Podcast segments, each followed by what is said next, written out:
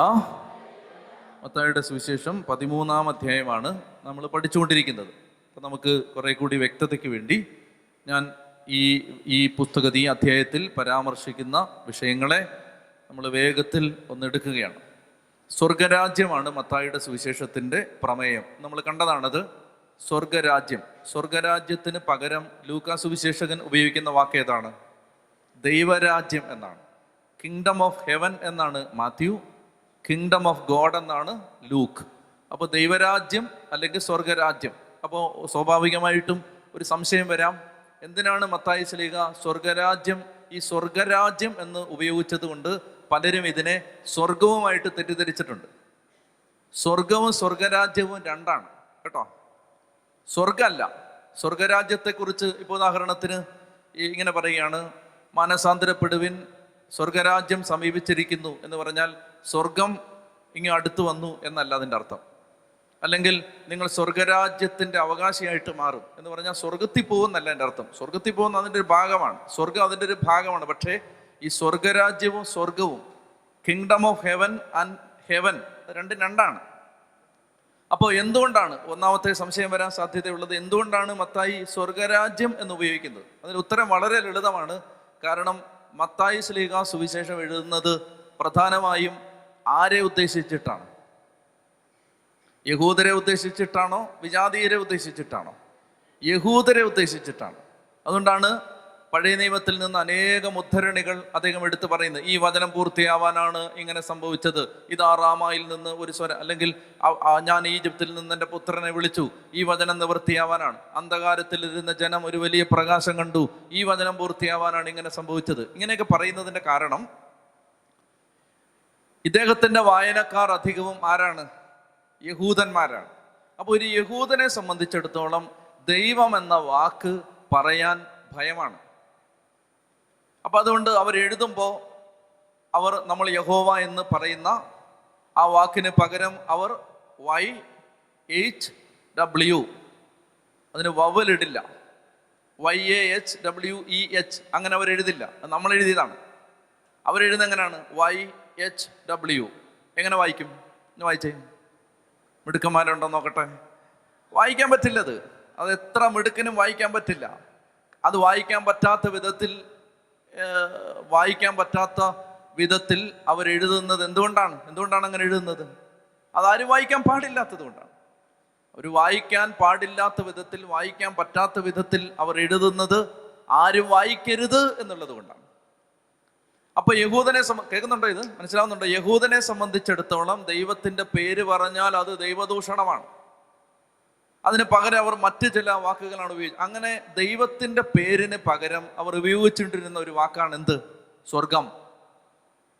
മനസ്സിലായോ? അപ്പൊ ദൈവം തന്നു എന്ന് പറയുന്നതിന് പകരം അവരെങ്ങനെ പറയും? സ്വർഗം തന്നു. ദൈവത്തിന്റെ കരുണ എന്ന് പറയുന്നതിന് പകരം എന്ത് പറയും? സ്വർഗത്തിന്റെ കരുണ. അപ്പൊ എളുപ്പമായല്ലോ ദൈവത്തിന്റെ പേരും പറയണ്ട. എന്നാൽ ആ മഹത്വം ദൈവത്തിന് കൊടുക്കാനും പറ്റും. അപ്പോ ആ സാഹചര്യത്തിലാണ് ദൈവരാജ്യം എന്ന ആ വാക്കിനെ മത്തായി എന്തായിട്ട് മാറ്റിയത്? സ്വർഗരാജ്യം. പിടികിട്ടുന്നുണ്ടോ? ഇല്ലെങ്കിൽ ഇത് വായിക്കുന്ന യഹൂദന്മാർക്ക് പെട്ടെന്നൊരു വിഷമം വരും. അതുകൊണ്ട് അവരെ പ്രയാസപ്പെടുത്താതിരിക്കാനും സുവിശേഷം അവരിലേക്ക് എത്താനും ഈ സുവിശേഷത്തിന്റെ പ്രമേയത്തെ അവതരിപ്പിച്ച വാക്കിനെ ദൈവരാജ്യം എന്ന വാക്കിനെ മത്തായി ശലിക എങ്ങനെ പറഞ്ഞു. സ്വർഗരാജ്യം. എന്നൊക്കെ പറഞ്ഞേ ഹാലേ ലുയാ രണ്ടാമതായിട്ട് നമ്മൾ മനസ്സിലാക്കി മനസ്സിലാക്കിയിരിക്കേണ്ട ഒരു വസ്തുത ഈശോയുടെ സംസാരത്തിന്റെ ഈശോയുടെ പ്രസംഗത്തിന്റെ തീം എന്താണ്? ഇപ്പൊ നിങ്ങൾ പറയാണ് ഞങ്ങൾ ഇന്ന ആളുടെ പ്രസംഗം കേൾക്കാൻ പോയി. അപ്പോൾ ഞാൻ ചോദിക്കുകയാണ് നിങ്ങൾ എന്താണ് അച്ഛൻ പ്രസംഗിച്ചത്? ആവോ അച്ഛൻ എന്താണോ പ്രസംഗിച്ചത്. അച്ഛന് തന്നെ ഒരു നിശ്ചയമുണ്ട്. ഉണ്ടായിരുന്നു. ഇവിടെ വന്നിട്ട് നിങ്ങൾ പോവാണ്. അപ്പോൾ ഇവിടെ വന്നിട്ട് നിങ്ങൾ പോകുമ്പോൾ നിങ്ങൾ വട്ടപ്പാറ ജംഗ്ഷനിൽ വെച്ച് നിങ്ങളെ ഒരാൾ കണ്ടിട്ട് ചോദിക്കുകയാണ് എവിടെ പോയിരുന്നു? അയ്യോ ബൈബിൾ സ്റ്റഡിക്ക് ധ്യാനത്തിന് പോയതാ. എവിടെ? ധ്യാനഗേത മൗണ്ട് കാർമൽ ധ്യാനഗേത എന്നിട്ട് അച്ഛൻ എന്താണാവോ പ്രസംഗിച്ചത്? അച്ഛൻ അച്ഛൻ പ്രസംഗിച്ചോ? ആ, അച്ഛൻ പ്രസംഗിച്ചു. അച്ഛൻ എന്താണാവോ പ്രസംഗിച്ചത്? ആ അച്ഛൻ പ്രസംഗിച്ചത് അത് അച്ഛന് തന്നെ ഒരു വ്യക്തത ഉണ്ടായിരുന്നില്ല എന്നാണ് അച്ഛൻ പറഞ്ഞത്. മനസ്സിലാവുന്നുണ്ടോ? നമ്മളെ സംബന്ധിച്ചിടത്തോളം എന്താണ് പ്രസംഗിച്ചത്? വിഷയം. ഈശോയുടെ പ്രസംഗത്തിന്റെ എല്ലാ പ്രസംഗത്തിന്റെയും വിഷയം എന്തായിരുന്നു? സ്വർഗരാജ്യം. ഇതാണ് നമ്മൾ മനസ്സിലാക്കിയിരിക്കേണ്ടത്. അതുകൊണ്ട് നിങ്ങൾ ഈശോ പറഞ്ഞ എന്ത് കാര്യങ്ങൾ ഇനി വായിച്ചാലും സ്വർഗരാജ്യത്തെക്കുറിച്ച് അതിൽ നിന്ന് നിങ്ങൾക്ക് കിട്ടുന്ന വെളിപാട് എന്താണ് എന്ന ചോദ്യം മനസ്സിൽ വെച്ചിട്ട് വേണം വായിക്കാൻ. ഉദാഹരണത്തിന് ഉദാഹരണത്തിന് ഈശോ പറയുകയാണ് ശത്രുവിനെ സ്നേഹിക്കുക. അപ്പൊ ഇത് വായിക്കുമ്പോൾ ഇതും സ്വർഗരാജ്യവും തമ്മിൽ എന്താണ് കണക്ഷൻ എന്താണ് കണക്ഷൻ സുവിശേഷ ഭാഗ്യങ്ങൾ വായിക്കണം. ആത്മാവിൽ ദരിദ്രർ ഭാഗ്യവാന്മാർ. സ്വർഗരാജ്യം അവരുടേതാണ്. ദുഃഖിച്ചിരിക്കുന്നവർ ഭാഗ്യവാന്മാർ. അവർ ആശ്വസിപ്പിക്കപ്പെടും. നീതിക്ക് വേണ്ടി വിശക്കുകയും ദാഹിക്കുകയും ചെയ്യുന്നവർ ഭാഗ്യവാന്മാർ. ഇങ്ങനെ പറയുമ്പോൾ ഉടനെ മനസ്സിൽ വരേണ്ട ചോദ്യം എന്താണ്? ഈ പറയുന്നതും സ്വർഗരാജ്യവുമായി എന്താണ്? ബന്ധം. ഈ കണക്ഷൻ എന്താണ്? അപ്പോൾ ഉടനെ അങ്ങനെ ഒരു ചോദ്യം നമ്മൾ പരിശുദ്ധാത്മാവിനോട് ചോദിച്ചാൽ പരിശുദ്ധാത്മാവ് പറയും ഈ മത്തായി അഞ്ച് ആറ് ഏഴ് അധ്യായങ്ങളിൽ. അല്ലെ ഏഴാം അധ്യായം ഒന്നാം വാക്യം. ഇങ്ങോട്ട് നോക്കിയേ. ഇപ്പൊ ഞാൻ വായിക്കാൻ പറയുന്നവരൊന്നും നോക്കരുത്. മത്തായിയുടെ സുവിശേഷം ഏഴാം അധ്യായം ഒന്നാം വാക്യം എന്താണ്? വിധിക്കപ്പെടാതിരിക്കാൻ നിങ്ങളും വിധിക്കരുത്. അപ്പൊ നമ്മൾ ചോദിക്കും ഇതും സ്വർഗരാജ്യവും തമ്മിൽ എന്താണ് ബന്ധം? ഈ ചോദ്യം ചോദിച്ചാൽ പെട്ടെന്ന് നമുക്ക് ഉത്തരം കിട്ടും. എന്താണ് ഉത്തരം? സ്വർഗരാജ്യത്തിന്റെ അംഗമായ ഒരു വ്യക്തിയുടെ ജീവിത ശൈലി ഇതായിരിക്കണം. മനസ്സിലാവുന്നുണ്ടോ? സ്വർഗരാജ്യത്തിന്റെ മെമ്പറാണെന്ന് പറയുകയും ഇത് ജീവിക്കാതിരിക്കുകയും ചെയ്താൽ അപ്പൊ സ്വർഗരാജ്യത്തിന്റെ അവകാശി അല്ല. മനസ്സിലാവുന്നുണ്ടോ? അപ്പോ സ്വർഗരാജ്യത്തിന്റെ ജീവിത ശൈലിയാണത് എന്താണ് നിന്റെ നിന്റെ ഉടുപ്പ് ചോദിക്കുന്നവന് പുറങ്കുപ്പായും കൂടി കൊടുക്കുക. അല്ലെങ്കിൽ ഒരു മൈൽ ദൂരം പോകാൻ ആവശ്യപ്പെടുന്നവന്റെ കൂടെ രണ്ട് മൈൽ ദൂരം പോവുക. പ്രിയപ്പെട്ട സഹോദരങ്ങളെ സ്വർഗരാജ്യത്തിന്റെ ജീവിതക്രമമാണത്.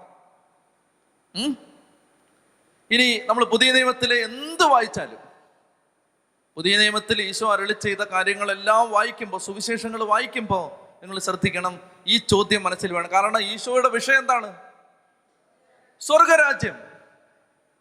ഈശോയുടെ വിഷയം സ്വർഗരാജ്യം. അപ്പൊ ഈശോ പറഞ്ഞത് മുഴുവൻ എന്തിനെ കുറിച്ചാണ്? സ്വർഗരാജ്യത്തെ കുറിച്ചാണ്. അപ്പൊ ഈ ഒരു ഒരു ഫ്രെയിം മനസ്സിലിട്ടിട്ട് നമ്മൾ വായിച്ചാൽ വേഗം മനസ്സിലാവും.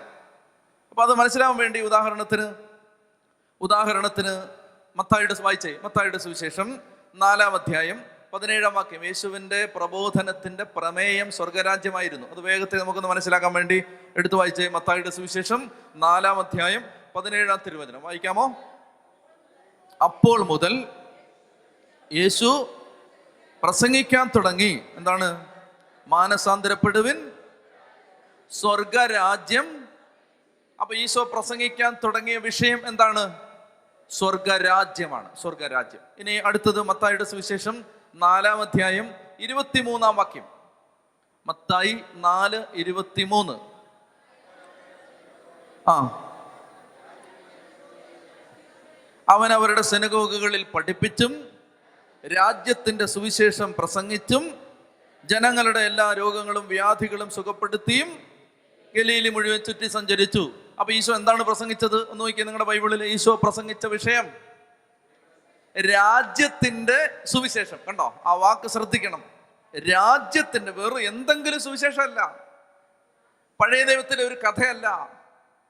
അല്ലെങ്കിൽ വേറെ എന്തെങ്കിലും ഒരു ഭാഗം എടുത്ത് പറയല്ല ഏലി ആ പ്രവാചകൻ ഇങ്ങനെ ചെയ്ത് മക്കളെ അതുപോലെ നിങ്ങൾ അങ്ങനെ ചെയ്യും. അങ്ങനാണോ? നോ ഈശോ പ്രസംഗിച്ചത് മുഴുവൻ ടോട്ടലി ന്യൂ കണ്ടന്റ് ഈശോ പ്രസംഗിച്ചത് മുഴുവൻ ദൈവരാജ്യത്തിന്റെ സുവിശേഷമാണ്. ഇത് ഇത് മനസ്സിൽ പതിയണം. അങ്ങനെ പതിഞ്ഞാൽ ഈ അധ്യായം നമ്മൾ പഠിച്ചു കഴിയുമ്പോൾ അവസാന ഈശോ ഒരു വാക്യം പറയും. എന്തെന്നറിയാമോ? സ്വർഗരാജ്യത്തിന്റെ ശിഷ്യനായ ഓരോ നിയമജ്ഞനും തന്റെ നിക്ഷേപത്തിൽ നിന്ന് പഴയതും പുതിയതും പുറത്തെടുക്കുന്ന വീട്ടുടമസ്ഥന് തുല്യം. ഇത് മനസ്സിലാക്കണമെങ്കിൽ ആ വാക്യത്തിന്റെ അർത്ഥം പിടിയിട്ടിട്ടുണ്ടോ അത്? സ്വർഗരാജ്യത്തിന്റെ ശിഷ്യനായ ഓരോ നിയമജ്ഞനും തന്റെ നിക്ഷേപത്തിൽ നിന്ന് പഴയതും പുതിയതും പുറത്തെടുക്കുന്ന വീട്ടുടമസ്ഥന് തുല്യം. ആ ഇത്? നിങ്ങൾക്കറിയായിരിക്കും. അപ്പോ ആ കൺക്ലൂഷനിലേക്ക് എത്തണമെങ്കിൽ ഈ ഈ ചിന്ത മനസ്സിൽ വേണം. നിങ്ങളുടെ മനസ്സിൽ വേണം ഇത് പഠിക്കണം കേട്ടോ. ഇത് പഠിച്ചേ പറ്റൂ. അപ്പൊ യേശുവിന്റെ പ്രസംഗ വിഷയം വേഗം പറ. മത്തായിയാണ് പഠിക്കുന്നത്. മത്തായി പറയുന്ന പോലെ പറയണം. യേശുവിന്റെ പ്രബോധനത്തിന്റെ വിഷയം കണ്ടന്റ് ഓഫ് പ്രീച്ചിങ് സ്വർഗരാജ്യം സ്വർഗരാജ്യം. അതാണ് അവിടെ പറഞ്ഞൂടെ വായിച്ചേ. നാല് ഇരുപത്തി മൂന്ന് അവൻ അവരുടെ സിനഗോഗുകളിൽ പഠിപ്പിച്ചും രാജ്യത്തിന്റെ സുവിശേഷം പ്രസംഗിച്ചും. ആ ഇതിനകത്ത് ഭയങ്കര ഒരു ആശയം കിടപ്പുണ്ട്. എന്തെന്നറിയാമോ അങ്ങോട്ട് നോക്കിയേ. പഠിപ്പിച്ചു പ്രസംഗിച്ചു. ഇതെന്തിനാ രണ്ടായിട്ട് പറഞ്ഞിരിക്കുന്നത് പറയാവോ? പഠിപ്പിച്ചു പ്രസംഗിച്ചു. അതിനകത്ത് ഒരു ആശയ പ്രപഞ്ചമുണ്ട് പഠിപ്പിച്ചു പ്രസംഗിച്ചു. എന്താ കാര്യം? അതായത് രാജ്യത്തിന്റെ സുവിശേഷം പ്രസംഗിച്ചാൽ മതി. അതൊരറിയിപ്പാണ് ആ അറിയിപ്പ് എന്താന്ന് ഞാൻ പിന്നീട് പറഞ്ഞുതരാം. കുറേ പഠിച്ച് നമ്മൾ വരുമ്പോൾ അത് കിട്ടും. അത് കിട്ടുമ്പോൾ നമ്മൾ തുള്ളിച്ചാടും. ഇതൊരു അറിയിപ്പാണ്. ആ അറിയിപ്പാണ് സുവിശേഷം. അത് പറയാത്തെടുത്തോളം കാലം അത് സുവിശേഷമാവില്ല ഇതൊരു അറിയിപ്പാണ്. അത് പ്രസംഗിച്ചാൽ മതി. അത് പ്രസംഗിച്ച കാരണം അതിനകത്ത് ആർക്കും സംശയമൊന്നുമില്ല. ഒരു അറിയിപ്പാണ്. ഇതാ ഇങ്ങനെ സംഭവിച്ചിരിക്കുന്നു. ഇനി നിങ്ങൾ പേടിക്കണ്ട. ഇതൊരു അറിയിപ്പാണ്. ഉദാഹരണം പറഞ്ഞാൽ ഇതാ നിങ്ങളുടെ ശാപം ഇല്ലാതായിരിക്കുന്നു. അത് പഠിപ്പിക്കേണ്ട ആവശ്യമില്ല. അത് അറിയിച്ചാൽ മതി. അല്ലേ? കർത്താവിന്റെ ആത്മാവിന്റെ മേലുണ്ട്. ദരിദ്രരോട് സുവിശേഷം അറിയിക്കാൻ അവിടെ തന്നെ അഭിഷേകം ചെയ്തിരിക്കുന്നു. അന്ധർക്ക് കാഴ്ചയും. ആ എന്തൊക്കെയാ പറ. വിതർക്ക് കേൾവി അടിച്ചമർത്തപ്പെട്ടവർക്ക് സ്വാതന്ത്ര്യവും പ്രഖ്യാപിക്കാൻ. ഡിക്ലെയർ ആണ് ഡിക്ലറേഷൻ ആണ് അതായത് അടി അടിമത്തത്തിൽ കിടക്കുന്ന ഒരു ജനതയുടെ അടുത്ത് വന്നിട്ട് ഈശോ പറയാണ് നൗ യു ആർ റിലീസ്ഡ് ഇതാ നിങ്ങളുടെ കേട്ട് അഴിഞ്ഞിരിക്കുന്നു അതിന് കൂടുതൽ പഠിക്കാനൊന്നുമില്ല. അതങ്ങ് കേട്ടാ മതി. കേട്ടിട്ട് ഓ മേൻ എന്ന് പറഞ്ഞാൽ ഓടിയാ മതി. മനസ്സിലായോ? അതാണ് പ്രസംഗിച്ചു. ചിലത് എന്ത് ചെയ്തു? പഠിപ്പിച്ചു. പഠിപ്പിക്കേണ്ടി വന്ന എപ്പോഴാണ്?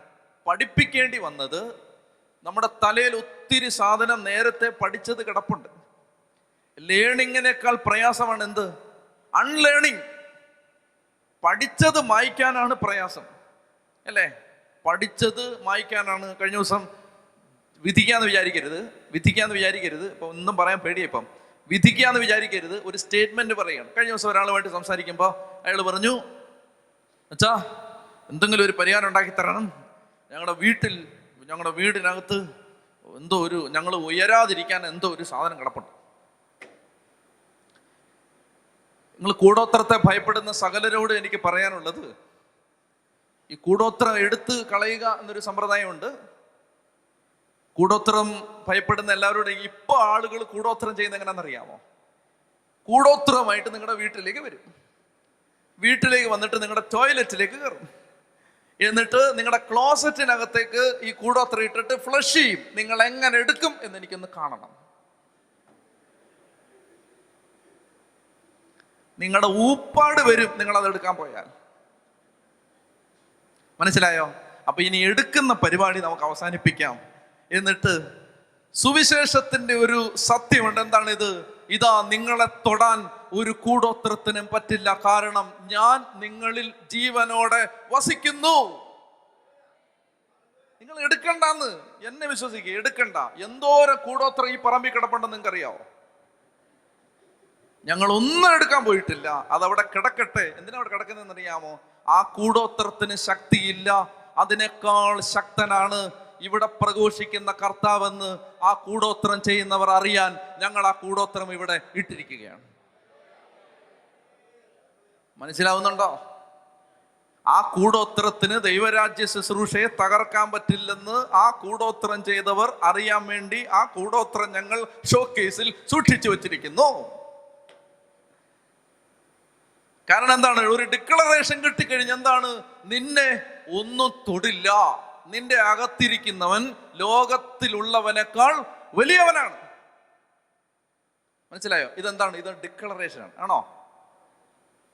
അതാണ് പ്രസംഗിച്ചു എന്ന് പറഞ്ഞ. ചില കാര്യങ്ങൾ കൂടുതൽ ഡീറ്റെയിൽസ് ഒന്നും പറയേണ്ട കാര്യമില്ല. ഇതാണ് സത്യം. അതങ്ങ് സ്വീകരിച്ചു. അത് പ്രസംഗിച്ചു. അത് രാജ്യത്തിന്റെ സുവിശേഷം പ്രസംഗിച്ചു. അതൊരു അറിയിപ്പാണ് അതാണ് ഞാൻ പറഞ്ഞത്. രാജാക്കന്മാരിങ്ങനെ വിളംബരം ചണ്ടകുട്ടി വിളംബരം ചെയ്യുന്നത് പോലെ കർത്താവ് ചെന്നിട്ട് ഓരോ ഗ്രാമത്തിലും ചെന്നിട്ട് പറഞ്ഞു മക്കളെ നിങ്ങൾ സ്വതന്ത്രരായി കഴിഞ്ഞു. നിങ്ങളുടെ പാപം ഞാൻ ഏറ്റെടുത്തു. കൂടുതൽ വിശദീകരണമൊന്നും വേണ്ടത്. നിങ്ങളുടെ പാപം ഞാൻ ഏറ്റെടുത്തു. ഇനി ഇനി വിഷമിക്കില്ല കേട്ടോ? ഇതാണ് രാജ്യത്തിന്റെ സുവിശേഷം പ്രസംഗിച്ചു. എന്തെളുപ്പാന്നറിയാമോ? ഇപ്പൊ കൺവെൻഷന് പോയാൽ കൂടുതൽ ഡീറ്റെയിൽസ് ഒന്നും പറയേണ്ട കാര്യമില്ല. ഇത് പറഞ്ഞാൽ മതി. അതായത് ഇതാ കർത്താവ് നിങ്ങളുടെ പാപം ഏറ്റെടുത്തിരിക്കുന്നു. കർത്താവ് ഇതാ നിങ്ങളുടെ ശാപം ഏറ്റെടുത്തിരിക്കുന്നു. ഇനി നിങ്ങൾ നിങ്ങളൊന്നും ചെയ്യണ്ട. നിങ്ങൾ നിങ്ങളൊന്നും ഒന്നും ചെയ്യണ്ട. നിങ്ങൾക്ക് പറ്റുമെങ്കിൽ ഇതൊന്ന് വിശ്വസിച്ചോളുക. വിശ്വസിച്ചില്ലെങ്കിലും കുഴപ്പമില്ല. ഞങ്ങൾ വിശ്വസിച്ചോളാം. നിങ്ങളെ രക്ഷപ്പെടുത്തും. മനസ്സിലായില്ലേ? എന്തെളുപ്പാണിത്. ഇനി നിങ്ങൾക്ക് വിശ്വസിക്കാൻ പറ്റില്ല എന്ന് പറഞ്ഞ് നിങ്ങൾ സമരം ചെയ്താൽ സാരമില്ല. ഇപ്പൊ വിശ്വസിക്കണ്ട. ഞങ്ങൾ ഇപ്പൊ വിശ്വസിക്കുകയാണ്. അപ്പൊ ഞങ്ങൾ വിശ്വസിച്ചിട്ട് തളർവാദ രോഗിയെ നാല് പേര് ചേർന്ന് എടുത്തോണ്ട് വന്നതുപോലെ ഞങ്ങൾ അങ്ങ് വിശ്വസിച്ചിട്ട് നിന്നെ എഴുന്നേപ്പിക്കൂടാ.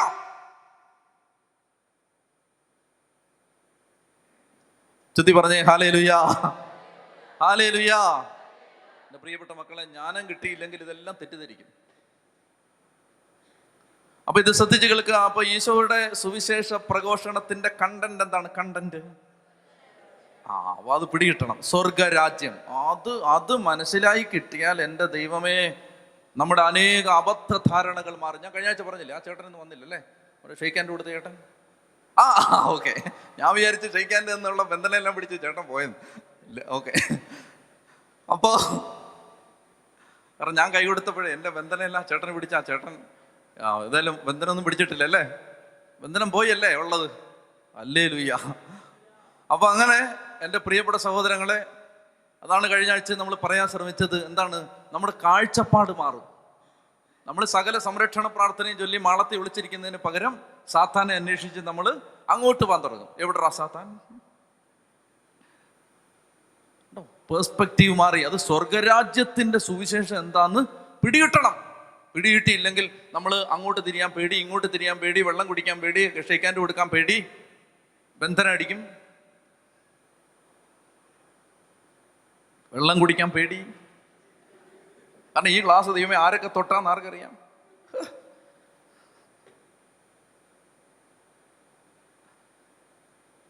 നിങ്ങൾക്ക് പ്രയാസം വല്ലതും വരുന്നുണ്ടോ? ഏ? ആ. അപ്പൊ എന്റെ പ്രിയപ്പെട്ട സഹോദരങ്ങളെ ദൈവരാജ്യം ദൈവരാജ്യമാണ് ഈശോ പഠിപ്പിച്ചത്. മറ്റൊരു വചനം വായിച്ചേ. ലൂക്ക നാല് നാൽപ്പത്തി മൂന്ന് ലൂക്ക നാല് നാൽപ്പത്തി മൂന്ന് ലൂക്കാ സുവിശേഷം നാലാം അധ്യായം നാൽപ്പത്തി മൂന്നാം വാക്യം. എന്താണ്? എന്നാൽ അവൻ പറഞ്ഞു അപ്പൊ ആദ്യം നാൽപ്പത്തിരണ്ട് മുതൽ വായിച്ചാലേ അത് മനസ്സിലാവൂ. പ്രഭാതമായപ്പോൾ അവൻ ഒരു വിജന സ്ഥലത്തേക്ക് പോയി. ജനക്കൂട്ടം അവനെ അന്വേഷിച്ച് ചെന്നു. തങ്ങളെ വിട്ടുപോകരുതെന്ന് അവനവരെ നിർബന്ധിച്ചു. അവ- അവർ അവനെ നിർബന്ധിച്ചു. എന്നാൽ അവൻ പറഞ്ഞു മറ്റു പട്ടണങ്ങളിലേക്കും ഞാൻ ദൈവരാജ്യത്തിന്റെ സുവിശേഷം പ്രസംഗിക്കേണ്ടി. ആ എന്ത് സുവിശേഷം? ദൈവരാജ്യത്തിന്റെ സുവിശേഷം. You you need to differentiate between the gospel of the kingdom and all other gospels ദൈവരാജ്യത്തിന്റെ സുവിശേഷവും മറ്റു സുവിശേഷങ്ങളും തമ്മിൽ വ്യത്യാസപ്പെടുത്തി കാണണം. യേശുവിന്റെ സുവിശേഷം ദൈവരാജ്യത്തിന്റെ സുവിശേഷമാണ്. അപ്പൊ അത് പഠിക്കണം. അതിനാണ് ഈ മത്തായി പഠിച്ച് നമ്മൾ തുടങ്ങുന്നത്. ഇവിടെ ഒന്നും ആവില്ല. മത്തായിയുടെ സുവിശേഷം പഠിച്ച് മർക്കോസ് ലൂക്കോസ് യോഹന്നാനിൽ എത്തുമ്പോഴാണ് ഇത് ശരിക്കും പിടികിട്ടിയ ശിഷ്യൻ യോഹന്നാനാണ്. അപ്പൊ അദ്ദേഹം അത് പറഞ്ഞു തരും. അതിനുശേഷം ഈ ദൈവരാജ്യത്തിന്റെ രഹസ്യം എന്താണെന്ന് അറേബ്യൻ മരുഭൂമിയിൽ കൊണ്ടുപോയി മൂന്ന് കൊല്ലം ഇരുത്തി ഒരു വ്യക്തിയെ പരിശുദ്ധാത്മാവ് പഠിപ്പിച്ചു. അദ്ദേഹത്തിന്റെ പേരാണ് പൗലോസ് ലീഹ. അദ്ദേഹം പതിമൂന്ന് ലേഖനങ്ങളിലൂടെയും ഹെബ്രായ ലേഖനത്തിലൂടെയും പറഞ്ഞു തരും എന്താണ് ദൈവരാജ്യം. അത് കഴിഞ്ഞ് യാക്കോബ് സ്ലീഗ യോഗന്നാ സ്ലീഗ എല്ലാം ഇത് പഠിപ്പിച്ചു തരും. അപ്പൊ അതുകൊണ്ട് നമ്മുടെ ശ്രദ്ധ മുഴുവൻ എന്താണ് ദൈവരാജ്യം എന്ന് വലതുകരം ഉയർത്തി വെച്ചത് പറഞ്ഞേ ഹാലേ ലുയാ അപ്പൊ പ്രഭാതമായപ്പോൾ അവനൊരു വിജന സ്ഥലത്തേക്ക് പോയി. ഈശോ ഒറ്റയ്ക്ക് പോയിരുന്നു. ഒറ്റയ്ക്ക് പോയിരുന്നപ്പോൾ ജനക്കൂട്ടം എന്ത് ചെയ്തു? കഴിഞ്ഞ ദിവസം ഈശോ ഈ പ്രഖ്യാപനം ഈ പ്രഘോഷണം നടത്തിയ സ്ഥലത്ത് നിന്ന് ആളുകൾ വന്നിട്ട് പറഞ്ഞു അയ്യോ അത് ഒന്നുകൂടെ നല്ല രസമുണ്ടായിരുന്നു. ഒന്നുകൂടെ പറയാമെന്ന് ചോദിച്ചു. അപ്പോൾ കർത്താവ് പറഞ്ഞു ഇനി നിങ്ങളുടെ നാട്ടിലോട്ട് വരില്ല. എനിക്ക് വേറെ സ്ഥലത്ത് പോകണം എന്തിനാണ്? എനിക്ക് ഇത് പോയി പ്രഘോഷി പ്രസംഗിക്കണം. കണ്ടോ? ദൈവരാജ്യത്തിന്റെ സുവിശേഷം എന്താണ് ചെയ്തത്? പ്രസംഗിക്കണം. പ്രസംഗിക്കുന്ന പ്രീച്ച് ചെയ്താൽ മതി പ്രൊക്ലെയിം ചെയ്താൽ മതി പ്രഘോഷിച്ചാൽ മതി പ്രഖ്യാപിച്ചാൽ മതി. എന്താണ്? നിങ്ങൾ കെട്ടിലല്ല. നിങ്ങൾ കെട്ടിലല്ല. യേശു ക്രിസ്തു നിങ്ങൾ ജനിക്കുന്നതിന് മുമ്പ് നിന്റെ കടം വീട്ടി കഴിഞ്ഞു. മനസ്സിലായോ? നീ ജനിക്കുന്നതിന് മുമ്പ് നീ യേശുവിലേക്ക് എത്തുന്നതിന് മുമ്പ് നീ മാമോദീസ മുങ്ങുന്നതിന് മുമ്പ് നിന്റെ മാതാപിതാക്കൾ ജനിക്കും മുമ്പ് യേശു നിന്റെ സകല കടവും വീട്ടിക്കഴിഞ്ഞു. എന്റെ പ്രിയപ്പെട്ട സഹോദരങ്ങളെ ഇത് മനസ്സിലാക്കാൻ ആത്മാവ് ജ്ഞാനം തന്നാൽ അന്ന് മുതൽ നമ്മുടെ ക്രിസ്തീയ ജീവിതത്തിന് വ്യത്യാസം വരാൻ തുടങ്ങും. നമുക്ക് ഭയങ്കര ധൈര്യം ഉണ്ടാവും. അവിടെ നമ്മൾ റോമാലേഖനം എട്ട് പതിനഞ്ചിൽ വായിക്കണ്ട. റോമർ എട്ട് പതിനഞ്ചിൽ പറയുന്ന നമ്മെ വീണ്ടും ഭയത്തിലേക്ക് നയിക്കുന്ന അടിമത്തത്തിന്റെ ആത്മാവിനെ അല്ല പുത്ര സ്വീകാര്യത്തിന്റെ ആത്മാവിനെയാണ് നാം കൈക്കൊണ്ടിരിക്കുന്നത്. അപ്പൊ നമ്മുടെ പേടി മാറും. പേടിച്ചു പോയി കുമ്പസാരിക്കുന്ന രീതി മാറും. എല്ലാം മാറണമെങ്കിൽ എന്താണ് ദൈവരാജ്യം അത് പിടികിട്ടണം? ഒന്നുകൂടെ എഴുതേക്കാമോ അപ്പൊ ഇത് ഇത് കർത്താവ് പഠിപ്പിച്ചു തരണം. ദൈവത്തിന്റെ ആത്മാവ് ഇത് പഠിപ്പിച്ചു തരണം. എന്താണ് ദൈവരാജ്യം? എന്താണ് സ്വർഗരാജ്യം എന്റെ പ്രിയപ്പെട്ട മക്കളെ അതുകൊണ്ട് അതൊന്ന് ആഗ്രഹിച്ചിട്ട് ഇന്നിപ്പോൾ ഞാൻ രാവിലെ ഉച്ച കഴിഞ്ഞ് ഇത് തീർക്കും. നിങ്ങൾ ഭാരപ്പെടണ്ട ഇത് തീർക്കുക എന്നുള്ളത് നിങ്ങൾക്കുള്ളതിനേക്കാൾ എന്റെ ആവശ്യമാണ്.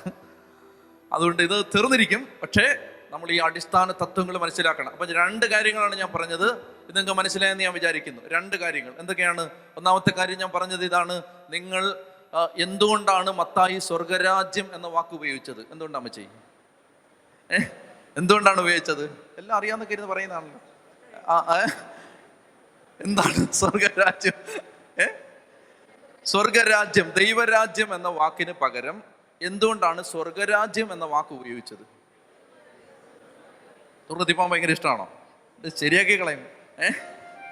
എന്താ ആ മോളെ എന്താടി സ്വർഗരാജ്യം എന്ന വാക്ക് ഉപയോഗിച്ചത്? ഏ? എന്താണ്? എന്തുകൊണ്ടാണ് സ്വർഗരാജ്യം ഈ എന്ന വാക്ക് ഉപയോഗിച്ചത്? ദൈവരാജ്യം എന്ന് എന്തുകൊണ്ട് ഉപയോഗിച്ചില്ല മത്തായി? ആ അതാണ് അതാണ്. അത് പറഞ്ഞേ. ദൈവത്തിന്റെ ഈ പേര് പറയാൻ യഹൂദർക്ക് ഭയമായി അതാണ്. അതാണ് അപ്പച്ചന് നല്ലൊരു കൈയ്യടി കൊടുത്ത്. അതായത് ദൈവത്തിന്റെ പേര് പറയാൻ മടിയായി. അപ്പൊ ഒന്നാമത്തെ കാര്യം അതാണ് പറഞ്ഞത്. മത്തായി ഉപയോഗിച്ച വാക്ക് ഏതാണ്? മത്തായി ഉപയോഗിച്ച വാക്ക്? ദൈവരാജ്യമാണോ സ്വർഗരാജ്യമാണോ? സ്വർഗരാജ്യമാണ്. മത്തായി സ്വർഗരാജ്യം എന്ന വാക്ക് ഉപയോഗിച്ചതിന്റെ കാരണം എന്താണ്? ഇത് മത്തായി സുവിശേഷം എഴുതിയത് ആരെ ഉദ്ദേശിച്ചിട്ടാണ്? യഹൂദരെ ഉദ്ദേശിച്ചാണ്. ആ യഹൂദർക്ക് ദൈവം എന്ന വാക്ക് ഉച്ചരിക്കാൻ എന്താണ്? ഭയമാണ്. അതുകൊണ്ട് എന്ത് ചെയ്തു? ആ വാക്കിന് പകരം സ്വർഗരാജ്യം. അപ്പോൾ അതാണ് നമ്മൾ ഒന്നാമത് പറഞ്ഞത്. ആ അപ്പോൾ ലാസ്റ്റ് ബെഞ്ചുകാരോട് ചോദിക്കാം. അപ്പോൾ ഒന്നാമത് പറഞ്ഞത് സ്വർഗരാജ്യം ഈ വെളിയിൽ കാര്യമായിട്ട് കേൾക്കുന്നില്ലെന്ന് തോന്നുന്നു കേട്ടോ. അപ്പൊ ഈ ദൈവരാജ്യം ദൈവരാജ്യം എന്ന വാക്കിന് പകരം സ്വർഗരാജ്യം എന്ന വാക്ക് ഉപയോഗിച്ചത് എന്തുകൊണ്ടാണ്? എന്തുകൊണ്ടാണ്? ആ യഹൂദർക്ക്? ആ അപ്പോ പുറത്തിരിക്കുന്നത്. അതാണ് നിങ്ങൾ പുറത്തിരുന്നാലുള്ള കുഴപ്പം ഇതാണ്. നിങ്ങൾക്ക് ഒരു വകയും മനസ്സില്ല. അകത്ത് ഇഷ്ടം പോലെ സ്ഥലമുണ്ട്. ഓക്കെ എന്തുകൊണ്ടാണ്? നിങ്ങൾക്കൊന്നും പിടിയിട്ടിട്ടില്ല യഹൂദർക്ക് പേടിയായിരുന്നു. എന്ത് പറയാൻ? ദൈവം എന്ന വാക്ക് പറയാൻ അപ്പൊ അത് അകത്തും പുറത്തുമുള്ള സകലർക്കും മനസ്സിലായിരിക്കുന്നതിനാൽ നമുക്ക് ദൈവത്തെ സ്തുതിക്കാം. ഇനി അടുത്തത് രണ്ടാമത്തേത് എന്താണ്? സ്വർഗരാജ്യമായിരുന്നു. യേശുവിന്റെ യേശുവിന്റെ പ്രഘോഷണത്തിന്റെ പ്രമേയം എന്തായിരുന്നു? ദൈവരാജ്യം. സ്വർഗരാജ്യം. സ്വർഗരാജ്യം അല്ലെങ്കിൽ ദൈവരാജ്യമായിരുന്നു യേശുവിന്റെ പ്രഘോഷണത്തിന്റെ പ്രമേയം എന്ന് പറയുന്നത്. അപ്പോൾ യേശു പ്രസ അപ്പോ ഒരു വ്യത്യാസം ഞാൻ പറഞ്ഞു. എന്താണ്? യേശു അവരുടെ സെനഗോഗുകളിൽ അതാണ് ആ എന്താ വ്യത്യാസമായിരുന്നു. അവരുടെ സെനഗോഗുകളിൽ സെനഗോഗുകളിൽ പ്രസംഗിച്ചോ പഠിപ്പിച്ചോ? പഠിപ്പിച്ചു. രാജ്യത്തിന്റെ സുവിശേഷം പ്രസംഗിച്ചു. അപ്പൊ സെനഗോഗുകളിൽ പ്രസംഗിച്ചോ പഠിപ്പിച്ചോ? പഠി പഠിപ്പിച്ചു. രാജ്യത്തിന്റെ സുവിശേഷം പ്രസംഗിച്ചു. അപ്പൊ എന്താണ് പറഞ്ഞത്? എന്തുകൊണ്ടാണ് ഈ രാജ്യത്തിന്റെ സുവിശേഷം പ്രസംഗിച്ചു എന്ന് പറയുന്നതിന്റെ കാരണം എന്താണ്? അതൊരറിയിപ്പാണ്. ആ അറിയിപ്പ് അങ്ങ് പറഞ്ഞാൽ മതി. ആ അറിയിപ്പിന്റെ ഒരു ഉദാഹരണം പറഞ്ഞേ. ദൈവരാജ്യത്തിന്റെ അറിയിപ്പുകൾ അനേക അറിയിപ്പുണ്ട്. അതിൽ ഒരു അറിയിപ്പിന് ഒരു ഉദാഹരണം പറഞ്ഞേ. എന്താണ്? ഏ? ദൈവരാജ്യം സമീപിച്ചിരിക്കുന്നു. അതൊരു അറിയിപ്പാണ് വേറൊരു അറിയിപ്പ് എന്താണ്? നീ ജനിക്കുന്നതിന് മുമ്പ് കർത്താവിന്റെ സകല കടവും വീട്ടിക്കഴിഞ്ഞു. അതൊരു അറിയിപ്പാണ് പിടികിട്ടുന്നുണ്ടോ? ഇങ്ങനെ നടന്നത് വഴിയായി എനിക്കൊരു കാര്യം മനസ്സിലായി. നിങ്ങൾക്കൊന്നും മനസ്സിലായിട്ടില്ല. അതായത് ദൈവരാജ്യം ദൈവരാജ്യം അങ്ങ് അകലെ നിൽക്കുകയാണ്. പിടിയിട്ടുന്നുണ്ടോ അപ്പൊ കണ്ണടച്ച് പ്രാർത്ഥിക്കാം കർത്താവേ ഇത് കൂടുതൽ മനസ്സിലാക്കി തരണേ. രണ്ടേ രണ്ട് കാര്യങ്ങളെ പറഞ്ഞുള്ളൂ. അതുപോലും പിന്നെ നിന്നിട്ട് സ്വർഗത്തിൽ പോകാൻ റെഡിയാന്ന് പറഞ്ഞ് നിൽക്കുകയാണ്. രണ്ട് കരങ്ങൾ ഉയർത്തി ഹൃദയം തുറന്ന് പ്രാർത്ഥിക്കുക കർത്താവ് ദൈവരാജ്യത്തിന്റെ രഹസ്യങ്ങൾ മനസ്സിലാക്കി തരണമേ. കരങ്ങൾ ഉയർത്തി സ്തുതിക്കട്ടെ. ഹാലലുയ്യ ഹാലലുയ്യ ഹാലലുയ്യ പരിശുദ്ധാത്മാവേ സഹായിക്കണമേ ആത്മാവേ. വന്ന് നിറയണമേ നിറയണമേ നിറയണമേ. എല്ലാ ഹൃദയങ്ങളിലും പരിശുദ്ധാത്മാവേ ജ്വലിക്കണമേ. ഒരിക്കൽ ഞങ്ങൾ സ്വീകരിച്ച ഏറ്റുവാങ്ങിയ പരിശുദ്ധാത്മ ശക്തി അഭിഷേകം ഇപ്പോൾ ഞങ്ങളുടെ ഹൃദയങ്ങളിൽ കത്തി ജ്വലിക്കണമേ. ഹാലലുയ്യ ആത്മാവേ പരിശുദ്ധാത്മാവേ പരിശുദ്ധാത്മാവേ.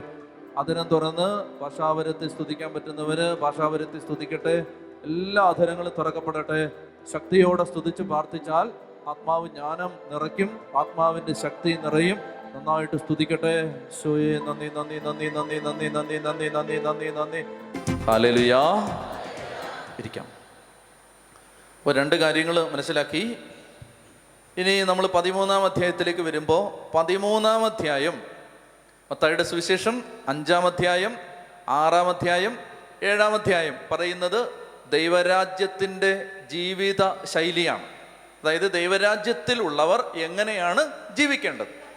അപ്പോൾ അതിന് വേണ്ട നിയമങ്ങളെല്ലാമാണ് അവിടെ പറഞ്ഞിരിക്കുന്നത്. ദൈവരാജ്യത്തിന്റെ ഭാഗമായവരുടെ ജീവിതക്രമം എങ്ങനെയാണ്?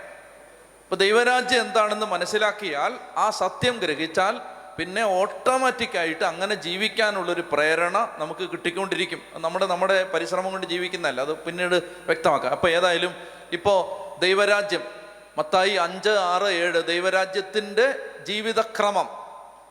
ഇനി മത്തായിയുടെ സുവിശേഷം എട്ട് ഒൻപത് പത്ത് അധ്യായങ്ങളിൽ നമ്മൾ പഠിച്ചെന്താണ് ദൈവരാജ്യത്തിന്റെ ശക്തി. കണ്ടോ? ദൈവരാജ്യം എന്ന് പറഞ്ഞാൽ ഒരു നഷ്ടക്കച്ചവടമാണെന്ന് പലരുടെയും മനസ്സിലുണ്ട്. ദൈവരാജ്യത്തിന്റെ ഭാഗമായി കഴിഞ്ഞാൽ പിന്നെ എല്ലാം നഷ്ടമാണ്. കാരണം എന്താണ്? ഈശോ പറഞ്ഞിട്ടുണ്ട് ഇടുങ്ങിയ വഴിയിലൂടെ പ്രവേശിക്കുവൻ. ഒരുവൻ ലോകം മുഴുവൻ നേടിയാലും തന്റെ ആത്മാവിനെ നഷ്ടപ്പെടുത്തിയാൽ എന്ത് പ്രയോജനം? ഒരുവൻ തന്നെ തന്നെ പരിത്യജിച്ച് തന്റെ കുരിശുമെടുത്ത് എന്നെ അനുഗമിക്കാതെ എന്റെ ശിഷ്യനായിരിക്കാൻ പറ്റില്ല. നാശത്തിലേക്ക് നയിക്കുന്ന വാതിൽ വിശാലവും വിസ്തൃതവുമാണ്. ഇങ്ങനെയൊക്കെ ഈശോ പറഞ്ഞിട്ടുള്ളത് കൊണ്ട് ചില ആളുകളുടെ മനസ്സിൽ ഇങ്ങനെ ഒരു ധാരണയുണ്ട്. ദൈവരാജ്യത്തിന്റെ ജീവിതക്രമത്തിലേക്ക് പ്രവേശിച്ചു കഴിഞ്ഞാൽ പിന്നെ എല്ലാം നഷ്ടമാണ്. നമ്മൾ ഇങ്ങനെ ഭിക്ഷക്കാരെ പോലെ ജീവിക്കേണ്ടി വരും. അത് തെറ്റാണെന്ന് ഈശോ തെളിയിക്കുകയാണ്. എവിടെ? കുഷ്ഠരോഗി. ആ പറഞ്ഞു ശുദ്ധി കണ്ടോ? ദൈവരാജ്യത്തിന്റെ സുവിശേഷം നീ സ്വീകരിച്ചാൽ നിന്റെ രോഗത്തിന്റെ മേൽ കർത്താവിന്റെ പ്രവൃത്തി നടക്കും. അപ്പൊ ഇത് കർത്താവ് കാണിച്ചു കൊടുക്കുകയാണ്. ദൈവരാജ്യത്തിന്റെ ശക്തി കർത്താവ് പ്രകടിപ്പിക്കുകയാണ്. പിന്നെ ഈശോ എന്ത് ചെയ്യുന്നു? തളർവാദ രോഗിയെ എഴുന്നേൽപ്പിക്കുന്നു. പിന്നെ നമ്മൾ കാണുന്നത് ഒരു ഒരു രാജസേവകന്റെ വൃദ്ധനെ സുഖപ്പെടുത്തുന്നു. അന്ധന്മാർക്ക് കാഴ്ച കൊടുക്കുന്നു. പത്രോസിന്റെ അമ്മായിമ്മയുടെ വീട്ടിൽ ചെന്ന് കൈക്ക് പിടിച്ച് എഴുന്നേൽപ്പിക്കുന്നു. അപ്പൊ ആ അധ്യായങ്ങൾ മുഴുവൻ നമ്മൾ കാണുന്നത് ദൈവരാജ്യത്തിന്റെ ശക്തി. ഇപ്പൊ ഇതുവരെയുള്ള അധ്യായങ്ങൾ വ്യക്തമാവണം. മത്തായിയുടെ സുവിശേഷം നാലിൽ നമ്മൾ കണ്ടു നോക്കരുതേ. നാലിൽ നമ്മൾ കണ്ടു യേശുവിന്റെ പ്രഘോഷണത്തിന്റെ വിഷയം എന്തായിരുന്നു? സ്വർഗരാജ്യം. മത്തായി അഞ്ച് ആറ് ഏഴ് അധ്യായങ്ങളിൽ കണ്ടു. എന്ത് കണ്ടു? ദൈവരാജ്യത്തിന്റെ ജീവിതക്രമം. ദൈവരാജ്യത്തിലുള്ളവർ എങ്ങനെയാണ് ജീവിക്കുന്നത്? ഇനി അടുത്തത് മത്തായി എട്ട് ഒൻപത് പത്തിൽ നമ്മൾ കാണാൻ ശ്രമിച്ചത് ദൈവരാജ്യത്തിന്റെ ശക്തി. ദൈവരാജ്യത്തിലേക്ക് വന്നു കഴിഞ്ഞാൽ നിങ്ങളെ കർത്താവ് പിന്നീട് ആ രാജ്യത്തിന്റെ ശക്തിയാൽ നിറച്ചിരിക്കുന്നു. ആ രാജ്യത്തിന്റെ ശക്തി നിങ്ങളിലേക്ക് വന്നു കഴിഞ്ഞു വന്നുകൊണ്ടിരിക്കുന്നു. അത് ആ രാജ്യം നമ്മുടെ കാര്യങ്ങൾ നോക്കിക്കോളും ഞാൻ പിന്നീട് മുമ്പൊക്കെ വിശദീകരിച്ചാണ് ഒത്തിരി. ഈ രാജ്യത്തിന്റെ ഈ ദൈവത്തെ രാജാവായിട്ട് കണ്ടു കഴിഞ്ഞാൽ ഈ രാജാവിന്റെ ഏജന്റുമാർ ലോകം മുഴുവനും ഉണ്ട് അപ്പോൾ നമ്മുടെ കാര്യങ്ങളെല്ലാം ആ രാജാവ് നോക്കിക്കൊള്ളും. അത് കർത്താവ് കാണിച്ചു കൊടുക്കുകയാണ്. അതാണ് മത്തായി ആറിലൊക്കെ നമ്മൾ വായിച്ചത് എന്ത് ഭക്ഷിക്കും എന്ന് ജീവനെക്കുറിച്ചോ എന്ത് ധരിക്കുമെന്ന് ശരീരത്തെക്കുറിച്ചോ നിങ്ങൾ ആകുലരാകരുത്. നിങ്ങൾക്ക് വേണ്ടത് എന്താണെന്ന് നിങ്ങളുടെ രാജാവായ സ്വർഗസ്ഥനായ പിതാവിന് അറിയാം. ആദ്യം നിങ്ങൾ അവിടുത്തെ രാജ്യവും നീതി കണ്ടോ? അവിടുത്തെ? കണ്ടോ? രാജ്യവും അവിടുത്തെ നീതിയും. ഇതൊക്കെ പ്രധാനപ്പെട്ട വാക്കുകളാണ്. രാജ്യം എന്താണെന്ന് നമുക്ക് കുറേ വ്യക്തത കിട്ടി. ഇനിയുണ്ട് നീതി. അത് വലിയൊരു വിഷയമാണ്. ദൈവനീതി. നീതീകരണം. അപ്പോ നിങ്ങൾ ആദ്യ ദൈവത്തിന്റെ രാജ്യവും ദൈവരാജ്യം അന്വേഷിക്കുക ദൈവത്തിന്റെ നീതി അന്വേഷിക്കുക എല്ലാം തരാന്നാ പറഞ്ഞു. എന്ന് പറഞ്ഞാൽ നിങ്ങൾക്ക് ഈ ഭൂമിയിൽ ആവശ്യമുള്ളതെല്ലാം തരാം. നിങ്ങൾക്ക് എന്താവശ്യമുണ്ടോ തരാം. നിങ്ങൾക്ക് ദൂർത്തിന് ആഡംബരത്തിന് തരാമെന്ന് അതെനിക്ക് അറിഞ്ഞുകൂടാ. പക്ഷേ ആവശ്യത്തിനുള്ളതെല്ലാം തന്നിരിക്കും. ഇപ്പോൾ നിങ്ങളുടെ കൊച്ചിനെ കെട്ടിച്ചു വിടാൻ അഞ്ച് കോടി രൂപ വേണോ? അത് ആവശ്യമാണോ? തന്നിരിക്കും. നിങ്ങളുടെ കൊച്ചിനെ പഠിപ്പിക്കാൻ വിടാൻ അമ്പത് ലക്ഷം വേണോ? ആവശ്യമാണോ? കൊച്ചിനത് പഠിക്കാൻ വേണോ? തന്നിരിക്കും. എല്ലാം തന്നിരിക്കും. വിശ്വസിക്കുന്നോ? ദൈവരാജ്യം. അത് അത് മറന്നു പോരുത് ഇതെല്ലാം രാജ്യത്തിന്റെ പുത്രന്മാർക്കാണ്. അതായത് അവർക്ക് ഒന്നിനെ കുറിച്ചും ആകുലപ്പെടേണ്ട ആവശ്യമില്ല. കാരണം അവർക്ക് വേണ്ടി പ്രവർത്തിക്കുന്ന ആരാണ്? അവരുടെ രാജാവാണ്. അവരുടെ രാജാവാണ്. ഞാൻ ഒരിക്കൽ ഒരു ഒരാൾ ഒരു ശുശ്രൂഷകന് ഒരു ഒന്ന് വന്നാൽ കൊള്ളാമെന്ന് എനിക്കൊരാഗ്രഹം ഉണ്ടായിരുന്നു. അത് ഒരു ശുശ്രൂഷകൻ ഇവിടുന്ന് വന്നാൽ കൊള്ളാം. അപ്പം അങ്ങനെ ഇരിക്കുമ്പോൾ ഞാൻ അദ്ദേഹത്തോട് പറഞ്ഞു നിങ്ങളിവിടെ വന്ന് പോകണമെങ്കിൽ ഭയങ്കര ചിലവാണ്. അത് തരാനുള്ള കാശൊന്നും എന്റെ കയ്യിലില്ല. ഞാൻ വളരെ വ്യക്തമായിട്ട് പറഞ്ഞു എന്റെ ഈ പണമൊന്നുമില്ല. നിങ്ങൾക്ക് ഇങ്ങനെ ഇപ്പോൾ ഒരു പ്രാവശ്യം വന്നു പോകാൻ നല്ല പൈസ ആവുമെന്ന് വെച്ചോ? ഇപ്പോൾ ഒരു ഒരു ലക്ഷം രൂപ ആവുമെന്ന് വെച്ചോ? ഉദാഹരണത്തിന്. ഒരു തവണ വന്നു പോകാൻ ഒരു ലക്ഷം രൂപയാവുമെങ്കിൽ അത് തരാൻ എന്റെ ഇല്ല. ഞാൻ നിനക്ക് ഇത് എനിക്ക് കിട്ടുന്ന ദൈവിക രഹസ്യങ്ങൾ ഞാൻ നിനക്ക് പറഞ്ഞുതരാം. പൈസയൊന്നും എന്റെ ഇല്ല. അപ്പോൾ ഇത് കേട്ടിട്ട് ഈ മനുഷ്യൻ കരഞ്ഞു. കണ്ണ് നിറഞ്ഞൊഴുകി. എന്നിട്ട് എന്നോട് പറഞ്ഞു അച്ഛാ എന്റെയിലും പൈസയൊന്നുമില്ല. പക്ഷേ അച്ഛൻ എനിക്ക് കാശൊന്നും തരണ്ട. ഞാൻ അച്ഛൻ എപ്പോൾ വിളിച്ചാലും വന്നോളാം. എപ്പോൾ വിളിച്ചാലും വന്നോളാം. അത് നമുക്ക് അത് ദൈവം ഇടുന്നതിന് തരും.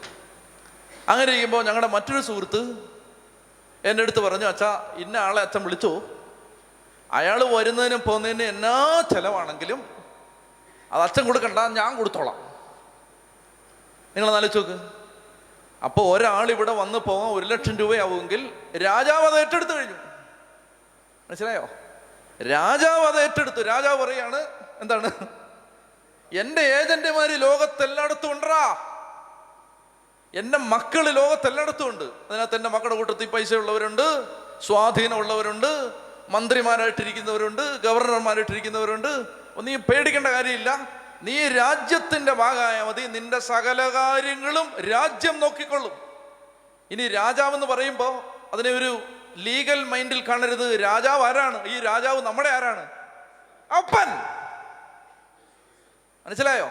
ഈ രാജാവ് ഒരു രാജാവല്ല മറിച്ച് നമ്മുടെ ആരാണ്? ഈ രാജാവും നമ്മൾ തമ്മിലുള്ള ബന്ധം എന്താണ്? അപ്പൻ. പിടിയിട്ടുന്നുണ്ടോ സകല കാര്യങ്ങളും അപ്പൻ നോക്കും. സകല കാര്യങ്ങളും. എന്നെ വിശ്വസിക്കാമെങ്കിൽ വിശ്വസിക്ക്. ഞാൻ ആ ഒരു സത്യത്തിന്റെ തലയെ ചവിട്ടി നിന്നാണ് ഇത് പറയുന്നത്. അല്ലെങ്കിൽ ആ സത്യത്തിന്റെ നെഞ്ചിൽ ചവിട്ടി എന്നാണ് അതിനെ തെറ്റിദ്ധരിച്ചെടുക്കരുത് ആ പറയുന്നതിനെ. എന്ന് പറഞ്ഞാൽ ആ സത്യത്തിനകത്ത് എന്നാണ് ഞാൻ പറയുന്നത്. അതിന് ഞാൻ ഓരോ ദിവസവും ഇത് അനുഭവിച്ചുകൊണ്ടിരിക്കുകയാണ്. ദൈവരാജ്യത്തിന്റെ സുവിശേഷത്തിന്റെ ഭാഗമായാൽ പിന്നെ രാജാവാണ് എല്ലാം നടത്തുന്നത്. വിശ്വസിക്കാവോ? എന്നാ പറ ആമേൻ. അപ്പൊ അതുകൊണ്ട് പ്രിയപ്പെട്ടവർ ഇത് നഷ്ട അപ്പൊ ഈശോ ഇത് ഈശോയ്ക്ക് ഇത് തെളിയിക്കണം. അതാണ് ഈശോയുടെ അടുത്ത കൺസേൺ മത്തായിയുടെ സുവിശേഷം കർത്താവ് ഈ ദൈവരാജ്യം എന്താണ്? അത് പഠിപ്പിച്ചു തരാണ്. അപ്പോൾ രാജ്യത്തിന്റെ ഭാഗമായി കഴിഞ്ഞാൽ അയ്യോ ഇനിയിപ്പോൾ എല്ലാവരും പിച്ചക്കാരുടെ കൂടെ നടക്കേണ്ടി വരുമോ എന്ന് ചിലരുടെ മനസ്സിൽ സംശയമാണ് ഇപ്പൊ കർത്താവ് പറയാണ് എവിടെടാ കുഷ്ഠരോഗി? വാടാ എവിടെ അയ്യോ കുഷ്ഠം മാറി. അപ്പൊ ആളുകൾക്ക് മനസ്സിലായി ഇത് കൊള്ളാലോ. ദൈവരാജ്യത്തിന്റെ ഭാഗമായാൽ കുഷ്ഠം മാറി. അപ്പൊ പത്രോസ് ഇങ്ങനെ ഈശോയുടെ കൂടെ നടക്കുമ്പോൾ പത്രോസ് ഒരു സങ്കടമുണ്ട്. അയ്യോ വള്ളവും പോയി വലയും പോയി. വീട്ടിൽ ചെന്ന് കയറി അമ്മായിമ്മ തെറിവിളിയോടെ തെറിവിളി. പത്രോസിന് ഭാര്യ ഉണ്ടായിരുന്നു കേട്ടോ. ഏ നിങ്ങൾക്ക് സങ്കടം ഉണ്ടോ അതിനകത്ത്? ഇല്ല പത്രോസ് ഭാര്യ ഉണ്ടായിരുന്നു. പക്ഷെ ഒരു ഭാര്യ ഉള്ളായിരുന്നു. അതിനകത്ത് സങ്കടം ഉണ്ടോ അപ്പൊ ഏതായാലും പത്രോസ്ലിഗായിക്ക് വിശുദ്ധ അയ്യോ പത്രോസ്ലിഗ തിരുനാളാണെന്ന് കേട്ടോ? അപ്പോൾ പത്രോസ് പത്രോസ്ലിഗായിക്ക് ഭാര്യ ഉണ്ടായിരുന്നു. അപ്പോൾ നിങ്ങൾ ആലോചിച്ച് നോക്കൂ സുവിശേഷ വേലയ്ക്ക് ഇറങ്ങുന്ന കിട്ടിയവനെ സപ്പോർട്ട് ചെയ്യുന്ന എത്ര ഭാര്യമാരുണ്ട്? ഏ? എന്റെ ഒരു പരിചയത്തിലെ അറിവിലും അര ശതമാനം പോലും ഇല്ല. കാരണം അത് കുറ്റം പറഞ്ഞിട്ട് കാര്യമില്ല. കാരണം അത് കുടുംബ കുടുംബത്തിന്റെ ഭാരം പിള്ളേരെ വളർത്തുന്നത് ഇതെല്ലാം കൂടെ ഇങ്ങനെ ഒറ്റയ്ക്ക് ചെയ്യേണ്ടി വരുമ്പോൾ ഭാര്യമാർക്ക് ഏ? ചില പ്രത്യേക രോഗങ്ങൾ വെളിപ്പെടും. അപ്പൊ അതുകൊണ്ട് അപ്പോൾ പത്രോസ്ലിക ഈശോയുടെ കൂടെ വള്ളവും കളഞ്ഞു വലയും കളഞ്ഞു ഇങ്ങനെ ഇറങ്ങി നടക്കുകയാണ്. നിങ്ങളൊന്ന് ആലോചിച്ച് നോക്ക്. ഈശോ മിശിക ഈ ദൗത്യമെല്ലാം പൂർത്തിയാക്കിയിട്ട് കുരിശിൽ സഹിച്ച് മരിച്ച് അടക്കപ്പെട്ട് ഉയർത്തെഴുന്നേറ്റ് വീണ്ടും പഴയ സ്ഥിതിയിലോട്ട് പോകും. പത്രോസോ? വള്ളവും പോയി വലയും പോയി. അപ്പൊ നിങ്ങൾ ആലോചിച്ച് നോക്ക് ഈ ഈ മനുഷ്യർ കൊടുത്തൊരു വില. എവിടുന്നോ വന്ന ഒരു തച്ചൻ ഞാൻ നിങ്ങളെ മനുഷ്യരെ പിടിക്കുന്നവരാക്കാം എന്ന് പറയുമ്പോ എല്ലാം കളഞ്ഞിട്ട് പോയി. അപ്പം ഭാര്യ എല്ലാ ദിവസവും ഫോൺ വിളിച്ചിട്ട് തെറിവിളി പത്രോസ്ലികായെ ഇങ്ങനെ നടക്കാനായിരുന്നെങ്കിൽ നിങ്ങൾ എന്തിനാണ് കിട്ടിയത്? അപ്പൊ അന്നേരമാണ് ഒരു കൊച്ചു കിടന്ന് കരയുന്നത്. നാണ്ടെ നാണ്ടെ കിടന്ന് കീറുന്നുണ്ടെന്ന് പറഞ്ഞു. ഇങ്ങനെ പറഞ്ഞു പറഞ്ഞു പറഞ്ഞു പറഞ്ഞു പറഞ്ഞു നിരന്തരമായി നിരന്തരമായി പത്രോസ് ലീഗായെ അറിയില്ല നമുക്ക്. ചിലപ്പോൾ ബുദ്ധിമുട്ടിച്ചിട്ടുണ്ട്? അറിയില്ല. അപ്പോൾ പത്രോസ് ലീഗ വിഷമിച്ചിട്ടുണ്ടാവും. അപ്പോൾ ദൈവമേ ഈ ഈ തച്ചന്റെ കൂടെ നടന്ന് ദൈവമേ വീട്ടിലും സമാധാനം ഇല്ല അമ്മായിമ്മയുടെ കാര്യം പിന്നെ എനിക്ക് തോന്നുന്നു അമ്മായിമ്മയ്ക്ക് പണ്ട് മുതലേ ഒരേ ക്യാരക്ടറാന്ന് തോന്നുന്നു. വലിയ വ്യത്യാസമൊന്നും വന്നിട്ടില്ല. അമ്മായിമ്മയുടെ കാര്യം പറയാനുമില്ല അങ്ങനെ പത്രോശ്രീ ആകെ വിഷമിച്ചിരിക്കുന്ന സമയത്താണ് ഒരാൾ വീട്ടിൽ നിന്ന് പറഞ്ഞു നിന്റെ അമ്മായിയമ്മ പനി പിടിച്ച് കിടക്കാണ്. അല്ലേ നമ്മളാണ് അങ്ങനെ പറഞ്ഞല്ലേ അമ്മായിമ്മ അയ്യോ ഇനിയിപ്പോ മൂന്നാൽ ദിവസത്തേക്ക് സമാധാനമുണ്ട്. അങ്ങനല്ല പത്രോശ്രീയൊക്കെ അത് കേട്ടപ്പോൾ വിഷമായി. അമ്മായിമ്മയ്ക്ക് പനി. അപ്പോൾ ഒരാൾ വന്നിട്ട് ഇങ്ങനെ പറയുകയാണ് എന്താണ് അമ്മായിമ്മ പനി വയ്യാതെ കിടക്കുകയാണ്. അപ്പോൾ ഈശോ ഇങ്ങനെ തിരിഞ്ഞ് നിന്ന് കേട്ടത്. എന്നാ മത്രോസേ ഓ ഒന്നുമില്ല. അല്ല എന്നാ എന്നാ കാര്യം? അയാൾ എന്നെ പറഞ്ഞേ? അത് അമ്മായിമ്മയ്ക്ക് അതല്ല ഇടയ്ക്കിടയ്ക്ക് വരുന്ന കുഴപ്പമില്ല. അത് മിക്കവാറും ഉള്ളതാ. അപ്പോൾ ഇങ്ങനെ പൊക്കൊണ്ടിരുന്ന വണ്ടി നേരെ തിരിച്ചു. എന്നാ പിന്നെ അങ്ങോട്ട് പൊക്കളയാം. ദൈവരാജ്യം പത്രോസിന്റെ വീട്ടിലേക്ക് കയറി ചെന്നു.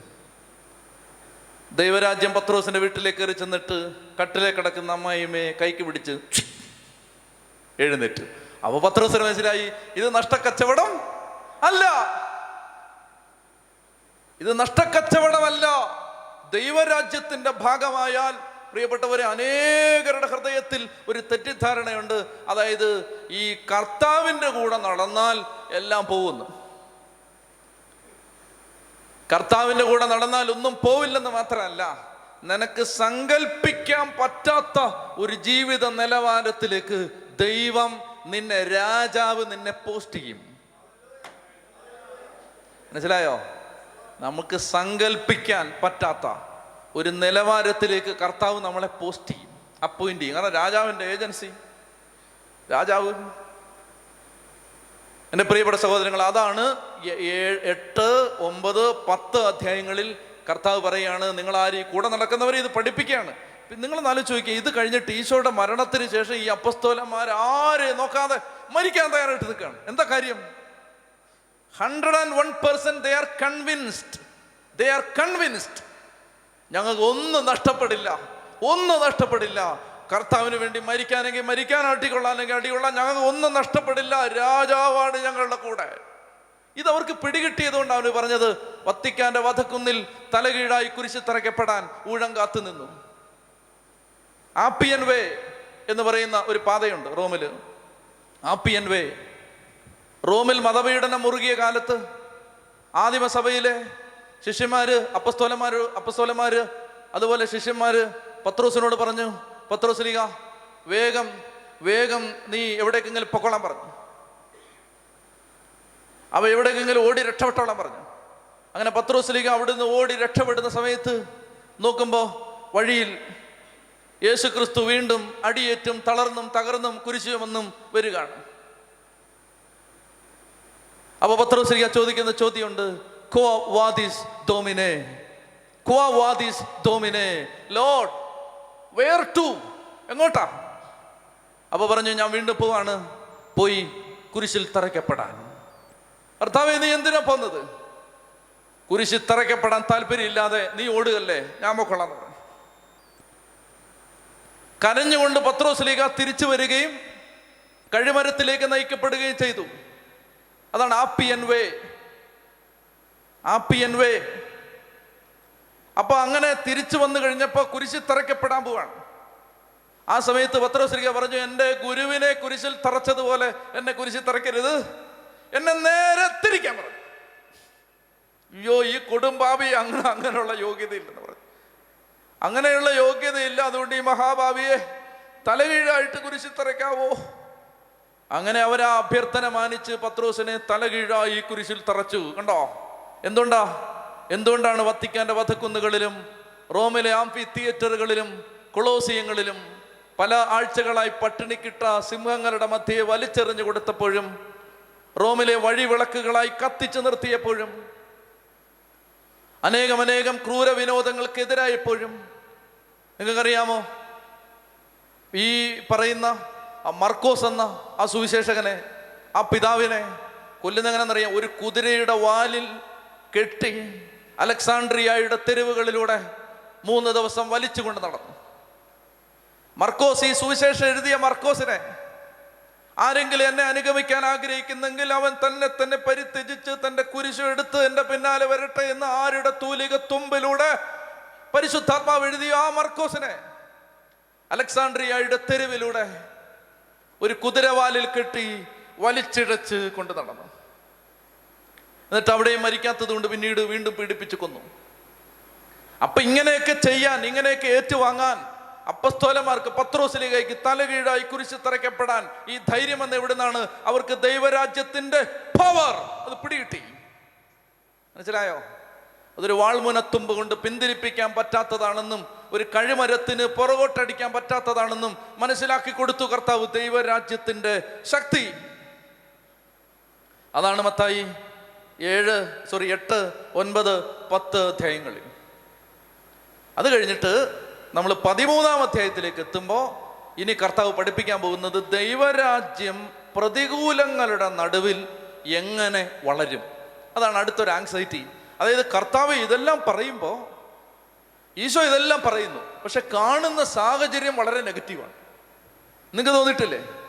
അതായത് ഇതെല്ലാം പറയുന്നത് ധ്യാനകേന്ദ്രം ധ്യാന ഗുരുക്കന്മാർ അച്ഛന്മാർ പ്രസംഗം പ്രാർത്ഥന കുർബാന പക്ഷേ സാഹചര്യം എല്ലാം ഭയങ്കര നെഗറ്റീവ് ഒരിടത്തും ഒന്നും ഉണ്ടാവുന്നതായിട്ട് കാണുന്നില്ല. മനസ്സിലാവുന്നുണ്ടോ? ദൈവരാജ്യം പറഞ്ഞിട്ട് ദൈവരാജ്യത്തിന്റെ ശക്തി പ്രകടിപ്പിച്ചിട്ട് കർത്താവ് ദൈവരാജ്യം ദൈവരാജ്യം എന്ന് പറഞ്ഞുകൊണ്ടിരിക്കുമ്പോ ഇവന്മാരുടെ ഇടയിൽ തന്നെ പ്രശ്നം. മനസ്സിലാവുന്നുണ്ടോ? ആ സമയത്ത് കർത്താവ് ശിഷ്യന്മാരുടെ സകല സംശയങ്ങൾക്ക് മറുപടി കൊടുക്കുകയാണ് ദൈവരാജ്യത്തിന്റെ വളർച്ച എങ്ങനെയായിരിക്കും? ഏഴ് ഉപമകൾ പറയുകയാണ്. മത്തായി ഇനി തുറന്നു. മത്തായിയുടെ സുവിശേഷം പതിമൂന്നാം അധ്യായത്തിൽ. കർത്താവ് ഏഴ് ഉപമകൾ പറയുകയാണ്. വേഗം എടുത്തേ. മത്തായിയുടെ സുവിശേഷം പതിമൂന്നാം അധ്യായത്തിൽ ഈശോമിശിക ദൈവരാജ്യത്തിന്റെ വളർച്ചയെക്കുറിച്ച് പഠിപ്പിക്കുകയാണ്. ദൈവരാജ്യം എങ്ങനെയാണ് വളരാൻ പോകുന്നത്? അത് പഠിപ്പിക്കുകയാണ്. മത്തായിയുടെ സുവിശേഷം പതിമൂന്നാം അധ്യായം. വായിക്കാമോ ഒന്ന് മുതൽ? അന്ന് തന്നെ യേശു ഭവനത്തിൽ നിന്ന് പുറത്തു വന്ന് കടൽ തീരത്ത് ഇരുന്നു. വലിയ ജനക്കൂട്ടങ്ങൾ അവന്റെ അടുത്ത് വന്നു. തന്നിമിത്തം അവന്റെ ഒരു തോണിയിൽ കയറി ഇരുന്നു. ജനക്കൂട്ടം മുഴുവൻ തീരത്ത് നിന്നു. അപ്പോൾ അവൻ വളരെ കാര്യങ്ങൾ ഉപമകൾ വഴി അവരോട് പറഞ്ഞു. ഇനി എന്നിട്ട് പത്ത് മുതൽ വായിച്ചേ.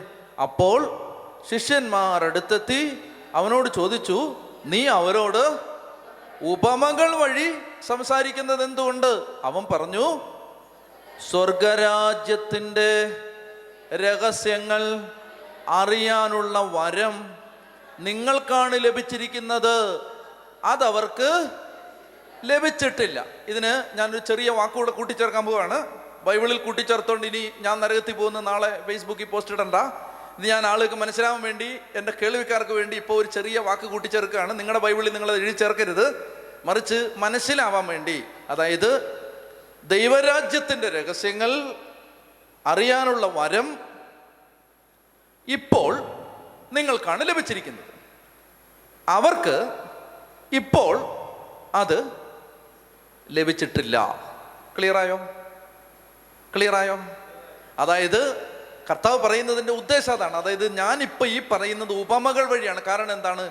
ഇപ്പോൾ എല്ലാവർക്കും എല്ലാം പറഞ്ഞാൽ മനസ്സിലാക്കാനുള്ള കൃപയില്ല ജ്ഞാനമില്ല. കാരണം എന്താണ്? ഞാൻ കുരിശിൽ മരിച്ചിട്ടില്ല. പിടികിട്ടുന്നുണ്ടോ? ഞാൻ കുരിശിൽ മരിച്ചിട്ടില്ല. ഞാൻ മരിക്കുന്നതിന് മുമ്പ് നിങ്ങൾക്ക് ഇതെല്ലാം പറഞ്ഞു തരികയാണ്. അപ്പോൾ ഞാൻ അവരോട് ഇത് പ്രസംഗിക്കത്ത് മാത്രമേ ഉള്ളൂ. പ്രസംഗിച്ച കാര്യങ്ങൾ വ്യക്തതയോടെ നിങ്ങൾക്ക് മനസ്സിലാവും. എപ്പോൾ? എപ്പോൾ? പരിശുദ്ധാത്മാവ് വന്നു കഴിയുമ്പോൾ അവൻ എല്ലാ കാര്യങ്ങളും നിങ്ങളെ അനുസ്മരിപ്പിക്കുകയും പഠിപ്പിക്കുകയും ചെയ്യും. പരിശുദ്ധാത്മാവ് വരണമെങ്കിൽ എന്ത് ചെയ്യണം? ഞാൻ മഹുദ്ധീകരിക്കപ്പെടണം ഓർക്കുന്നുണ്ടോ വചനം? എന്തെന്നാൽ യേശു അതുവരെയും മഹുദ്ധീകരിക്കപ്പെട്ടിരുന്നത് മഹുദ്ധീകരിക്കപ്പെടണമെങ്കിൽ അതിനു മുമ്പ് ഞാൻ കുരിശിൽ കൊല്ലപ്പെടണം. അപ്പൊ കുരിശിൽ കൊല്ലപ്പെട്ട് ഉയർത്തെഴുന്നേറ്റ് മഹുദ്ധീകരിക്കപ്പെട്ട് കഴിയുമ്പോഴേ പരിശുദ്ധാത്മാവ് വരൂ. പരിശുദ്ധാത്മാവ് വരുമ്പോഴേ നിങ്ങൾക്ക് എല്ലാ കാര്യവും വ്യക്തതയോടെ മനസ്സിലാവൂ. ഇപ്പോ ഞാൻ അതിന്റെ വിത്ത് ഇടുകയാണ് വിത്ത്. അത് നാളെ നിങ്ങൾക്കെല്ലാം പിടികിട്ടും. അപ്പൊ അത് ഇവരോട് ഇപ്പൊ പറഞ്ഞാൽ വ്യക്തതയോടെ പറഞ്ഞാൽ അവർക്ക് മനസ്സിലാവില്ല. എന്നാൽ നിങ്ങൾ അന്ന് പറയുമ്പോൾ നിങ്ങൾ അന്ന് പരിശുദ്ധാത്മാവിന്റെ വരം കിട്ടിയിട്ട് നിങ്ങൾ ഇത് നാളെ പറയുമ്പോൾ ഇവർ സ്വീകരിക്കണമെങ്കിൽ നേരത്തെ ഞാൻ ഇതിന്റെ വിത്ത് അവരിലും വിട്ടിരിക്കണം. പിടികിട്ടുന്നുണ്ടോ? ആ. പിടികിട്ടുന്നുണ്ടോ? അതായത് മനസ്സിലായില്ലെങ്കിൽ ഒന്ന് കൈവയ്ക്കുകയെ ധൈര്യമായിട്ട് കൈവെക്കുകയോ. എന്തെന്നറിയാമോ അതായത് ദൈവരാജ്യത്തിന്റെ ഇപ്പൊ ഈ ശിഷ്യന്മാർ ഈശോയുടെ അടുത്ത് വന്നിട്ട് ചോദിക്കുകയാണ് കർത്താവെ നീ എന്തിനാണ് ഈ കഥകൾ വഴി സംസാരിക്കുന്നത്? പ്ലെയിൻ ആയിട്ടൊക്കെ പറഞ്ഞാൽ പോരെ. അതായത് എന്നാ പ്രതികൂലം വന്നാലും ദൈവരാജ്യം വളരും. അങ്ങനെ പറഞ്ഞാൽ പോരെ. അതിന് വരെ ഈ കഥയെല്ലാം പറയുന്നത് എന്തിനാ? അപ്പൊ ഈശോ അവരോട് പറയുകയാണ് ദൈവരാജ്യത്തിന്റെ രഹസ്യങ്ങൾ അറിയാനുള്ള വരം ഇപ്പോൾ ഇപ്പോൾ നിങ്ങൾക്കാണ് കിട്ടിയിരിക്കുന്നത്. കാരണം എന്താണ്? ദൈവരാജ്യം ഒരു വ്യക്തിയായിട്ട് മാറിയത് യേശുവാണ് ഞാൻ നിങ്ങളുടെ കൂടെ നിൽക്കുകയാണ്. അപ്പം ഞാൻ ചെയ്യുന്നതും എന്റെ സ്വരവും എന്റെ സംസാരവും എല്ലാം ശ്രദ്ധിച്ച് കേട്ടാൽ നിങ്ങൾക്ക് കുറച്ചൊക്കെ മനസ്സിലാവും. എന്നാൽ വെളിയിൽ നിൽക്കുന്നവൻ ഇതുവല്ല മനസ്സിലാവുമോ ഒന്നും മനസ്സിലാവില്ല. അപ്പോൾ ഉദാഹരണത്തിന് എനിക്ക് പരിചയമുള്ള ഒരു തിരുമേനി എനിക്ക് പരിചയമുള്ളൊരു തിരുമേനി പ്രാർത്ഥിച്ച സമയത്ത് ഭാഷാവരത്തി സ്തുതിച്ചു. അപ്പോൾ അതൊരാളിങ്ങനെ മൊബൈൽ റെക്കോർഡ് ചെയ്തിട്ട് വാട്സപ്പ് വഴി പ്രചരിപ്പിച്ചു. അപ്പൊ ഇത് അറിയാത്ത ഒരുത്തൻ ഇത് കേട്ടിട്ട് ഓ ഭ്രാന്ത് കാണിക്കുന്ന കണ്ടില്ലേ? നിങ്ങൾ നലിച്ചോക്ക് ഈ ഭാഷാവരം എന്താണെന്നോ ഭാഷാവരത്തിലെ പ്രാർത്ഥന എന്താണെന്നോ ഭാഷാവരത്തിൽ പ്രാർത്ഥിക്കുമ്പോൾ ആത്മാവാണ് പ്രാർത്ഥിക്കുന്നത് അതിന് ശബ്ദം മാത്രം മതി അതിന് വാക്കൊന്നും വേണ്ട അത് മീനിങ് ആയ വാക്കൊന്നും ആവേണ്ട കാര്യമില്ല. ആത്മാവാണ് പ്രാർത്ഥിക്കുന്നത്. ഒരാളുടെ പ്രാർത്ഥനയുടെ എക്സ്പ്രഷൻ മാത്രമാണ് അത്. അയാൾ എന്ത് പറയുന്നുള്ള വിഷയമല്ല. ഇതറിയാത്ത ഒരുത്തിന് ഇത് പിടികിട്ടുമോ അവൻ എന്നാ പറയും? ചുമ്മാ ഭ്രാന്ത് പറഞ്ഞുകൊണ്ടിരിക്കുന്ന കണ്ടില്ലേ ഹബാ ശബാ ധബാ ബ. യോ വട്ട് പറയുന്നത് കണ്ടില്ലേ. കാരണം എന്താണ്? ദൈവരാജ്യത്തിന്റെ രഹസ്യം അവന് പിടിയിട്ടിട്ടില്ല. അപ്പോൾ ഈശോ മിശിക പറയുകയാണ് ശ്രദ്ധിക്കുക ഈശോ പറയുകയാണ് ദൈവരാജ്യത്തിന്റെ രഹസ്യങ്ങൾ അറിയാനുള്ള വരം ഇപ്പോൾ നിങ്ങൾക്കാണ് കിട്ടിയിരിക്കുന്നത്. എന്നാൽ എല്ലാവർക്കും അത് കിട്ടിയിട്ടില്ല. വെളിയിലുള്ളവർക്കത് മനസ്സിലായിട്ടില്ല. എന്നാൽ നിങ്ങൾക്ക് തന്നെ പകുതിയെ മനസ്സിലായിട്ടുള്ളൂ. അല്ലേ? നിങ്ങൾക്ക് തന്നെ ഇപ്പം ഞാൻ പറഞ്ഞത് മുക്കാലും മനസ്സിലായിട്ടില്ല. സത്യമല്ലേ? നിങ്ങൾക്ക് തന്നെ അത് ഈശോ പറയുകയാണ് ശിഷ്യന്മാരോട് പറയാണ് നിങ്ങൾക്ക് തന്നെ ഞാൻ പറയുന്നത് എന്താന്ന് പൂർണമായിട്ടും മനസ്സിലാവുന്നില്ല. അപ്പോ വെളിയിലുള്ളവർക്ക് വ്യക്തതയോടെ പറഞ്ഞു കൊടുത്താൽ അവർക്ക് മനസ്സിലാവുമോ അവർക്ക് മനസ്സിലാവത്തില്ല. നിങ്ങൾക്കിത് മനസ്സിലാവും എന്ന്. ഇതെല്ലാം നിങ്ങൾക്ക് മനസ്സിലാവും എന്ന് പരിശുദ്ധാത്മാവ് വരുമ്പോൾ പരിശുദ്ധാത്മാവ് വരണമെങ്കിൽ അതിനു മുമ്പ് എന്ത് സംഭവിക്കണം? എന്റെ കുരിശുമരണം സംഭവിക്കണം. അതുകൊണ്ട് എന്റെ കുരിശുമരണത്തിന് മുമ്പ് പരിശുദ്ധാത്മാവ് വരാൻ സാധ്യതയില്ലാത്തത് കൊണ്ട് നിങ്ങൾക്കിത് മനസ്സിലാവില്ല. അപ്പോൾ അതുകൊണ്ട് നിങ്ങൾക്കിത് മനസ്സിലായി കഴിയുമ്പോൾ നിങ്ങളിത് പ്രസംഗിക്കാൻ പോകും ഇല്ലേ?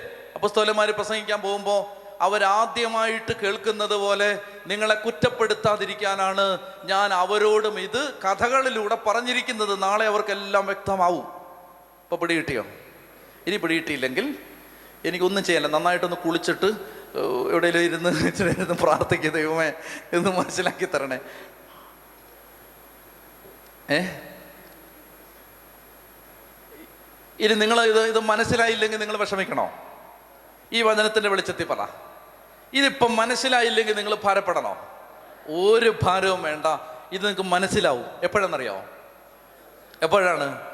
പരിശുദ്ധാത്മാവ് നിങ്ങളിൽ ജ്വലിക്കുന്ന സന്ദർഭം ജീവിതത്തിൽ അനേക തവണ ഉണ്ടാവും ആ സമയത്ത് നിങ്ങൾ പറയും അയ്യോ അന്ന് അച്ഛൻ പറഞ്ഞത് അയ്യോ ഇതായിരുന്നല്ലേ? പെട്ടെന്ന് പിടികിട്ടും.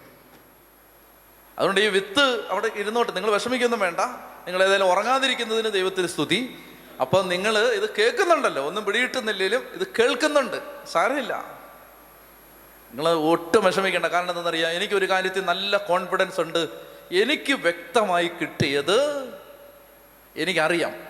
അത് അതെങ്ങനെ അത് അത് പുസ്തകം വായിച്ച് പഠിച്ച് വായിച്ചൊന്നുമല്ല. അതിങ്ങനെ ഒരു ഒരു ഒരു ക്ലിക്കിൽ അതങ്ങ് കിട്ടി. വേഗം കിട്ടി.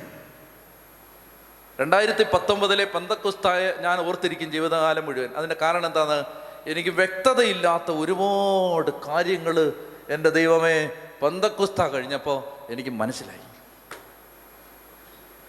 അത് ലിറ്ററലി എനിക്ക് എനിക്ക് നൂറല്ല നൂറ്റൊന്ന് തവണ കോൺഫിഡൻസോടെ കോൺഫിഡൻസ് പറയാൻ പറ്റില്ല.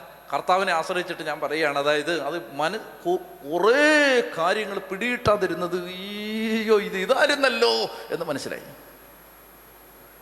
അതുകൊണ്ട് പ്രിയപ്പെട്ട സഹോദരങ്ങളെ അതുകൊണ്ട് ദൈവത്തിന്റെ ആത്മാവ് എല്ലാം മനസ്സിലാക്കി തരും. എന്ന് ഉറക്കെ പറഞ്ഞേ ഹാലേ ലുയാ അതിനെ തുറന്ന് ഉച്ചത്തി പറഞ്ഞേ ഹാലേ ലുയാ ഹാലേ ലുയാ അപ്പൊ ഒരിക്കൽ കൂടി ഒന്ന് വായിച്ചേ. മനസ്സിലാക്കണമെന്ന ആഗ്രഹത്തോടെ ഒരിക്കൽ കൂടി ഉച്ചത്തിൽ ഒന്ന് വായിച്ചേ. എന്താണ്? അഞ്ച് മുതലുള്ള വാക്യങ്ങൾ മത്തായി പതിമൂന്ന് അഞ്ച് മുതൽ വായിച്ചേ.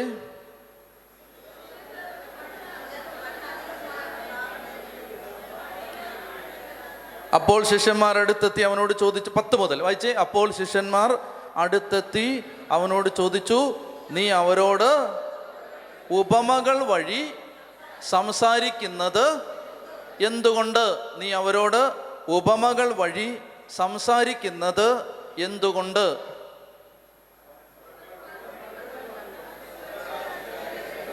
വായിച്ചേ.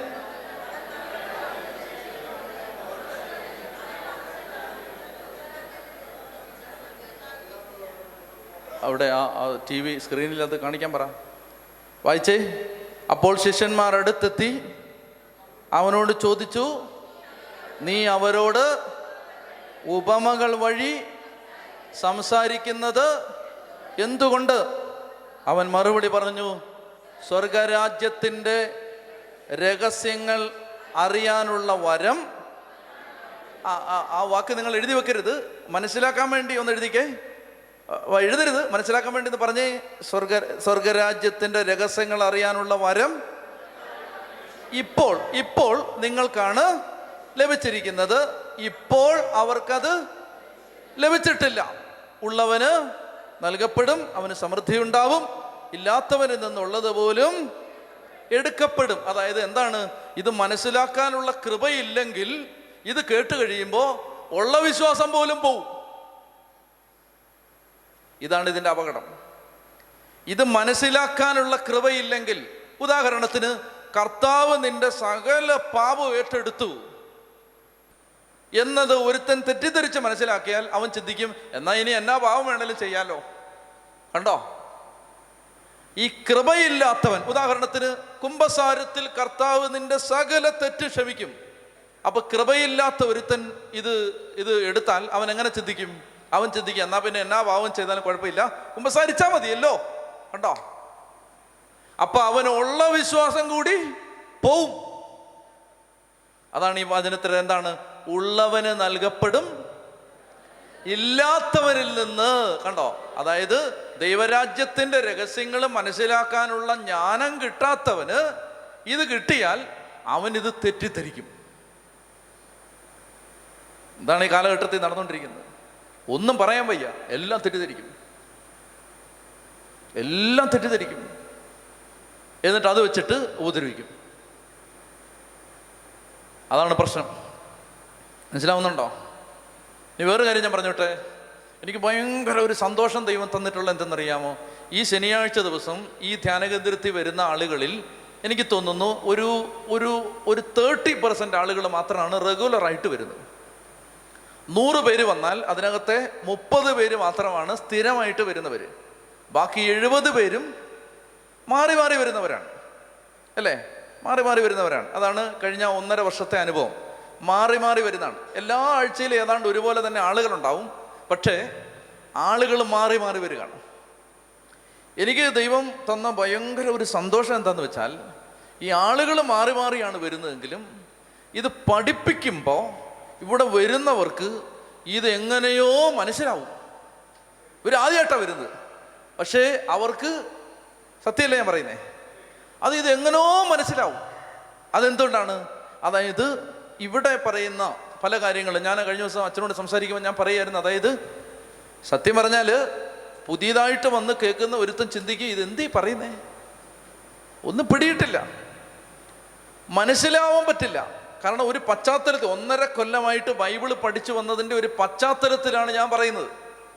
അത് കേട്ടിരുന്നവർക്ക് ഞാൻ പറയുന്ന ചില കാര്യങ്ങൾ മനസ്സിലാവും എന്ന ധാരണയിലാണ് പറയുന്നത്. ഫ്രഷ് ആയിട്ടുള്ള ഒരാൾക്ക് വേണ്ടി അല്ല ഇത് പറയുന്നത്. പക്ഷെ എങ്ങനോ ഇവിടെ ആദ്യമായിട്ട് വരുന്ന ഒരാൾക്ക് ആദ്യമായിട്ട് വന്നിരിക്കുന്ന ഒരാൾക്ക് അല്ലെങ്കിൽ ബൈബിൾ ഇന്ന് വരെ വായിച്ചിട്ടില്ലാത്ത ആളുകൾ ഇവിടെ വരും. ക്രിസ്തീയ മതത്തിന്റെ ഭാഗമല്ലാത്തവർ ഇവിടെ വരും. പക്ഷെ എങ്ങനോ മനസ്സിലാവും. അപ്പൊ അതാണ് ദൈവം ആലയത്തോട് കാണിച്ചിരിക്കുന്ന ഒരു കരുണ. അതായത് ഒരു ജ്ഞാനത്തിന്റെ സാധനം അവിടെ കിടപ്പുണ്ട്. അത് എങ്ങനോ പിടികിട്ടും. ഇതിങ്ങനെ ക്ലാസ്സിന് മനസ്സിലായില്ലെങ്കിലും വിസ്തൂർവാനയ്ക്ക് നിൽക്കുമ്പോൾ പെട്ടെന്ന് പിടികിട്ടും. ഉച്ചത്തി പറഞ്ഞേ ഹാലേ ലുയാ അതരം തുറന്ന് ഹാലേ ലുയാ അപ്പോ ഒന്നുകൂടെ വായിച്ചേ. അവൻ മറുപടി പറഞ്ഞു സ്വർഗരാജ്യത്തിന്റെ രഹസ്യങ്ങൾ അറിയാനുള്ള വരം നിങ്ങൾക്കാണ് ലഭിച്ചിരിക്കുന്നത്. ആ അപ്പൊ അത് എങ്ങനെയാ വായിക്കേണ്ട എഴുതല്ലേ? ഒരു കാരണവശാലും എഴുതല്ലേ? അവസാനം എന്നെ കുറിച്ച് തിരക്കരുത്. അവിടെ എഴുതി വെക്കരുത് എന്നിട്ട് പറയുന്നത് അയാൾ ഈ നിയമത്തിൽ എന്തെങ്കിലും വള്ളിയോ പുള്ളിയോ കൂട്ടിച്ചേർക്കുന്നവൻ ശവിക്കപ്പെട്ടവനാണ്. അങ്ങേര് ശവിക്കപ്പെട്ടിരിക്കുന്നു. നിങ്ങൾ നിങ്ങളുടെ ബൈബിളിൽ എഴുതി വെച്ചിട്ട് ഇതാണ് കറക്റ്റ്. ഞാൻ അത് അതല്ല കേട്ടോ. ഒറിജിനൽ ട്രാൻസ്ലേഷൻ ഒന്നുമല്ല ഞാൻ നിങ്ങൾക്ക് മനസ്സിലാവാൻ അങ്ങൊരു വാക്ക് ചേർത്താൽ പെട്ടെന്ന് പിടികിട്ടും. അല്ലെ നമ്മൾ ചിന്തിക്കുക എന്താ ചിന്തിക്കാൻ പോകുന്നത് അറിയാമോ? അതായത് അപ്പോൾ ഇതാർക്കും മനസ്സിലാവില്ലേ? കുറച്ച് പേർക്ക് മാത്രമേ മനസ്സിലാവത്തുള്ളൂ. അപ്പോൾ കുറച്ച് പേര് മാത്രമേ രക്ഷപ്പെടത്തുള്ളൂ. അങ്ങനെയൊക്കെ ചിന്തിക്കും. ശിഷ്യന്മാരോട് ഈശോ പറയുകയാണ് മക്കളെ ഇതിപ്പോൾ ഞാൻ പറയുന്ന സമയത്ത് ഇപ്പം നിങ്ങൾക്ക് ഏത് പിടികിട്ടു? നിങ്ങൾക്ക് തന്നെ നല്ലതായിട്ട് പിടികിട്ടിട്ടില്ല എന്നാൽ ഞാൻ കൂടെ ഉള്ളത് കൊണ്ട് നിങ്ങൾക്ക് എന്തെങ്കിലും സംശയം വന്നാൽ വീട്ടിൽ വന്നാണേലും ചോദിക്കാം. അപ്പം നിങ്ങൾക്ക് അത്യാവശ്യം പിടിയിട്ട് അവർക്ക് ഇപ്പം ഇത് മനസ്സിലാവില്ല. അവർക്ക് മനസ്സിലാവുന്ന എപ്പോഴാണ്? ഞാൻ കുരിശിൽ തറയ്ക്കപ്പെട്ട് ഞാൻ ഉയർത്തെഴുന്നേറ്റ് കഴിഞ്ഞ് വിശ്വാസവീരന്മാരായി നിങ്ങൾ ചെന്ന് പറയുമ്പോൾ അവർക്ക് പിടികിട്ടും. ഒറ്റ തവണ പറഞ്ഞപ്പോൾ മൂവായിരം പേർക്ക് മനസ്സിലായില്ലേ? പെന്തക്കുസ്തായിൽ അപ്പൊ അത് പരിശുദ്ധാത്മ വന്നു കഴിയുമ്പോൾ ഇവർക്ക് ഇത് പിടികിട്ടും. ഇപ്പൊ ഇവർക്ക് പിടികിട്ടില്ല. അതുകൊണ്ടാണ് അവരോട് ഞാൻ കഥകൾ വഴി സംസാരിക്കും. ഇപ്പൊ നിങ്ങൾക്ക് പിടികിട്ടിയോ? ഇപ്പൊ പിടികിട്ടിയോ? അതായത് നമ്മൾ വിചാരിച്ചിട്ടില്ലേ കർത്താവ് എന്തിനാണ് ഇങ്ങനെ പറയുന്നത്? ഞാനും ആലോചിച്ചിട്ടുണ്ട്. എന്തിനാണ് ഈ ഉപമകൾ വഴിയെല്ലാം പറയുന്നത്?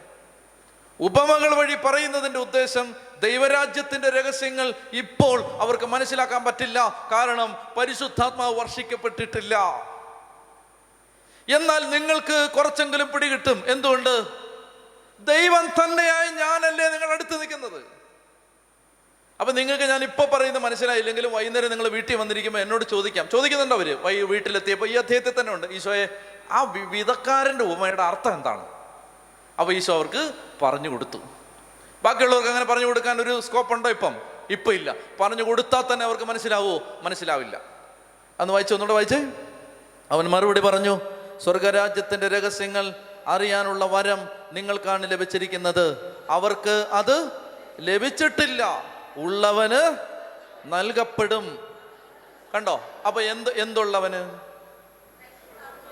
ആ പരിശുദ്ധാത്മാവിന്റെ ജ്ഞാനം. ഇത് മനസ്സിലാക്കാനുള്ള ജ്ഞാനമുള്ളവന് ഇത് ഓരോന്ന് മനസ്സിലായി കഴിയുമ്പോൾ പിന്നെയും പിന്നെയും പിന്നെയും പിന്നെയും മനസ്സിലാവാത്ത എല്ലാം മനസ്സിലായിക്കൊണ്ടിരിക്കും. എന്നാൽ ഇത് മനസ്സിലാകാത്തവന് അവനുള്ള അറിവ് പോലും ഇല്ലാതെ. എന്നിട്ട് അവൻ തെറ്റിദ്ധരിച്ചിട്ട് പറയും ആ ഇനി എന്നാ പാപം വേണേലും ചെയ്യാലോ?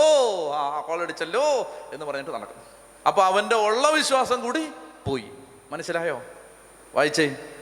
ഉള്ളവന് നൽകപ്പെടും അവന് സമൃദ്ധി ഉണ്ടാവും ഇല്ലാത്തവനിൽ നിന്നുള്ളത് പോലെ എടുക്കപ്പെടും. അതുകൊണ്ടാണ് ഞാൻ അവരോട് ഉപമകൾ വഴി സംസാരിക്കുന്നത്. കാരണം അവർ കണ്ടിട്ടും കാണുന്നില്ല. കേട്ടിട്ടും കേൾക്കുന്നില്ല ഗ്രഹിക്കുന്നില്ല. യേശയ്യയുടെ പ്രവചനം അവരിൽ ഇപ്പോൾ പൂർത്തിയായിരിക്കുകയാണ്. നിങ്ങൾ തീർച്ചയായും കേൾക്കും എന്നാൽ മനസ്സിലാക്കില്ല. നിങ്ങൾ കാണും എന്നാൽ ഗ്രഹിക്കില്ല. അവർ കണ്ണുകൊണ്ട് കണ്ട് കാതുകൊണ്ട് കേട്ട് ഹൃദയം കൊണ്ട് മനസ്സിലാക്കി മാനസാന്തരപ്പെടുകയും ഞാൻ അവരെ സുഖപ്പെടുത്തുകയും അസാധ്യമാകുമാറ്.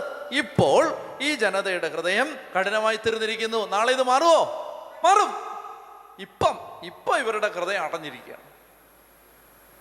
അപ്പൊ അതുകൊണ്ടാണ് ഞാൻ കഥകൾ വഴി അവരോട് സംസാരിക്കുന്നത്. എന്നാൽ വായിച്ചേ പതിനാറ് നിങ്ങളുടെ കണ്ണുകൾ ഭാഗ്യമുള്ളവ. എന്തെന്നാൽ അവ കാണുന്നു. നിങ്ങളുടെ കാതുകൾ ഭാഗ്യമുള്ളവ. എന്തെന്നാൽ അവ കേൾക്കുന്നു. സത്യമായി ഞാൻ നിങ്ങളോട് പറയുന്നു. അനേകം പ്രവാചകന്മാരും നീതിമാന്മാരും നിങ്ങൾ കാണുന്നവ കാണാൻ ആഗ്രഹിച്ചു. എങ്കിലും കണ്ടില്ല കേൾക്കുന്നവ കേൾക്കാൻ ആഗ്രഹിച്ചു. എങ്കിലും കേട്ടില്ല. അപ്പൊ ഇത്രയും മനസ്സിലായോ? അപ്പോൾ അപ്പോ നമ്മൾ വിശുദ്ധ കുർബാനയ്ക്ക് വേണ്ടി ഒരുങ്ങുകയാണ്. ഈ സമയത്ത് ദൈവത്തിന്റെ ആത്മാവ് ശക്തമായ ഒരു അഭിഷേകം ബലിയിലൂടെ തരാനായിട്ട് ഹാലലുയാ ഇരിക്കാം. അപ്പോൾ രണ്ട് കാര്യങ്ങൾ മനസ്സിലാക്കി. ഇനി നമ്മൾ പതിമൂന്നാം അധ്യായത്തിലേക്ക് വരുമ്പോൾ പതിമൂന്നാം അധ്യായം മത്തായിയുടെ സുവിശേഷം അഞ്ചാം അധ്യായം ആറാം അധ്യായം ഏഴാം അധ്യായം പറയുന്നത് ദൈവരാജ്യത്തിന്റെ ജീവിത ശൈലിയാണ് അതായത് ദൈവരാജ്യത്തിലുള്ളവർ എങ്ങനെയാണ് ജീവിക്കേണ്ടത്?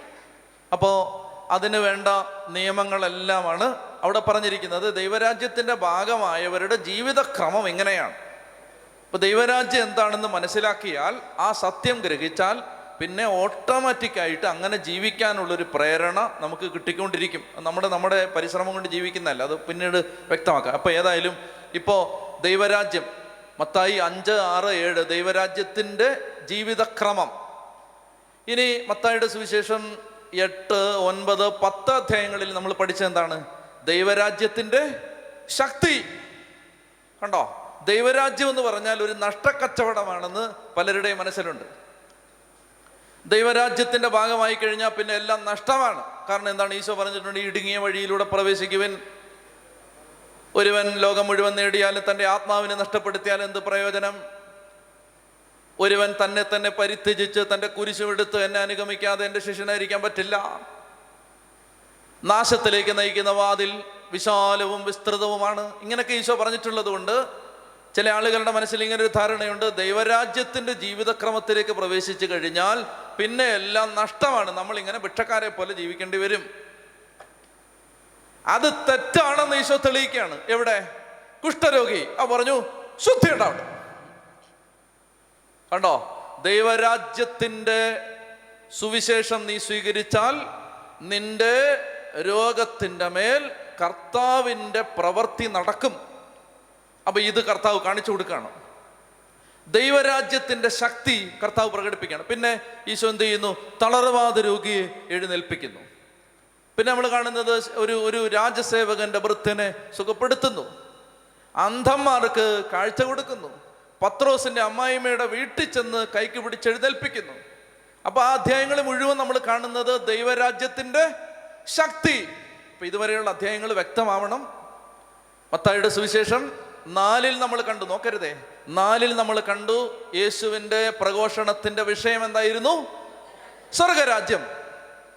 മത്തായി അഞ്ച് ആറ് ഏഴ് അധ്യായങ്ങളിൽ കണ്ടു. എന്ത് കണ്ടു? ദൈവരാജ്യത്തിന്റെ ജീവിതക്രമം. ദൈവരാജ്യത്തിലുള്ളവർ എങ്ങനെയാണ് ജീവിക്കുന്നത്? ഇനി അടുത്തത് മത്തായി എട്ട് ഒൻപത് പത്തിൽ നമ്മൾ കാണാൻ ശ്രമിച്ചത് ദൈവരാജ്യത്തിന്റെ ശക്തി. ദൈവരാജ്യത്തിലേക്ക് വന്നു കഴിഞ്ഞാൽ നിങ്ങളെ കർത്താവ് പിന്നീട് ആ രാജ്യത്തിന്റെ ശക്തിയാൽ നിറച്ചിരിക്കുന്നു. ആ രാജ്യത്തിന്റെ ശക്തി നിങ്ങളിലേക്ക് വന്നു കഴിഞ്ഞു വന്നുകൊണ്ടിരിക്കുന്നു. അത് ആ രാജ്യം നമ്മുടെ കാര്യങ്ങൾ നോക്കിക്കൊള്ളും. ഞാൻ പിന്നീട് മുമ്പൊക്കെ വിശദീകരിച്ചാണ് ഒത്തിരി ഈ രാജ്യത്തിന്റെ ഈ ദൈവത്തെ രാജാവായിട്ട് കണ്ടു കഴിഞ്ഞാൽ ഈ രാജാവിന്റെ ഏജന്റുമാർ ലോകം മുഴുവനും ഉണ്ട് അപ്പോൾ നമ്മുടെ കാര്യങ്ങളെല്ലാം ആ രാജാവ് നോക്കിക്കൊള്ളും. അത് കർത്താവ് കാണിച്ചു കൊടുക്കുകയാണ്. അതാണ് മത്തായി ആറിലൊക്കെ നമ്മൾ വായിച്ചത് എന്ത് ഭക്ഷിക്കും എന്ന് ജീവനെക്കുറിച്ചോ എന്ത് ധരിക്കുമെന്ന് ശരീരത്തെക്കുറിച്ചോ നിങ്ങൾ ആകുലരാകരുത്. നിങ്ങൾക്ക് വേണ്ടത് എന്താണെന്ന് നിങ്ങളുടെ രാജാവായ സ്വർഗസ്ഥനായ പിതാവിന് അറിയാം. ആദ്യം നിങ്ങൾ അവിടുത്തെ രാജ്യവും നീതി കണ്ടോ? അവിടുത്തെ കണ്ടോ? രാജ്യവും അവിടുത്തെ നീതിയും ഇതൊക്കെ പ്രധാനപ്പെട്ട വാക്കുകളാണ്. രാജ്യം എന്താണെന്ന് നമുക്ക് കുറെ വ്യക്തത കിട്ടി. ഇനിയുണ്ട് നീതി. അത് വലിയൊരു വിഷയമാണ്. ദൈവനീതി. നീതീകരണം. അപ്പോ നിങ്ങൾ ആദ്യ ദൈവത്തിന്റെ രാജ്യവും ദൈവരാജ്യം അന്വേഷിക്കുക ദൈവത്തിന്റെ നീതി അന്വേഷിക്കുക എല്ലാം തരാന്നാ പറഞ്ഞു. എന്ന് പറഞ്ഞാൽ നിങ്ങൾക്ക് ഈ ഭൂമിയിൽ ആവശ്യമുള്ളതെല്ലാം തരാം. നിങ്ങൾക്ക് എന്ത് ആവശ്യമുണ്ടോ അത് തരാം. നിങ്ങൾക്ക് ദൂർത്തിന് ആഡംബരത്തിന് തരാമെന്ന് അതെനിക്ക് അറിഞ്ഞുകൂടാ. പക്ഷേ ആവശ്യത്തിനുള്ളതെല്ലാം തന്നിരിക്കും. ഇപ്പൊ നിങ്ങളുടെ കൊച്ചിനെ കെട്ടിച്ചു വിടാൻ അഞ്ചു കോടി രൂപ വേണോ? അത് ആവശ്യമാണോ? തന്നിരിക്കും. നിങ്ങളുടെ കൊച്ചിനെ പഠിപ്പിക്കാൻ വിടാൻ അമ്പത് ലക്ഷം വേണോ? ആവശ്യമാണോ? കൊച്ചിനത് പഠിക്കാൻ വേണോ? തന്നിരിക്കും. എല്ലാം തന്നിരിക്കും. വിശ്വസിക്കുന്നോ? ദൈവരാജ്യം അത് അത് മറന്നു പോരുത്. ഇതെല്ലാം രാജ്യത്തിന്റെ പുത്രന്മാർക്കാണ്.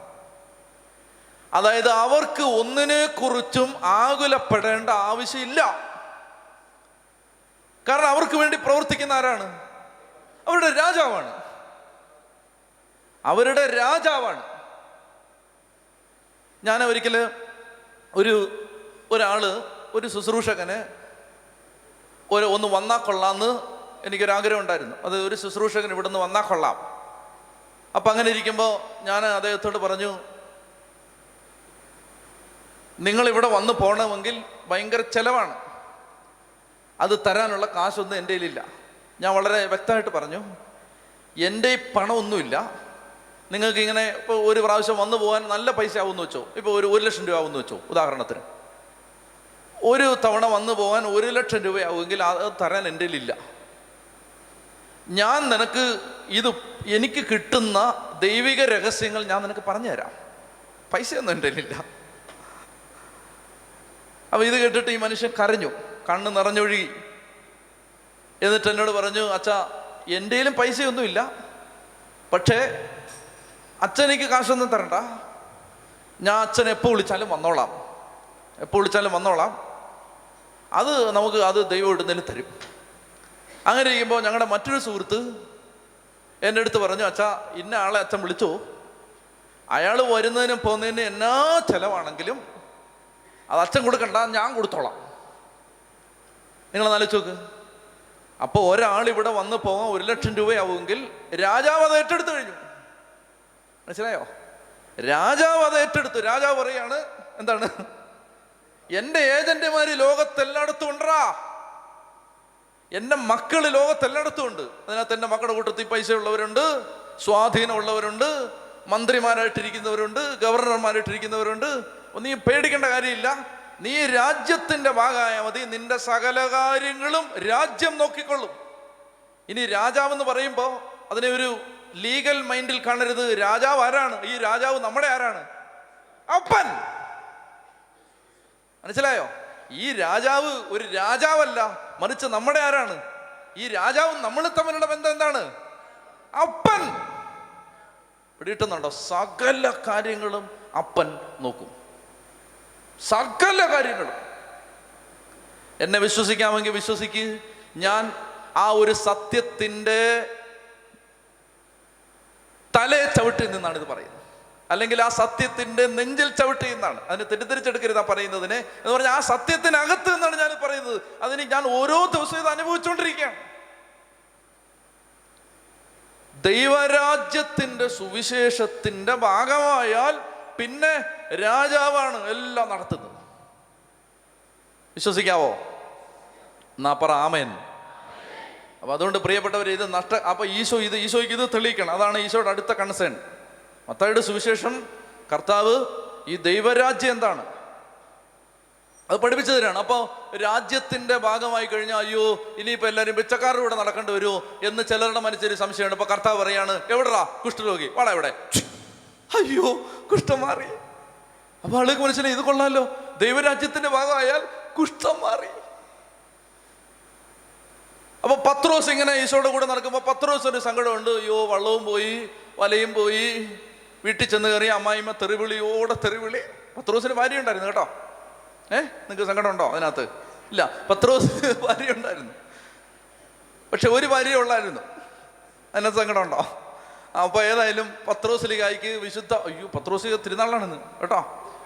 അപ്പോൾ പത്രോസ്ലിഗായിക്ക് ഭാര്യ ഉണ്ടായിരുന്നു അപ്പോൾ നിങ്ങളെ നാല് നോക്കൂ. സുവിശേഷ വേലയ്ക്ക് ഇറങ്ങുന്ന കിട്ടിയവനെ സപ്പോർട്ട് ചെയ്യുന്ന എത്ര ഭാര്യമാരുണ്ട്? ഏ? എന്റെ ഒരു പരിചയത്തിലെ അറിവിലും അര ശതമാനം പോലും ഇല്ല. കാരണം അത് കുറ്റം പറഞ്ഞിട്ട് കാര്യമില്ല. കാരണം അത് കുടുംബ കുടുംബത്തിന്റെ ഭാരം പിള്ളേരെ വളർത്തുന്നത് ഇതെല്ലാം കൂടെ ഇങ്ങനെ ഒറ്റയ്ക്ക് ചെയ്യേണ്ടി വരുമ്പോൾ ഭാര്യമാർക്ക് ഏ? ചില പ്രത്യേക രോഗങ്ങൾ വെളിപ്പെടും. അപ്പോൾ അതുകൊണ്ട് അപ്പോൾ പത്രോസ്ലിക ഈശോയുടെ കൂടെ വള്ളവും കളഞ്ഞു വലയും കളഞ്ഞു ഇങ്ങനെ ഇറങ്ങി നടക്കുകയാണ്. നിങ്ങളൊന്ന് ആലോചിച്ച് നോക്ക്. ഈശോ മിശിക ഈ ദൗത്യമെല്ലാം പൂർത്തിയാക്കിയിട്ട് കുരിശിൽ സഹിച്ച് മരിച്ച് അടക്കപ്പെട്ട് ഉയർത്തെഴുന്നേറ്റ് വീണ്ടും പഴയ സ്ഥിതിയിലോട്ട് പോകും പത്രോസോ വള്ളവും പോയി വലയും പോയി. അപ്പം നിങ്ങൾ ആലോചിച്ച് ഈ ഈ മനുഷ്യർ കൊടുത്തൊരു വില.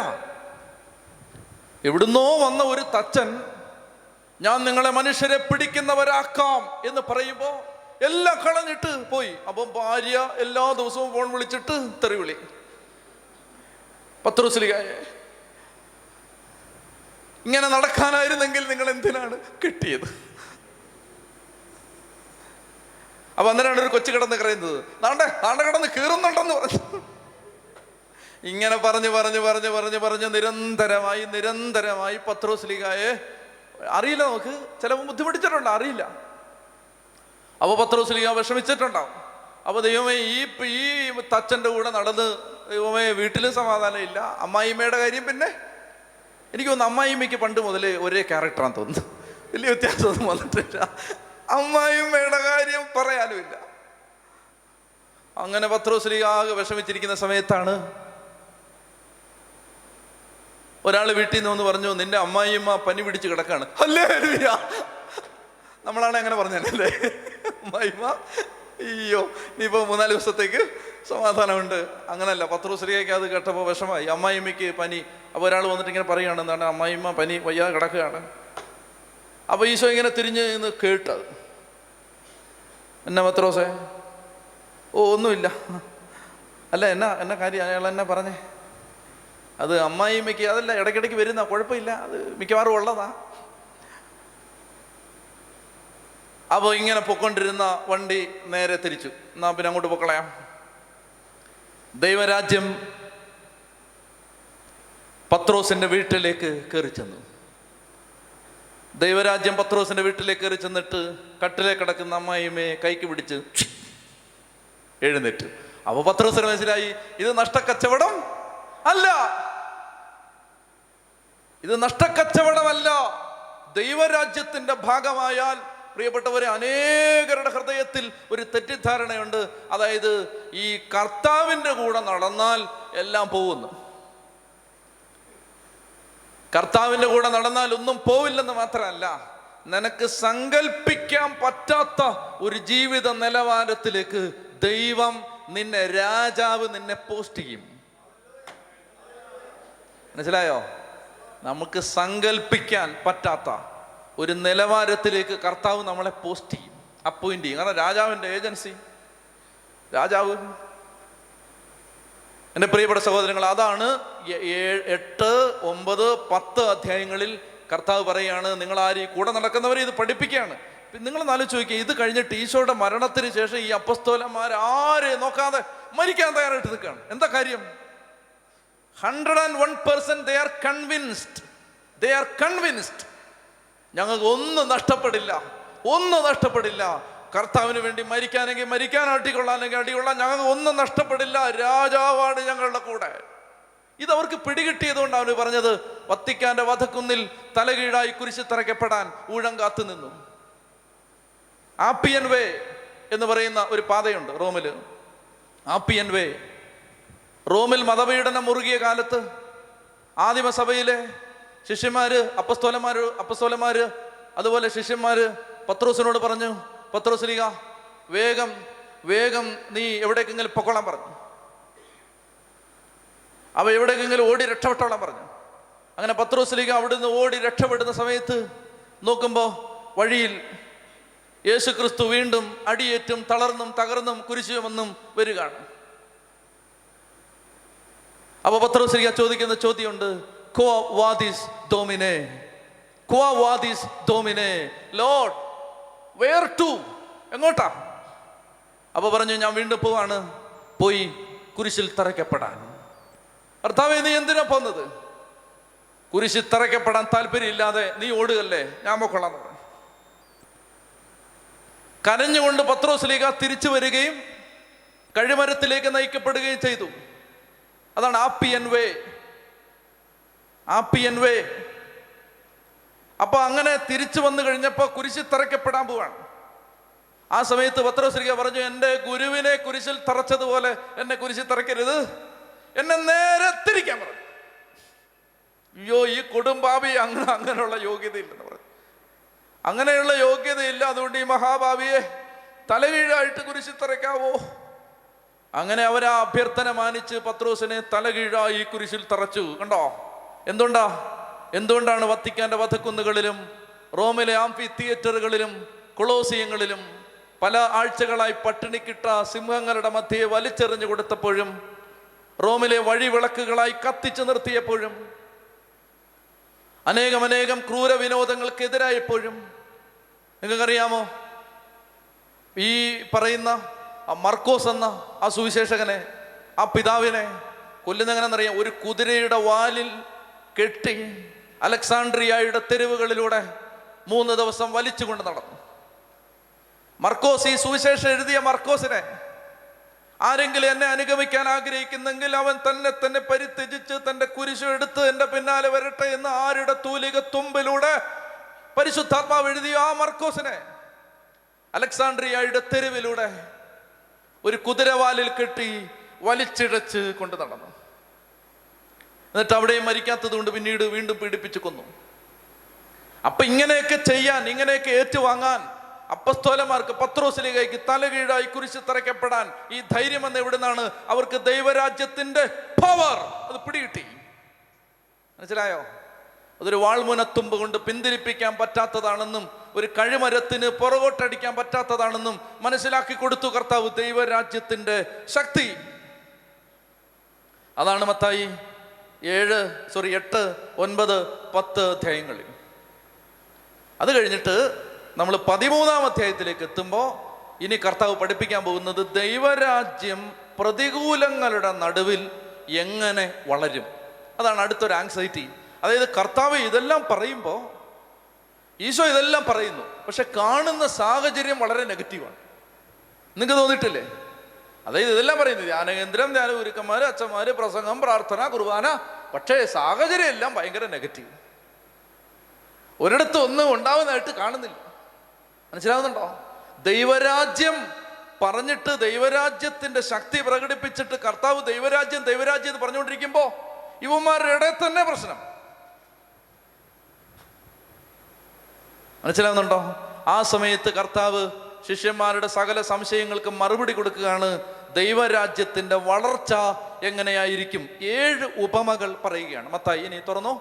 മത്തായിയുടെ സുവിശേഷം പതിമൂന്നാം അധ്യായത്തിൽ. കർത്താവ് ഏഴ് ഉപമകൾ പറയുകയാണ്. വേഗം എടുത്തേ. മത്തായിയുടെ സുവിശേഷം പതിമൂന്നാം അധ്യായത്തിൽ. ഈശോമിശിക ദൈവരാജ്യത്തിന്റെ വളർച്ചയെക്കുറിച്ച് പഠിപ്പിക്കുകയാണ്. ദൈവരാജ്യം എങ്ങനെയാണ് വളരാൻ പോകുന്നത് അത് പഠിപ്പിക്കുകയാണ്. മത്തായിയുടെ സുവിശേഷം പതിമൂന്നാം അധ്യായം. വായിക്കാമോ ഒന്ന് മുതൽ? അന്ന് തന്നെ യേശു ഭവനത്തിൽ നിന്ന് പുറത്തു വന്ന് കടൽ തീരത്ത് ഇരുന്നു. വലിയ ജനക്കൂട്ടങ്ങൾ അവന്റെ അടുത്ത് വന്നു. തന്നിമിത്തം അവന്റെ ഒരു തോണിയിൽ കയറി ഇരുന്നു. ജനക്കൂട്ടം മുഴുവൻ തീരത്ത് നിന്നു. അപ്പോൾ അവൻ വളരെ കാര്യങ്ങൾ ഉപമകൾ വഴി അവരോട് പറഞ്ഞു. ഇനി എന്നിട്ട് പത്ത് മുതൽ വായിച്ചേ. അപ്പോൾ ശിഷ്യന്മാർ അടുത്തെത്തി അവനോട് ചോദിച്ചു നീ അവരോട് ഉപമകൾ വഴി സംസാരിക്കുന്നത് എന്തുകൊണ്ട്? അവൻ പറഞ്ഞു സ്വർഗരാജ്യത്തിന്റെ രഹസ്യങ്ങൾ അറിയാനുള്ള വരം നിങ്ങൾക്കാണ് ലഭിച്ചിരിക്കുന്നത്. അതവർക്ക് ലഭിച്ചിട്ടില്ല. ഇതിന് ഞാനൊരു ചെറിയ വാക്കുകൂടെ കൂട്ടിച്ചേർക്കാൻ പോവാണ്. ബൈബിളിൽ കൂട്ടിച്ചേർത്തോണ്ട് ഇനി ഞാൻ നരകത്തിൽ പോകുന്ന നാളെ ഫേസ്ബുക്കിൽ പോസ്റ്റ് ഇടണ്ട. ഇത് ഞാൻ ആളുകൾക്ക് മനസ്സിലാവാൻ വേണ്ടി എന്റെ കേൾവിക്കാർക്ക് വേണ്ടി ഇപ്പോൾ ഒരു ചെറിയ വാക്ക് കൂട്ടിച്ചേർക്കുകയാണ്. നിങ്ങളുടെ ബൈബിളിൽ നിങ്ങൾ എഴുതി ചേർക്കരുത്. മറിച്ച് മനസ്സിലാവാൻ വേണ്ടി അതായത് ദൈവരാജ്യത്തിന്റെ രഹസ്യങ്ങൾ അറിയാനുള്ള വരം ഇപ്പോൾ നിങ്ങൾക്കാണ് ലഭിച്ചിരിക്കുന്നത്. അവർക്ക് ഇപ്പോൾ അത് ലഭിച്ചിട്ടില്ല. ക്ലിയറായോ? ക്ലിയറായോ? അതായത് കർത്താവ് പറയുന്നതിന്റെ ഉദ്ദേശം അതാണ്. അതായത് ഞാനിപ്പോൾ ഈ പറയുന്നത് ഉപമകൾ വഴിയാണ്. കാരണം എന്താണ്? ഇപ്പോൾ എല്ലാവർക്കും എല്ലാം പറഞ്ഞാൽ മനസ്സിലാക്കാനുള്ള കൃപയില്ല ജ്ഞാനമില്ല. കാരണം എന്താണ്? ഞാൻ കുരിശിൽ മരിച്ചിട്ടില്ല. പിടികിട്ടുന്നുണ്ടോ? ഞാൻ കുരിശിൽ മരിച്ചിട്ടില്ല. ഞാൻ മരിക്കുന്നതിന് മുമ്പ് നിങ്ങൾക്ക് ഇതെല്ലാം പറഞ്ഞു തരികയാണ്. അപ്പോ ഞാൻ അവരോട് ഇത് പ്രസംഗിക്കത്ത് മാത്രമേ ഉള്ളൂ. പ്രസംഗിച്ച കാര്യങ്ങൾ വ്യക്തതയോടെ നിങ്ങൾക്ക് മനസ്സിലാവും. എപ്പോൾ? എപ്പോൾ? പരിശുദ്ധാത്മാവ് വന്നു കഴിയുമ്പോൾ അവൻ എല്ലാ കാര്യങ്ങളും നിങ്ങളെ അനുസ്മരിപ്പിക്കുകയും പഠിപ്പിക്കുകയും ചെയ്യും. പരിശുദ്ധാത്മാവ് വരണമെങ്കിൽ എന്ത് ചെയ്യണം? ഞാൻ മഹുദ്ധീകരിക്കപ്പെടണം ഓർക്കുന്നുണ്ടോ വചനം? എന്തെന്നാൽ യേശു അതുവരെയും മഹുദ്ധീകരിക്കപ്പെട്ടിരുന്നത് മഹുദ്ധീകരിക്കപ്പെടണമെങ്കിൽ അതിനു മുമ്പ് ഞാൻ കുരിശിൽ കൊല്ലപ്പെടണം. അപ്പൊ കുരിശിൽ കൊല്ലപ്പെട്ട് ഉയർത്തെഴുന്നേറ്റ് മഹുദ്ധീകരിക്കപ്പെട്ട് കഴിയുമ്പോഴേ പരിശുദ്ധാത്മാവ് വരൂ. പരിശുദ്ധാത്മാവ് വരുമ്പോഴേ നിങ്ങൾക്ക് എല്ലാ കാര്യം വ്യക്തതയോടെ മനസ്സിലാവൂ. ഇപ്പോൾ ഞാൻ അതിന്റെ വിത്ത് ഇടുകയാണ് വിത്ത്. അത് നാളെ നിങ്ങൾക്കെല്ലാം പിടികിട്ടും.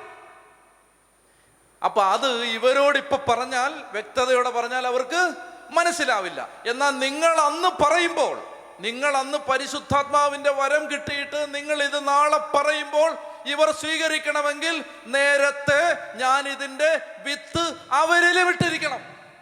പിടികിട്ടുന്നുണ്ടോ? ആ. പിടികിട്ടുന്നുണ്ടോ? അതായത് മനസ്സിലായില്ലെങ്കിൽ ഒന്ന് കൈവെക്കുകയെ ധൈര്യമായിട്ട് കൈവെക്കുകയോ. എന്തെന്നറിയാമോ? അതായത് ദൈവരാജ്യത്തിന്റെ ഇപ്പൊ ഈ ശിഷ്യന്മാർ ഈശോയുടെ അടുത്ത് വന്നിട്ട് ചോദിക്കുകയാണ് കർത്താവെ നീ എന്തിനാണ് ഈ കഥകൾ വഴി സംസാരിക്കുന്നത്? പ്ലെയിൻ ആയിട്ടൊക്കെ പറഞ്ഞാൽ പോരെ. അതായത് എന്നാ പ്രതികൂലം വന്നാലും ദൈവരാജ്യം വളരും. അങ്ങനെ പറഞ്ഞാൽ പോരെ. അതിന് വരെ ഈ കഥയെല്ലാം പറയുന്നത് എന്തിനാ? അപ്പൊ ഈശോ അവരോട് പറയുകയാണ് ദൈവരാജ്യത്തിന്റെ രഹസ്യങ്ങൾ അറിയാനുള്ള വരം ഇപ്പോൾ ഇപ്പോൾ നിങ്ങൾക്കാണ് കിട്ടിയിരിക്കുന്നത്. കാരണം എന്താണ്? ദൈവരാജ്യം ഒരു വ്യക്തിയായിട്ട് മാറിയത് യേശുവാണ്. ഞാൻ നിങ്ങളുടെ കൂടെ നിൽക്കുകയാണ്. അപ്പം ഞാൻ ചെയ്യുന്നതും എന്റെ സ്വരവും എന്റെ സംസാരവും എല്ലാം ശ്രദ്ധിച്ച് കേട്ടാൽ നിങ്ങൾക്ക് കുറച്ചൊക്കെ മനസ്സിലാവും. എന്നാൽ വെളിയിൽ നിൽക്കുന്നവൻ ഇതുവല്ല മനസ്സിലാവുമോ ഒന്നും മനസ്സിലാവില്ല. ഇപ്പോൾ ഉദാഹരണത്തിന് എനിക്ക് പരിചയമുള്ള ഒരു തിരുമേനി എനിക്ക് പരിചയമുള്ളൊരു തിരുമേനി പ്രാർത്ഥിച്ച സമയത്ത് ഭാഷാവരത്തെ സ്തുതിച്ചു. അപ്പോൾ അതൊരാൾ ഇങ്ങനെ മൊബൈലിൽ റെക്കോർഡ് ചെയ്തിട്ട് വാട്സപ്പ് വഴി പ്രചരിപ്പിച്ചു. അപ്പൊ ഇത് അറിയാത്ത ഒരുത്തൻ ഇത് കേട്ടിട്ട് ഓ ഭ്രാന്ത് കാണിക്കുന്ന കണ്ടില്ലേ? നിങ്ങൾ നലിച്ചോക്ക് ഈ ഭാഷാവരം എന്താണെന്നോ ഭാഷാവരത്തിലെ പ്രാർത്ഥന എന്താണെന്നോ ഭാഷാവരത്തിൽ പ്രാർത്ഥിക്കുമ്പോൾ ആത്മാവാണ് പ്രാർത്ഥിക്കുന്നത്. അതിന് ശബ്ദം മാത്രം മതി അതിന് വാക്കൊന്നും വേണ്ട അത് മീനിങ് ഫുള്ളായ വാക്കൊന്നും ആവേണ്ട കാര്യമില്ല. ആത്മാവാണ് പ്രാർത്ഥിക്കുന്നത്. ഒരാളുടെ പ്രാർത്ഥനയുടെ എക്സ്പ്രഷൻ മാത്രമാണ് അത്. അയാൾ എന്ത് പറയുന്നുള്ളത് വിഷയമല്ല. ഇതറിയാത്ത ഒരുത്തൻ ഇത് പിടികിട്ടുമോ അവൻ എന്നാ പറയും? ചുമ്മാ ഭ്രാന്ത് പറഞ്ഞുകൊണ്ടിരിക്കുന്ന കണ്ടിട്ടില്ലേ? യോ വട്ട് പറയുന്നത് കണ്ടിട്ടില്ലേ? കാരണം എന്താണ്? ദൈവരാജ്യത്തിന്റെ രഹസ്യം അവന് പിടിയിട്ടിട്ടില്ല അപ്പോ ഈശോ മിശിക പറയുകയാണ് ശ്രദ്ധിക്കുക ഈശോ പറയുകയാണ് ദൈവരാജ്യത്തിന്റെ രഹസ്യങ്ങൾ അറിയാനുള്ള വരം ഇപ്പോൾ നിങ്ങൾക്കാണ് കിട്ടിയിരിക്കുന്നത്. എന്നാൽ എല്ലാവർക്കും അത് കിട്ടിയിട്ടില്ല. വെളിയിലുള്ളവർക്കത് മനസ്സിലായിട്ടില്ല. എന്നാൽ നിങ്ങൾക്ക് തന്നെ പകുതിയെ മനസ്സിലായിട്ടുള്ളൂ. അല്ലേ? നിങ്ങൾക്ക് തന്നെ ഇപ്പം ഞാൻ പറഞ്ഞത് മുക്കാലും മനസ്സിലായിട്ടില്ല. സത്യമല്ലേ? നിങ്ങൾക്ക് തന്നെ അത് ഈശോ പറയുകയാണ് ശിഷ്യന്മാരോട് പറയുകയാണ് നിങ്ങൾക്ക് തന്നെ ഞാൻ പറയുന്നത് എന്താന്ന് പൂർണമായിട്ടും മനസ്സിലാവുന്നില്ല. അപ്പോൾ വെളിയിലുള്ളവർക്ക് വ്യക്തതയോടെ പറഞ്ഞു കൊടുത്താൽ അവർക്ക് മനസ്സിലാവുമോ അവർക്ക് മനസ്സിലാവത്തില്ല. നിങ്ങൾക്കിത് മനസ്സിലാവും എന്ന്.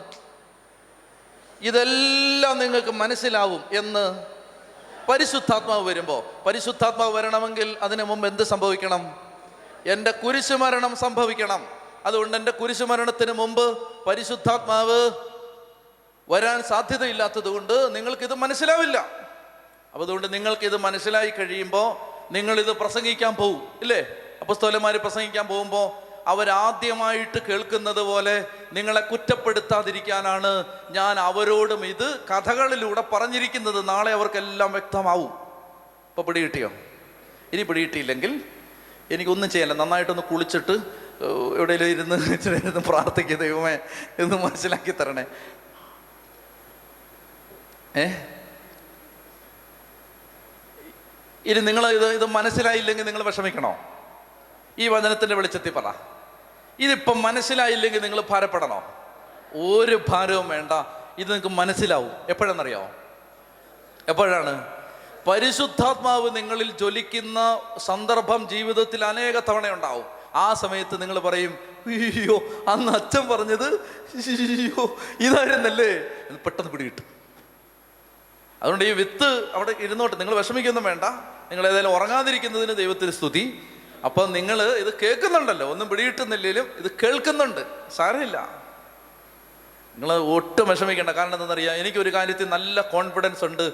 എനിക്ക് വ്യക്തമായി കിട്ടിയത് എനിക്കറിയാം. അത് അതെങ്ങനെ അത് അത് പുസ്തകം വായിച്ച് പഠിച്ച് വായിച്ചൊന്നുമല്ല. അതിങ്ങനെ ഒരു ഒരു ഒരു ക്ലിക്കിൽ അതങ്ങ് കിട്ടി. വേഗം കിട്ടി. രണ്ടായിരത്തി പത്തൊമ്പതിലെ പന്തക്കുസ്തായ ഞാൻ ഓർത്തിരിക്കും ജീവിതകാലം മുഴുവൻ. അതിന്റെ കാരണം എന്താണ്? എനിക്ക് വ്യക്തതയില്ലാത്ത ഒരുപാട് കാര്യങ്ങൾ എന്റെ ദൈവമേ പന്തക്കുസ്ത കഴിഞ്ഞപ്പോൾ എനിക്ക് മനസ്സിലായി. അത് ലിറ്ററലി എനിക്ക് എനിക്ക് നൂറല്ല നൂറ്റൊന്ന് തവണ കോൺഫിഡൻസോടെ കോൺഫിഡൻസ് പറയാൻ പറ്റില്ല. കർത്താവിനെ ആശ്രയിച്ചിട്ട് ഞാൻ പറയുകയാണ് അതായത് അത് മന കുറേ കാര്യങ്ങൾ പിടിയിട്ടാതിരുന്നത് അയ്യോ ഇത് ഇതായിരുന്നല്ലോ എന്ന് മനസ്സിലായി. അതുകൊണ്ട് പ്രിയപ്പെട്ട സഹോദരങ്ങളെ അതുകൊണ്ട് ദൈവത്തിന്റെ ആത്മാവ് എല്ലാം മനസ്സിലാക്കി തരും. എന്ന് ഉറക്കെ പറഞ്ഞേ ഹാലേ ലുയാ ഒന്ന് അതിനെ തുറന്ന് ഉച്ചത്തി പറഞ്ഞേ ഹാലേ ലുയാ ഹാലേ ലുയാ അപ്പൊ ഒരിക്കൽ കൂടി ഒന്ന് വായിച്ചേ മനസ്സിലാക്കണമെന്ന ആഗ്രഹത്തോടെ ഒരിക്കൽ കൂടി ഉച്ചത്തിൽ ഒന്ന് വായിച്ചേ. എന്താണ്? അഞ്ച് മുതലുള്ള വാക്യങ്ങൾ മത്തായി പതിമൂന്ന് അഞ്ച് മുതൽ വായിച്ചേ.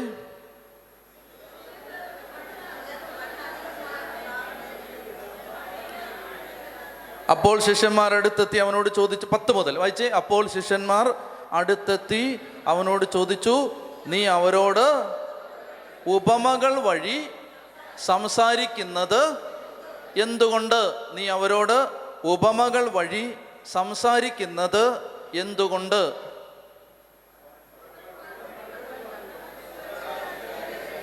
വായിച്ചേ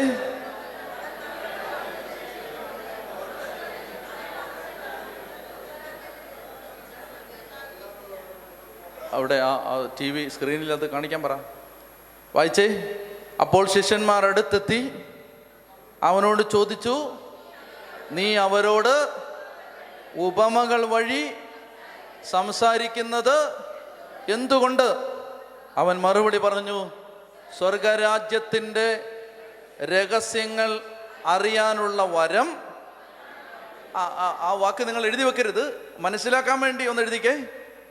എഴുതരുത്. മനസ്സിലാക്കാൻ വേണ്ടി പറഞ്ഞേ സ്വർഗ സ്വർഗരാജ്യത്തിന്റെ രഹസ്യങ്ങൾ അറിയാനുള്ള വരം ഇപ്പോൾ ഇപ്പോൾ നിങ്ങൾക്കാണ് ലഭിച്ചിരിക്കുന്നത്. ഇപ്പോൾ അവർക്കത് ലഭിച്ചിട്ടില്ല. ഉള്ളവന് നൽകപ്പെടും അവന് സമൃദ്ധി ഉണ്ടാവും ഇല്ലാത്തവനിൽ നിന്നുള്ളത് പോലും എടുക്കപ്പെടും. അതായത് എന്താണ്? ഇത് മനസ്സിലാക്കാനുള്ള കൃപയില്ലെങ്കിൽ ഇത് കേട്ട് കഴിയുമ്പോൾ ഉള്ള വിശ്വാസം പോലും പോവും. ഇതാണ് ഇതിന്റെ അപകടം. ഇത് മനസ്സിലാക്കാനുള്ള കൃപയില്ലെങ്കിൽ ഉദാഹരണത്തിന് കർത്താവ് നിന്റെ സകല പാപം ഏറ്റെടുത്തു എന്നത് ഒരുത്തൻ തെറ്റിദ്ധരിച്ച് മനസ്സിലാക്കിയാൽ അവൻ ചിന്തിക്കും എന്നാ ഇനി എന്നാ പാവം വേണേലും ചെയ്യാലോ? കണ്ടോ? ഈ കൃപയില്ലാത്തവൻ ഉദാഹരണത്തിന് കുംഭസാരത്തിൽ കർത്താവ് നിന്റെ സകല തെറ്റ് ക്ഷമിക്കും. അപ്പൊ കൃപയില്ലാത്ത ഒരുത്തൻ ഇത് ഇത് എടുത്താൽ അവൻ എങ്ങനെ ചിന്തിക്കും? അവൻ ചിന്തിക്കുക എന്നാ പിന്നെ എന്നാ പാവം ചെയ്താലും കുഴപ്പമില്ല. കുമ്പസാരിച്ചാൽ മതിയല്ലോ. കണ്ടോ? അപ്പൊ അവനുള്ള വിശ്വാസം കൂടി പോവും. അതാണ് ഈ വചനത്തിൽ എന്താണ്? ഉള്ളവന് നൽകപ്പെടും ഇല്ലാത്തവരിൽ നിന്ന് കണ്ടോ? അതായത് ദൈവരാജ്യത്തിന്റെ രഹസ്യങ്ങൾ മനസ്സിലാക്കാനുള്ള ജ്ഞാനം കിട്ടാത്തവന് ഇത് കിട്ടിയാൽ അവൻ ഇത് തെറ്റിദ്ധരിക്കും. എന്താണ് ഈ കാലഘട്ടത്തിൽ നടന്നുകൊണ്ടിരിക്കുന്നത്? ഒന്നും പറയാൻ വയ്യ. എല്ലാം തെറ്റിദ്ധരിക്കും. എല്ലാം തെറ്റിദ്ധരിക്കും. എന്നിട്ട് അത് വെച്ചിട്ട് ഉപദ്രവിക്കും. അതാണ് പ്രശ്നം. മനസ്സിലാവുന്നുണ്ടോ? ഇനി വേറൊരു കാര്യം ഞാൻ പറഞ്ഞോട്ടെ? എനിക്ക് ഭയങ്കര ഒരു സന്തോഷം ദൈവം തന്നിട്ടുള്ള എന്തെന്നറിയാമോ? ഈ ശനിയാഴ്ച ദിവസം ഈ ധ്യാനകേന്ദ്രത്തിൽ വരുന്ന ആളുകളിൽ എനിക്ക് തോന്നുന്നു ഒരു ഒരു ഒരു തേർട്ടി പെർസെന്റ് ആളുകൾ മാത്രമാണ് റെഗുലറായിട്ട് വരുന്നത്. നൂറ് പേര് വന്നാൽ അതിനകത്തെ മുപ്പത് പേര് മാത്രമാണ് സ്ഥിരമായിട്ട് വരുന്നവർ ബാക്കി എഴുപത് പേരും മാറി മാറി വരുന്നവരാണ്. അല്ലേ? മാറി മാറി വരുന്നവരാണ്. അതാണ് കഴിഞ്ഞ ഒന്നര വർഷത്തെ അനുഭവം. മാറി മാറി വരുന്നതാണ്. എല്ലാ ആഴ്ചയിലും ഏതാണ്ട് ഒരുപോലെ തന്നെ ആളുകളുണ്ടാവും. പക്ഷേ ആളുകൾ മാറി മാറി വരികയാണ്. എനിക്ക് ദൈവം തന്ന ഭയങ്കര ഒരു സന്തോഷം എന്താന്ന് വെച്ചാൽ ഈ ആളുകൾ മാറി മാറിയാണ് വരുന്നതെങ്കിലും ഇത് പഠിപ്പിക്കുമ്പോൾ ഇവിടെ വരുന്നവർക്ക് ഇത് എങ്ങനെയോ മനസ്സിലാവും. ഇവർ ആദ്യമായിട്ടാണ് വരുന്നത്. പക്ഷേ അവർക്ക് സത്യമല്ലേ ഞാൻ പറയുന്നേ? അത് ഇത് എങ്ങനെയോ മനസ്സിലാവും. അതെന്തുകൊണ്ടാണ്? അതായത് ഇവിടെ പറയുന്ന പല കാര്യങ്ങളും ഞാൻ കഴിഞ്ഞ ദിവസം അച്ഛനോട് സംസാരിക്കുമ്പോൾ ഞാൻ പറയായിരുന്നു അതായത് സത്യം പറഞ്ഞാൽ പുതിയതായിട്ട് വന്ന് കേൾക്കുന്ന ഒരുത്തം ചിന്തിക്കുക ഇതെന്തീ പറയുന്നേ? ഒന്നും പിടിയിട്ടില്ല. മനസ്സിലാവാൻ പറ്റില്ല. കാരണം ഒരു പശ്ചാത്തലത്തിൽ ഒന്നര കൊല്ലമായിട്ട് ബൈബിൾ പഠിച്ചു വന്നതിന്റെ ഒരു പശ്ചാത്തലത്തിലാണ് ഞാൻ പറയുന്നത്. അത് കേട്ടിരുന്നവർക്ക് ഞാൻ പറയുന്ന ചില കാര്യങ്ങൾ മനസ്സിലാവും എന്ന ധാരണയിലാണ് പറയുന്നത്. ഫ്രഷ് ആയിട്ടുള്ള ഒരാൾക്ക് വേണ്ടി അല്ല ഇത് പറയുന്നത്. പക്ഷെ എങ്ങനോ ഇവിടെ ആദ്യമായിട്ട് വരുന്ന ഒരാൾക്ക് ആദ്യമായിട്ട് വന്നിരിക്കുന്ന ഒരാൾക്ക് അല്ലെങ്കിൽ ബൈബിൾ ഇന്ന് വരെ വായിച്ചിട്ടില്ലാത്ത ആളുകൾ ഇവിടെ വരും. ക്രിസ്തീയ മതത്തിന്റെ ഭാഗമല്ലാത്തവർ ഇവിടെ വരും. പക്ഷെ എങ്ങനോ മനസ്സിലാവും. അപ്പൊ അതാണ് ദൈവം ആലയത്തോട് കാണിച്ചിരിക്കുന്ന ഒരു കരുണ. അതായത് ഒരു ജ്ഞാനത്തിന്റെ സാധനം അവിടെ കിടപ്പുണ്ട്. അത് എങ്ങനെയോ പിടികിട്ടും. ഇതിങ്ങനെ ക്ലാസ്സിന് മനസ്സിലായില്ലെങ്കിലും വിസ്തൂർവാനയ്ക്ക് നിൽക്കുമ്പോൾ പെട്ടെന്ന് പിടികിട്ടും. നുച്ചത്തി പറഞ്ഞേ ഹാലേ ലുയാ അതരം തുറന്ന് ഹാലേ ലുയാ അപ്പോൾ ഒന്നുകൂടെ വായിച്ചേ. അവൻ മറുപടി പറഞ്ഞു സ്വർഗരാജ്യത്തിന്റെ രഹസ്യങ്ങൾ അറിയാനുള്ള വരം നിങ്ങൾക്കാണ് ലഭിച്ചിരിക്കുന്നത്. ആ അപ്പൊ അത് എങ്ങനെയാ വായിക്കേണ്ട എഴുതല്ലേ? ഒരു കാരണവശാലും എഴുതല്ലേ? അവസാനം എന്നെ കുറിച്ച് തിരക്കരുത്. അവിടെ എഴുതി വെക്കരുത്. എന്നിട്ട് പറയുന്നത് അയാൾ ഈ നിയമത്തിൽ എന്തെങ്കിലും വള്ളിയോ പുള്ളിയോ കൂട്ടിച്ചേർക്കുന്നവൻ ശവിക്കപ്പെട്ടവനാണ്. അങ്ങേര് ശവിക്കപ്പെട്ടിരിക്കുന്നു. നിങ്ങൾ നിങ്ങളുടെ ബൈബിളിൽ എഴുതി വെച്ചിട്ട് ഇതാണ് കറക്റ്റ്. ഞാൻ അത് അതല്ല കേട്ടോ. ഒറിജിനൽ ട്രാൻസ്ലേഷൻ ഒന്നുമല്ല. ഞാൻ നിങ്ങൾക്ക് മനസ്സിലാവാൻ അങ്ങൊരു വാക്ക് ചേർത്താൽ പെട്ടെന്ന് പിടികിട്ടും. അല്ലെ? നമ്മൾ ചിന്തിക്കുക. എന്താ ചിന്തിക്കാൻ പോകുന്നത് അറിയാമോ? അതായത് അപ്പോൾ ഇത് ആർക്കും മനസ്സിലാവില്ലേ? കുറച്ച് പേർക്ക് മാത്രമേ മനസ്സിലാവത്തുള്ളൂ. അപ്പോൾ കുറച്ച് പേര് മാത്രമേ രക്ഷപ്പെടത്തുള്ളൂ. അങ്ങനെയൊക്കെ ചിന്തിക്കും. ശിഷ്യന്മാരോട് ഈശോ പറയുകയാണ് മക്കളെ ഇതിപ്പം ഞാൻ പറയുന്ന സമയത്ത് ഇപ്പം നിങ്ങൾക്ക് ഏത് പിടിയിട്ടു നിങ്ങൾക്ക് തന്നെ നല്ലതായിട്ട് പിടിയിട്ടിട്ടില്ല എന്നാൽ ഞാൻ കൂടുള്ളത് കൊണ്ട് നിങ്ങൾക്ക് എന്തെങ്കിലും സംശയം വന്നാൽ വീട്ടിൽ വന്നാണേലും ചോദിക്കാം. അപ്പം നിങ്ങൾക്ക് അത്യാവശ്യം പിടിയിട്ട് അവർക്ക് ഇപ്പൊ ഇത് മനസ്സിലാവില്ല. അവർക്ക് മനസ്സിലാവുന്ന എപ്പോഴാണ് ഞാൻ കുരിശിൽ തറയ്ക്കപ്പെട്ട് ഞാൻ ഉയർത്തെഴുന്നേറ്റ് കഴിഞ്ഞ് വിശ്വാസവീരന്മാരായി നിങ്ങൾ ചെന്ന് പറയുമ്പോൾ അവർക്ക് പിടികിട്ടും. ഒറ്റ തവണ പറഞ്ഞപ്പോൾ മൂവായിരം പേർക്ക് മനസ്സിലായില്ലേ? എന്തൊക്കെ സ്ഥായിൽ അപ്പൊ അത് പരിശുദ്ധാത്മ വന്നു കഴിയുമ്പോൾ ഇവർക്ക് ഇത് പിടികിട്ടും. ഇപ്പൊ ഇവർക്ക് പിടികിട്ടില്ല. അതുകൊണ്ടാണ് അവരോട് ഞാൻ കഥകൾ വഴി സംസാരിക്കും. ഇപ്പൊ നിങ്ങൾക്ക് പിടികിട്ടിയോ? ഇപ്പൊ കിട്ടിയോ? അതായത് നമ്മൾ വിചാരിച്ചിട്ടില്ലേ കർത്താവ് എന്തിനാണ് ഇങ്ങനെ പറയുന്നത്? ഞാനും ആലോചിച്ചിട്ടുണ്ട്. എന്തിനാണ് ഈ ഉപമകൾ വഴിയെല്ലാം പറയുന്നത്? ഉപമകൾ വഴി പറയുന്നതിന്റെ ഉദ്ദേശം ദൈവരാജ്യത്തിന്റെ രഹസ്യങ്ങൾ ഇപ്പോൾ അവർക്ക് മനസ്സിലാക്കാൻ പറ്റില്ല. കാരണം പരിശുദ്ധാത്മാവ് വർഷിക്കപ്പെട്ടിട്ടില്ല. എന്നാൽ നിങ്ങൾക്ക് കുറച്ചെങ്കിലും പിടികിട്ടും. എന്തുകൊണ്ട്? ദൈവം തന്നെയായി ഞാനല്ലേ നിങ്ങൾ അടുത്ത് നിൽക്കുന്നത്. അപ്പൊ നിങ്ങൾക്ക് ഞാൻ ഇപ്പോൾ പറയുന്നത് മനസ്സിലായില്ലെങ്കിലും വൈകുന്നേരം നിങ്ങൾ വീട്ടിൽ വന്നിരിക്കുമ്പോൾ എന്നോട് ചോദിക്കാം. ചോദിക്കുന്നുണ്ടോ അവർ വൈ വീട്ടിലെത്തിയപ്പോൾ ഈ അദ്ദേഹത്തിൽ തന്നെ ഉണ്ട്. ഈശോയെ ആ വിധക്കാരന്റെ ഉപമയുടെ അർത്ഥം എന്താണ്? അപ്പോൾ ഈശോ അവർക്ക് പറഞ്ഞു കൊടുത്തു. ബാക്കിയുള്ളവർക്ക് അങ്ങനെ പറഞ്ഞു കൊടുക്കാൻ ഒരു സ്കോപ്പ് ഉണ്ടോ ഇപ്പം? ഇപ്പം ഇല്ല. പറഞ്ഞു കൊടുത്താൽ തന്നെ അവർക്ക് മനസ്സിലാവോ? മനസ്സിലാവില്ല. അന്ന് വായിച്ചു? ഒന്നുകൂടെ വായിച്ചേ? അവൻ മറുപടി പറഞ്ഞു സ്വർഗരാജ്യത്തിന്റെ രഹസ്യങ്ങൾ അറിയാനുള്ള വരം നിങ്ങൾക്കാണ് ലഭിച്ചിരിക്കുന്നത്. അവർക്ക് അത് ലഭിച്ചിട്ടില്ല. ഉള്ളവന് നൽകപ്പെടും. കണ്ടോ? അപ്പൊ എന്ത് എന്തുള്ളവന്?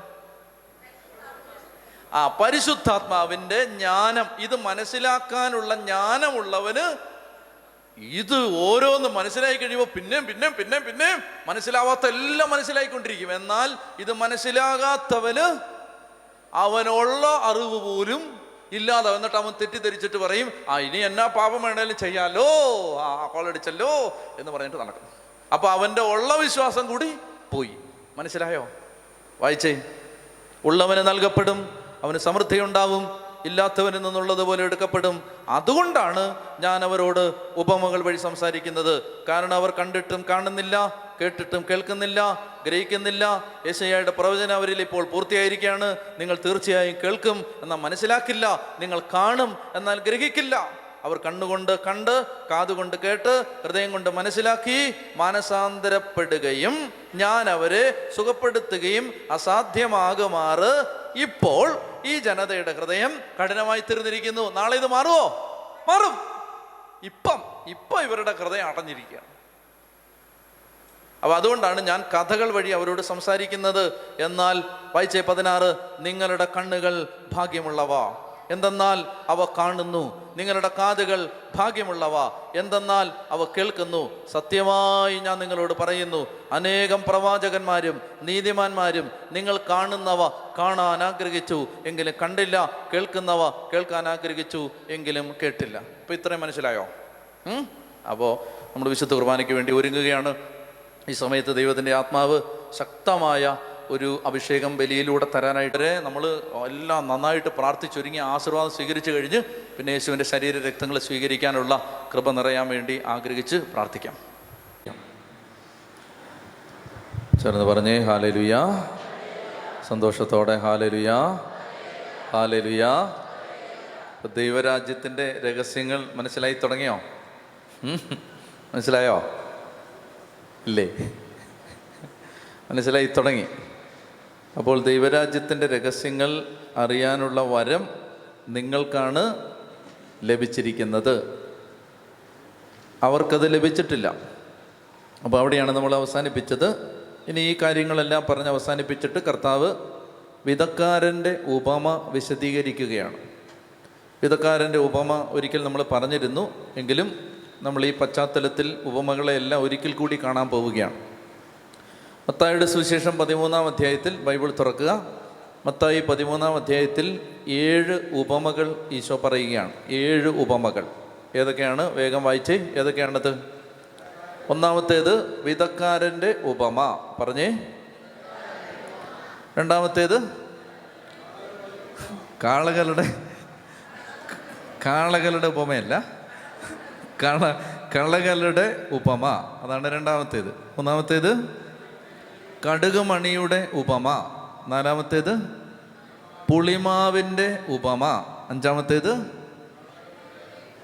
അഞ്ചാമത്തേത് വിലയേറിയ നിധിയുടെ ഉപമ. ആറാമത്തേത് രത്നത്തിന്റെ വില കൂടിയ ഒരു രത്നത്തിന്റെ ഉപമ. അഞ്ചാം ഏഴാമത്തേത് ആ കടലിൽ എറിയപ്പെട്ട ഒരു വലയുടെ ഉപമ. കണ്ടുപിടിച്ചോ? ഏഴ് ഉപമകൾ. നിങ്ങളുടെ ബൈബിളിൽ ഏഴ് ഉപ ഉപമയുണ്ടോ? ഏ? ആ ഉണ്ട്. ഏതൊക്കെയാണ് പറഞ്ഞേ? വേഗം പറഞ്ഞേ. നോക്കാതെ പറഞ്ഞേ. ഒന്ന് വിധക്കാരന്റെ ഉപമ. രണ്ട് കള്ളകലയുടെ ഉപമ. മൂന്ന് എന്താണ്? കടുകുമണിയുടെ ഉപമ. നാല് പുളിമാവിന്റെ ഉപമ. അഞ്ച് നിധി ആറ് രത്നം ഏഴ് വല. ഇത്ര മതി. അപ്പോൾ വിധക്കാരൻ കള കടുകുമണി പുളിമാവ് നിധി രത്നം വല. പഠിച്ചോ? ഏഴ് ഉപമകൾ. പറഞ്ഞേ വേഗം. വിധക്കാരൻ കള.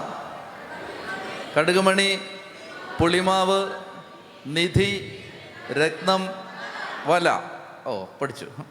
അപ്പോൾ ഈ ഏഴ് ഉപമകൾ. ഇത് എന്തിനെ സൂചിപ്പിക്കുന്ന ഉപമകളാണ്? എന്താണ് പ്രമേയം?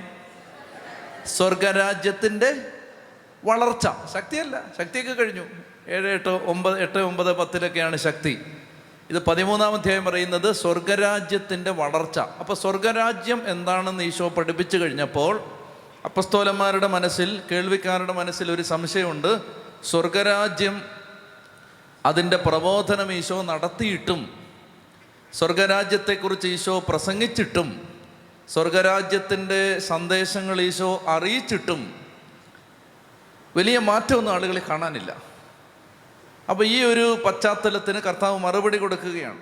അപ്പോൾ ഈ പതിമൂന്നാം അധ്യായം പറയുന്നത് ഏത് പ്രതികൂലത്തിന്റെ നടുവിലും ദൈവരാജ്യം വളരുക തന്നെ ചെയ്യും. ഇത് സൂചിപ്പിക്കാനാണ് ഈ ഏഴ് കഥകളും ഈശോ പറയുന്നത്. അപ്പോൾ ഓരോന്നോരോന്നായിട്ട് എടുത്താൽ ഈ രാജ്യത്തിന്റെ വചനം പല വിധത്തിൽ സ്വീകരിക്കുന്ന ഹൃദയങ്ങൾ. ഇങ്ങോട്ട് നോക്കിയേ. അതായത് ഈ രാജ്യത്തിന്റെ സ്വർഗരാജ്യത്തിന്റെ സന്ദേശം കർത്താവ് സുവിശേഷം എളുപ്പത്തിൽ മനസ്സിലാവാൻ സുവിശേഷം ഈശോ പറയുമ്പോൾ അതിനോട് പല തരത്തിൽ പ്രതികരിക്കുന്ന ഹൃദയങ്ങൾ. ഇതാണ് ആദ്യത്തേത്. അപ്പോൾ അത് അന്നുമുണ്ട് ഇന്നുമുണ്ട് ഈ സാഹചര്യം ഉണ്ട് അത് ഈശോ പറയുകയാണ്. അതായത് ദൈവരാജ്യത്തിന്റെ സുവിശേഷം എല്ലാവരും ഒരുപോലെ അല്ല സ്വീകരിക്കുന്നത്. പലരും പല രീതിയിലാണ് ഇത് സ്വീകരിക്കുന്നത്. പല ഹൃദയങ്ങൾക്കും അത് സ്വീകരിക്കാൻ പറ്റുന്നില്ല. ചില ഹൃദയങ്ങളിൽ ആ ദൈവരാജ്യത്തിന്റെ സുവിശേഷത്തിന്റെ സന്ദേശം വളരില്ല. ചില ഹൃദയങ്ങൾക്ക് അതിനെ അതിൽ നിലനിൽക്കാൻ പറ്റില്ല. അപ്പോൾ അത് കർത്താവ് ഈ സാഹചര്യം എല്ലാം കാണുകയാണ്. വിധിക്കാൻ വേണ്ടി ഈശോ പറയുന്നല്ല ഒരു സത്യം ഈശോ പറയുകയാണ്. അതായത് ഈ രാജ്യത്തിന്റെ സന്ദേശം പറയുമ്പോൾ അതിനോടുള്ള പ്രതികരണം പലതരത്തിലായിരിക്കും. അപ്പോൾ വിവിധ രീതിയിൽ ഈ ഈ സുവിശേഷം കേൾക്കുന്ന ആളുകൾ ഞാനിത് വിശദീകരിക്കാൻ പിന്നീട് ഒന്നതാണ് രണ്ടാമത്തേത് ഈ ദൈവരാജ്യത്തിന്റെ സന്ദേശം സ്വീകരിച്ച് അതനുസരിച്ച് ജീവിക്കുന്നവരെ വിളിക്കുന്ന പേരാണ് ദൈവരാജ്യത്തിന്റെ പുത്രന്മാർ. എന്താണ്? രാജ്യത്തിന്റെ പുത്രന്മാർ. ഇപ്പോൾ നിങ്ങൾ ഇത് ഈ വചനം ഈ സന്ദേശം കേട്ടിട്ട് പത്ത് പേര് അത് സ്വീകരിച്ചു എന്ന് വിചാരിക്കാം പത്ത് പേര് സ്വീകരിച്ചിട്ട് യേശുവിന്റെ കാഴ്ചപ്പാടനുസരിച്ച് ജീവിക്കാൻ പരിശ്രമിക്കുന്നു. അപ്പോൾ യേശുവിന്റെ കാഴ്ചപ്പാടനുസരിച്ച് ജീവിക്കാനായി എന്റെ ഊളിയം കുറയ്ക്കാമോ? മൈക്കിന്റെ ഊളിയം. യേശുവിന്റെ സന്ദേശം അനുസരിച്ച് ജീവിക്കാനായിട്ട് പരിശ്രമിക്കുമ്പോൾ ആ പരിശ്രമിക്കുന്നവരെ വിളിക്കുന്ന പേരെന്താണ്? രാജ്യത്തിന്റെ പുത്രന്മാർ. ഈ ദൈവരാജ്യത്തിന്റെ സന്ദേശം സ്വീകരിച്ച് ജീവിക്കുന്നവരെ വിളിക്കുന്ന പേര് രാജ്യത്തിന്റെ പുത്രന്മാർ. അവർ മാത്രമാണ് ഈ ലോകത്തുള്ളത്? അല്ല വേറെ ആരും ഉണ്ട്. ദൈവരാജ്യത്തിന്റെ ശത്രുക്കളും ഉണ്ട്. ഉണ്ടോ? ദൈവരാജ്യത്തിന്റെ ശത്രുക്കളും ഉണ്ട്. അപ്പോൾ ദൈവരാജ്യത്തിന്റെ ശത്രുക്കളും ഉള്ളത് കൊണ്ട് എന്ത് സംഭവിക്കും? അവരെ ഈശോ വിളിക്കുന്ന പേരാണ് ദുഷ്ടന്റെ പുത്രന്മാർ. അതാരാണ്? ദൈവരാജ്യത്തിന്റെ ശത്രുക്കൾ ദൈവരാജ്യത്തിന്റെ ഈ സന്ദേശം സ്വീകരിക്കാത്തവർ അതിനോട് മറുതലിക്കുന്നവർ അതറിയാത്തവരല്ല. അത് അത് ഞങ്ങൾക്ക് വേണ്ട എന്ന് പറയുന്നവർ. അതാരാണ്? ദുഷ്ടന്റെ പുത്രന്മാർ. അപ്പോൾ അപ്പസ്തോലന്മാർക്ക് സംശയം വരും കർത്താവ് ഈ രാജ്യത്തിന്റെ സന്ദേശം സ്വീകരിച്ചിട്ട് ദേ ഈ ഫരിസേർക്കൊന്നും ഇത് പിടിയിട്ടിട്ടില്ല അവരൊന്നും അത് സ്വീകരിക്കുന്നില്ല. അപ്പോൾ അവരുടെ കാര്യം എന്ത്? ഇതിനെക്കുറിച്ച് കർത്താവ് പറയുന്ന വചനമാണ് എന്ത്? കളകളുടെ ഉപമ. വിശദീകരിക്കാൻ പിന്നീട് അത് എന്തിനാണ് പറയുന്നത് എന്നൊന്ന് മനസ്സിലാക്കിയാൽ മതി. മൂന്നാമത്തേത് ദൈവരാജ്യം. അപ്പോൾ പറയുകയാണ് ഈശോയെ ഇതിപ്പോൾ നസറത്തിലെ ഒരു തച്ചൻ. പ്രത്യേകിച്ച് ലോകത്ത് മറ്റ് രാജ്യങ്ങളിലൊന്നും ആർക്കും അറിയാൻ പാടില്ലാത്ത നസറത്തിലെ ഒരു തച്ചൻ. ആ തച്ചൻ ഇങ്ങനൊരു സന്ദേശം പറഞ്ഞിട്ട് പോകുന്നു. ഇതിന്റെ ഭാവി എന്താണ്? ഇതൊക്കെ വല്ലവരും സ്വീകരിക്കുവോ? അതിന് ഈശോ പറഞ്ഞ ഉപമയാണ് കടുകുമണി പുളിമാവ്. മനസ്സിലാവുന്നുണ്ടോ? ഈ ചെറിയ തുടക്കത്തിൽ നിന്ന് എത്ര വലിയ ഒരു രാജ്യമായി ഇത് മാറും എന്ന് സൂചിപ്പിക്കുന്ന കഥയാണത്. പിന്നീട് ഈ ദൈവരാജ്യത്തിന്റെ സന്ദേശം ഒരു വ്യക്തിക്ക് മനസ്സിലായാൽ ആ വ്യക്തി സന്തോഷത്തോടെ അതിന് വില കൊടുക്കാൻ തയ്യാറാവും. അതിനെ കുറിക്കുന്ന ഉപമയാണ് നിധിയുടെയും രത്നത്തിന്റെയും ഉപമ. അപ്പം ഇങ്ങനെ ഏഴ് കഥകൾ ഈശോ പറയുകയാണ്. അങ്ങനെ ഏഴ് കഥകൾ പറയുന്നത് നമ്മൾ വിശദമായിട്ട് പരിശോധിക്കാൻ പോവുകയാണ്. ഇപ്പം ഈ ഒരു മണിക്കൂർ കൊണ്ട് ഈ ഏഴ് കഥകളും നമ്മൾ പറഞ്ഞ് അവസാനിപ്പിക്കണം. അപ്പോൾ വളരെ ശ്രദ്ധിച്ചിരിക്കുക. ഈശോ പറയുകയാണ് ഒന്നാമത്തെ കഥ ഏതാണ്? വിധക്കാരന്റെ ഉപമ. നിങ്ങളിത് മനസ്സിലാവണം എന്ന ആഗ്രഹത്തോടെ ഇരിക്കണം. അത് എനിക്കിത് മനസ്സിലാക്കണം. ഇതൊക്കെ മനസ്സിലാക്കി കഴിഞ്ഞാൽ നമുക്ക് ഭയങ്കര ആനന്ദം കിട്ടും. അതൊരു കാര്യം പിടികിട്ടിയതിന്റെ ഒരു ഇന്റലക്ച്വൽ ഹാപ്പിനെസ് അല്ലത്. മറിച്ച് കർത്താവെ എത്ര വലിയ നിധികളാണ് അങ്ങ് പറഞ്ഞത് എന്ന് നമുക്ക് മനസ്സിലാവുമ്പോൾ ആത്മാവിന് കിട്ടുന്ന ഒരു ആനന്ദമാണത് അത് അത് അധികം പേർക്കൊന്നും ഇല്ല ആ ആനന്ദം. അപ്പോൾ അതുകൊണ്ട് ഇത് ഇത് ആഗ്രഹിച്ചിരിക്കണം. കർത്താവെ എനിക്കത് മനസ്സിലാക്കി തരണം. മനസ്സിലാകാൻ പ്രാർത്ഥിച്ചിട്ടുണ്ടോ ജ്ഞാനത്തിന് വേണ്ടി? ആ പ്രാർത്ഥിക്കുന്നുണ്ട്. ഓ പ്രാർത്ഥിക്കുന്നുണ്ട്. അപ്പോൾ ശക്തമായിട്ട് വീണ്ടും വീണ്ടും പ്രാർത്ഥിച്ചോണം. അപ്പോൾ ഇത് വിധക്കാരന്റെ ഉപമയാണ്. വിധക്കാരന്റെ ഉപമ ഈശോ വിശദീകരിക്കുകയാണ്. അപ്പോൾ ഒന്നാമത് ഈ വിത്ത് വീണത് എവിടെയാണ്? അത് വഴിയരികിൽ വീണു. രണ്ടാമത് ഈ വിത്ത് വീണത് പാറമേൽ വീണു. മൂന്നാമത് ഈ വിത്ത് വീണത് മുള്ളുകൾക്കിടയിൽ വീണു. നാലാമത് ഈ വിത്ത് വീണത് നല്ല നിലത്ത് വീണു. അപ്പോൾ ഈ ദൈവരാജ്യത്തിന്റെ വചനം പറയുമ്പോൾ ഇനി എന്താ ഈ ദൈവരാജ്യത്തിന്റെ വചനം? ദൈവരാജ്യത്തിന്റെ വചനം എന്താണ്? യേശുവിന്റെ സുവിശേഷം. യേശുവിന്റെ യേശു പറഞ്ഞ സുവിശേഷമാണത്. ആ സുവിശേഷം പക്ഷെ നമ്മൾ കാര്യമായിട്ട് മനസ്സിലാക്കിയിട്ടില്ല. സുവിശേഷം വ്യക്തതയോടെ നമുക്ക് പിടിയിട്ടിട്ടില്ല സുവിശേഷമാണെന്ന് പറഞ്ഞ് നമ്മൾ മനസ്സിലാക്കിയിരിക്കുന്നത് പലതും സുവിശേഷമല്ല. നിങ്ങൾ ആലോചിച്ച് നോക്കി ഇത് സുവിശേഷമാവണമെങ്കിൽ കേൾക്കുന്നവർക്ക് അത് കേൾക്കുമ്പോൾ സങ്കടം വരുമോ ഭാരം വരുമോ ഭയം വരുമോ സന്തോഷം വരുമോ എങ്കിലല്ലേ അത് സുവിശേഷമാവൂ. നിങ്ങളൊന്ന് ആലോചിച്ച് നോക്ക്. ഒരു കാര്യം സുവിശേഷമാവണമെങ്കിൽ അത് കേൾക്കുമ്പോൾ ആളുകൾക്ക് പേടി വരണോ? അതോ ആഹ്ലാദം വരണോ? ഒരു വ്യക്തിക്ക് ഭയം വരണോ? ധൈര്യം വരണോ? എങ്കിലല്ലേ ഇത് സുവിശേഷമാവൂ അപ്പോൾ നമ്മൾ സുവിശേഷം അധികം കേട്ടിട്ടില്ല. നമ്മൾ സുവിശേഷം അധികം കേട്ടിട്ടില്ല. നമ്മൾ കേട്ട മുഴുവൻ എന്താണ്? പന്ന വിശേഷമാണ് കൊള്ളാത്ത വിശേഷം. കേൾക്കുമ്പോൾ കേൾക്കുമ്പോൾ നമുക്ക് ആദ്യം വരുന്ന വിശേഷം ഭാരം വരുന്ന വിശേഷം ഭയം വരുന്ന വിശേഷം. അതൊരു നല്ല വാർത്തയല്ല. ഈശോ പറഞ്ഞത് എന്താണ്? നല്ല വാർത്തയാണ്. നല്ല വാർത്ത. നീ പേടിക്കണ്ട. നിന്നെ കിട്ടാരും കൂടോത്രം ചെയ്താലും നിനക്കൊന്നും വരില്ല. നിന്റെ കൂടെ ഞാനുണ്ട്. അത് സുവിശേഷമാണോ അല്ല നീ കൂടോത്രത്തെ പേടിച്ചോണം. നീ പള്ളിയിലൊക്കെ വരുന്നുണ്ട് അത് കാര്യമൊക്കെ ശരിയാണ്. നീ കുർബാനയൊക്കെ സ്വീകരിക്കുന്നുണ്ട് അതൊക്കെ സത്യമാണ്. കുംഭസാരമൊക്കെ സത്യം നീ മാമോദിസ സ്വീകരിച്ച അതൊക്കെ സത്യമാണ്. എന്നാൽ കൂടോത്രം നിന്നെ ഏക്കാൻ സാധ്യതയുണ്ട്. അത് സുവിശേഷമാണോ അത് സുവിശേഷമല്ല. അത് സുവിശേഷമല്ല. അതൊരു മോശപ്പെട്ട വാർത്തയാണ്. യേശുവിന്റെ കുരിശുമരണത്തിന്റെ വില കുറച്ച് കളയുന്ന മോശപ്പെട്ട ഒരു വാർത്തയാണ്. അതിനെതിരെ യുദ്ധം ചെയ്യണം. ഇതൊരു മോശപ്പെട്ട വാർത്തയാണത്. അത് കൊള്ളരുതാത്ത വാർത്തയാണ്. യേശുക്രിസ്തുവിന്റെ കുരിശിലെ ബലിയുടെ വില കളയുന്ന വാർത്തയാണത്. അത് നല്ല വാർത്തയാണോ? അല്ല. ചെത്തി പറഞ്ഞേ ഹാലയിലുയാ അപ്പൊ സുവിശേഷം ഓർത്തോണം ഗുഡ് ന്യൂസ്. അതെന്താണ്? കേൾക്കുന്ന ഹിന്ദുവിനും മുസ്ലിമിനും പാഴ്സിക്കും ജൈനനും ബുദ്ധമതക്കാരനും നിരീശ്വരവാദിക്കും ഇത് കേൾക്കുമ്പോൾ എന്ത് വരണം? സന്തോഷം വരണം. എന്നിട്ട് അവൻ കർത്താവിനോട് കർത്താവേ നീ ഇങ്ങനെ ചെയ്തല്ലോ. അതിൽ ഞാൻ സന്തോഷിക്കുന്നു എന്ന് പറഞ്ഞ് മനസ്സ് തിരിയണം. എങ്കിലല്ലേ സുവിശേഷാവൂ? ചെത്തി പറഞ്ഞേ ഹാലേ ലുയാ എന്റെ പ്രിയപ്പെട്ട സഹോദരങ്ങളെ അതുകൊണ്ട് ഈ സുവിശേഷം കർത്താവ് ഈ സുവിശേഷം പറഞ്ഞപ്പോൾ ആ സുവിശേഷം ചില ഹൃദയത്തിൽ കയറില്ല ഇത് ഈശോ പറയുകയാണ്. ഈശോ പറയാണ് അപ്പസ്തോലന്മാരോട് പറയാണ് നിങ്ങളും പോയി ഇത് പറഞ്ഞു. ഇത് എല്ലാവർക്കും ഒന്നും പിടിയിട്ടില്ല. എല്ലാവരും അപ്പോഴും പറയും എന്ത് പറയും? കൂടോത്രത്തിന് നമ്മളെ നശിപ്പിക്കാൻ പറ്റും. ഈ സുവിശേഷം കേൾക്കുമ്പോഴും പലരും പറയും നീ നരകത്തി പോവും. എന്റെ പ്രിയപ്പെട്ട അതിലേക്ക് എത്തുകയാണ്. അപ്പോൾ നാല് തരത്തിലുള്ള പ്രതികരണങ്ങൾ. ഒന്നാമത്തേത് വഴിയരികിൽ വീണ വിത്ത്. ഇനി വേറെ എങ്ങോട്ട് നോക്കരുത് എന്നെ ശ്രദ്ധിച്ചിരിക്കുക. വഴിയരികിൽ വീണ വിത്ത്. വഴിയരികിൽ വീണ വിത്ത് അതിനെക്കുറിച്ച് ഈശോ പറയുന്ന ഇതാണ്. ഈ രാജ്യത്തിന്റെ വചനം കണ്ടോ? എന്തെങ്കിലും അല്ല പഴയ നിയമമല്ല. അതുപോലെ സ്നാപക യോഹന്നാൻ പ്രസംഗിച്ച വചനമല്ല. ഞാൻ പറഞ്ഞ ഈശോ പറയാണ് ഞാൻ പറഞ്ഞ ദൈവരാജ്യത്തിന്റെ വചനം. ഇത് കേട്ടിട്ട് അത് മനസ്സിലാവാത്തവന്റെ ഹൃദയം. ഒന്നാമത്തേത് അതാണ് അതായത് ചിലർക്ക് ഇത് ഒരിക്കലും മനസ്സിലാവില്ല. അയ്യോ അങ്ങനെ ഉണ്ടോ ചാവില്ലേ അയ്യോ അത് മനസ്സിലാവില്ല. എത്ര പറഞ്ഞാലും മനസ്സിലാവില്ല. ഈശോ പറയാണ് രാജ്യത്തിന്റെ വചനം കേട്ടിട്ട് അത് മനസ്സിലാകാത്തവർ രാജ്യത്തിന്റെ വചനം കേട്ടിട്ട് മനസ്സിലാകാത്തവർ. അപ്പോൾ ഇവിടെ ഒരു പ്രശ്നം വരും. ഈശോ പറയുകയാണ് രാജ്യത്തിന്റെ വചനം കേട്ടിട്ട് മനസ്സിലാക്കാത്തവന്റെ ഹൃദയത്തിൽ നിന്ന് സാത്താൻ കേട്ട വചനം എടുത്തുകൊണ്ട് പോകും. ഇങ്ങോട്ട് നോക്കണേ.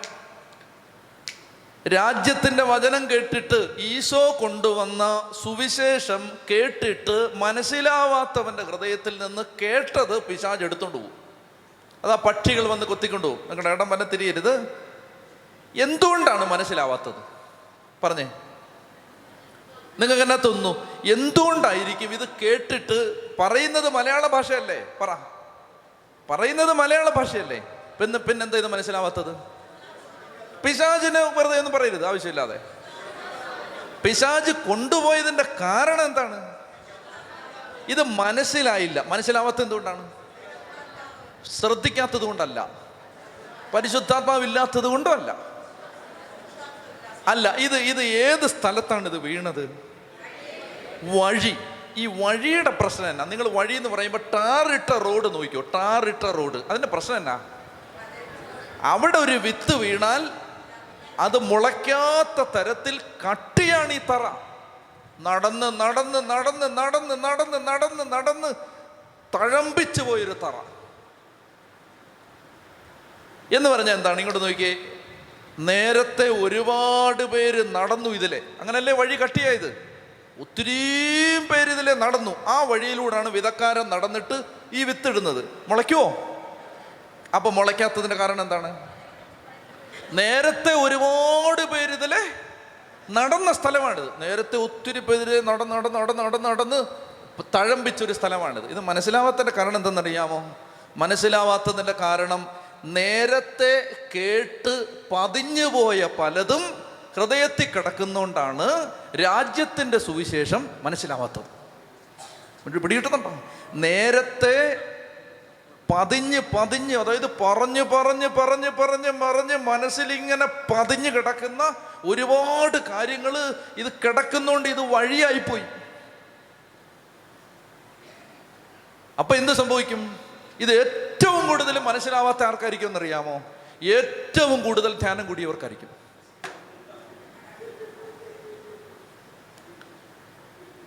പാവപ്പെട്ടവനോട് ഇത് പറഞ്ഞാൽ മനസ്സിലാവും. മിഷനിൽ പോയിട്ട് ഇപ്പൊ ഞാൻ ചിന്നത്തുറ കൺവെൻഷന് പോയി. അവിടെ ചെന്നിട്ട് പറഞ്ഞു മക്കളെ നിന്റെ സകല തെറ്റിനും ഈശോ പരിഹാരം ചെയ്തു. അതാണ് ഇതിന്റെ റെസ്പോൺസ് എന്നാൽ അഞ്ഞൂറ്റമ്പത് ധ്യാനം കൂടിയവനോട് പറഞ്ഞാൽ അവനിത് മനസ്സിലാവില്ല. മനസ്സിലാവാത്തതിന്റെ കാരണം ഞാൻ പറഞ്ഞുതരാം. മനസ്സിലാവാത്തതിന്റെ കാരണം ഒരുപാട് കാര്യങ്ങൾ വേറെ മനസ്സിൽ കിടപ്പുണ്ട്. അപ്പോൾ കൺഫ്യൂഷൻ വരും. അപ്പോൾ ഇത് കയറില്ല ഞാൻ ഒരു ഉദാഹരണം പറയട്ടെ. അതായത് ഈശോ നമ്മൾ പുതിയ ഉടമ്പടി പഠിച്ചപ്പോൾ അതിനകത്ത് പുതിയ ഉടമ്പടിയുടെ ഒരു വകഭേദം ഇങ്ങനെയായിരുന്നു. ഞാൻ അവരുടെ അനീതികൾക്ക് നേരെ കരുണയുള്ളവനായിരിക്കും. അവരുടെ പാപങ്ങൾ ഇനി ഒരിക്കലും ഞാൻ ഓർക്കില്ല. ഇത് ഹെബ്രായ ലേഖന എട്ടിൽ നമ്മൾ വായിച്ചൊരു വചനമാണ്. ഇപ്പോൾ വായിക്കണ്ട. അവരുടെ അനീതികൾക്ക് നിങ്ങൾ നോക്കണം. ഇതായത് രാജ്യത്തിന്റെ സുവിശേഷമാണിത്. എന്താണിത്? രാജ്യത്തിന്റെ സുവിശേഷം. അവരുടെ അനീതികൾക്ക് നേരെ ഞാൻ കരുണയുള്ളവനായിരിക്കും. അവരുടെ തെറ്റുകൾ ഒരിക്കലും ഞാൻ ഓർക്കില്ല. ഓക്കെ. ശ്രദ്ധിച്ചോണം. അബോർഷൻ ചെയ്ത ഒരു സഹോദരി ഇത് കേൾക്കുകയാണ്. അബോർഷൻ ചെയ്ത ഒരു സഹോദരി യേശുക്രിസ്തുവിൽ വിശ്വസിക്കുന്ന ഒരു സഹോദരി തെറ്റാണെന്ന് മനസ്സിലാക്കി കുമ്പസാരക്കുട്ടി പോയി ഒരിക്കൽ പാപം ഏറ്റുപറഞ്ഞ് പാപമോചനം സ്വീകരിച്ച ഒരു സഹോദരി ഇത് കേൾക്കുകയാണ്. എന്ത്? നിന്റെ പാപങ്ങൾ ഒരിക്കലും ഞാനിനി ഓർക്കില്ല. എന്തായിരുന്നു പുതിയ ഉടമ്പടിയുടെ വ്യവസ്ഥ? നമുക്ക് പാപമില്ലെന്ന് ആരെങ്കിലും പറഞ്ഞാൽ അത് ആത്മവഞ്ചനയാകും. എന്നാൽ ദൈവം വിശ് നമ്മൾ പാപങ്ങൾ ഏറ്റു പറയുമെങ്കിൽ ദൈവം വിശ്വസ്തനും നീതിമാനുമാകിയാൽ എല്ലാ അനീതികളിൽ നിന്നും നമ്മെ ശുദ്ധീകരിക്കും. ഇതാണല്ലോ വ്യവസ്ഥ. ഇതനുസരിച്ച് ഒരു വ്യക്തി പോയി അബോർഷൻ ചെയ്തു അത് പോയി കുമ്പസാരിച്ചു. നല്ല അനുതാപത്തോടെ ചുമ്മാ ആരെങ്കിലും പോയി അബോർഷൻ ചെയ്തു എന്ന് വെറുതെ തമാശന് പറയുമോ പറയില്ലല്ലോ. അപ്പൊ അനുദവിച്ച് തന്നെ പോയത്. ഇനി അവർ കരഞ്ഞോ തുള്ളിയോ നിലവിളിച്ചോ അതൊന്നും ഇവിടെ വിഷയമല്ല. അന്നേരം ചങ്കത്ത് അഞ്ച് തവണ അടിച്ചു. ഈ അടിക്കുന്നവൻ സത്യം നിങ്ങൾ വിചാരിക്കുകയും ചെയ്യരുത്. അടിക്കുന്നതാണ് ഒന്നാം തരം കള്ളം. അത് പിന്നെ പറയാം ഞാൻ. അപ്പോൾ അടിക്കുന്ന ഒന്ന് സത്യം എന്ന് വിചാരിക്കുകയും ചെയ്യരുത്. അപ്പോൾ അയാൾ കര അന്നേരം അയാൾ കരഞ്ഞില്ല. അപ്പോൾ അതുകൊണ്ട് അനുതാപമില്ലെന്ന് അർത്ഥമുണ്ടോ പോകാൻ തീരുമാനം എടുത്തത് തന്നെ ചങ്കിനകത്തൊരു കുത്തൽ വന്നോണ്ടല്ലേ? അല്ല വല്ലവരും പോവോ? അന്നേരം അവിടെ കിടന്ന് കൂവിയില്ല കരഞ്ഞില്ല തലകുത്തിയില്ല അതൊക്കെ വിഷയമാണോ? അല്ല. അനുതാപം ഇല്ലാതെ ആരെങ്കിലും പുരോഗതിന്റെ അടുത്ത് കുമ്പസാരിക്കാൻ പോകും ഉള്ളിന്റെ ഉള്ളിൽ ഒരു തോന്നൽ വന്നു. ഇനി അത് പേടിച്ചിട്ടാണെങ്കിലും ക്ലേശിച്ച് എങ്ങനെയാണെങ്കിലും ഉള്ളിൽ തോന്നൽ വന്ന്. ചെയ്തത് തെറ്റാന്ന് മനസ്സിലായോ? അത്രയും മനസ്സിലായല്ലോ? ആ അത്രയും മനസ്സിലായ മതി. ചെയ്തത് തെറ്റാന്ന് മനസ്സിലായി. അപ്പൊ എന്ത് ചെയ്തു? പോയി കുമ്പസാരിച്ചു. എന്താ കുമ്പസാരിച്ചേ? അബോർഷൻ ചെയ്തു. കുമ്പസാരിച്ചു. അപ്പൊ അബോർഷൻ മോചിക്കാൻ സഭയിൽ അനുവാദമുള്ള ഒരു അച്ഛനാണ് അതെങ്കിൽ ആ അച്ഛൻ അത് മോചിച്ചു. അല്ലെങ്കിൽ മെത്രാൻ എടുത്തിയെന്ന് മെത്രാൻ അത് മോചിച്ചു എന്ന് വെച്ചോ. മോചിച്ചു കഴിഞ്ഞിട്ട് പിന്നെയും പിന്നെയും ധ്യാനം കൂടിക്കൊണ്ടിരിക്കുകയല്ലേ?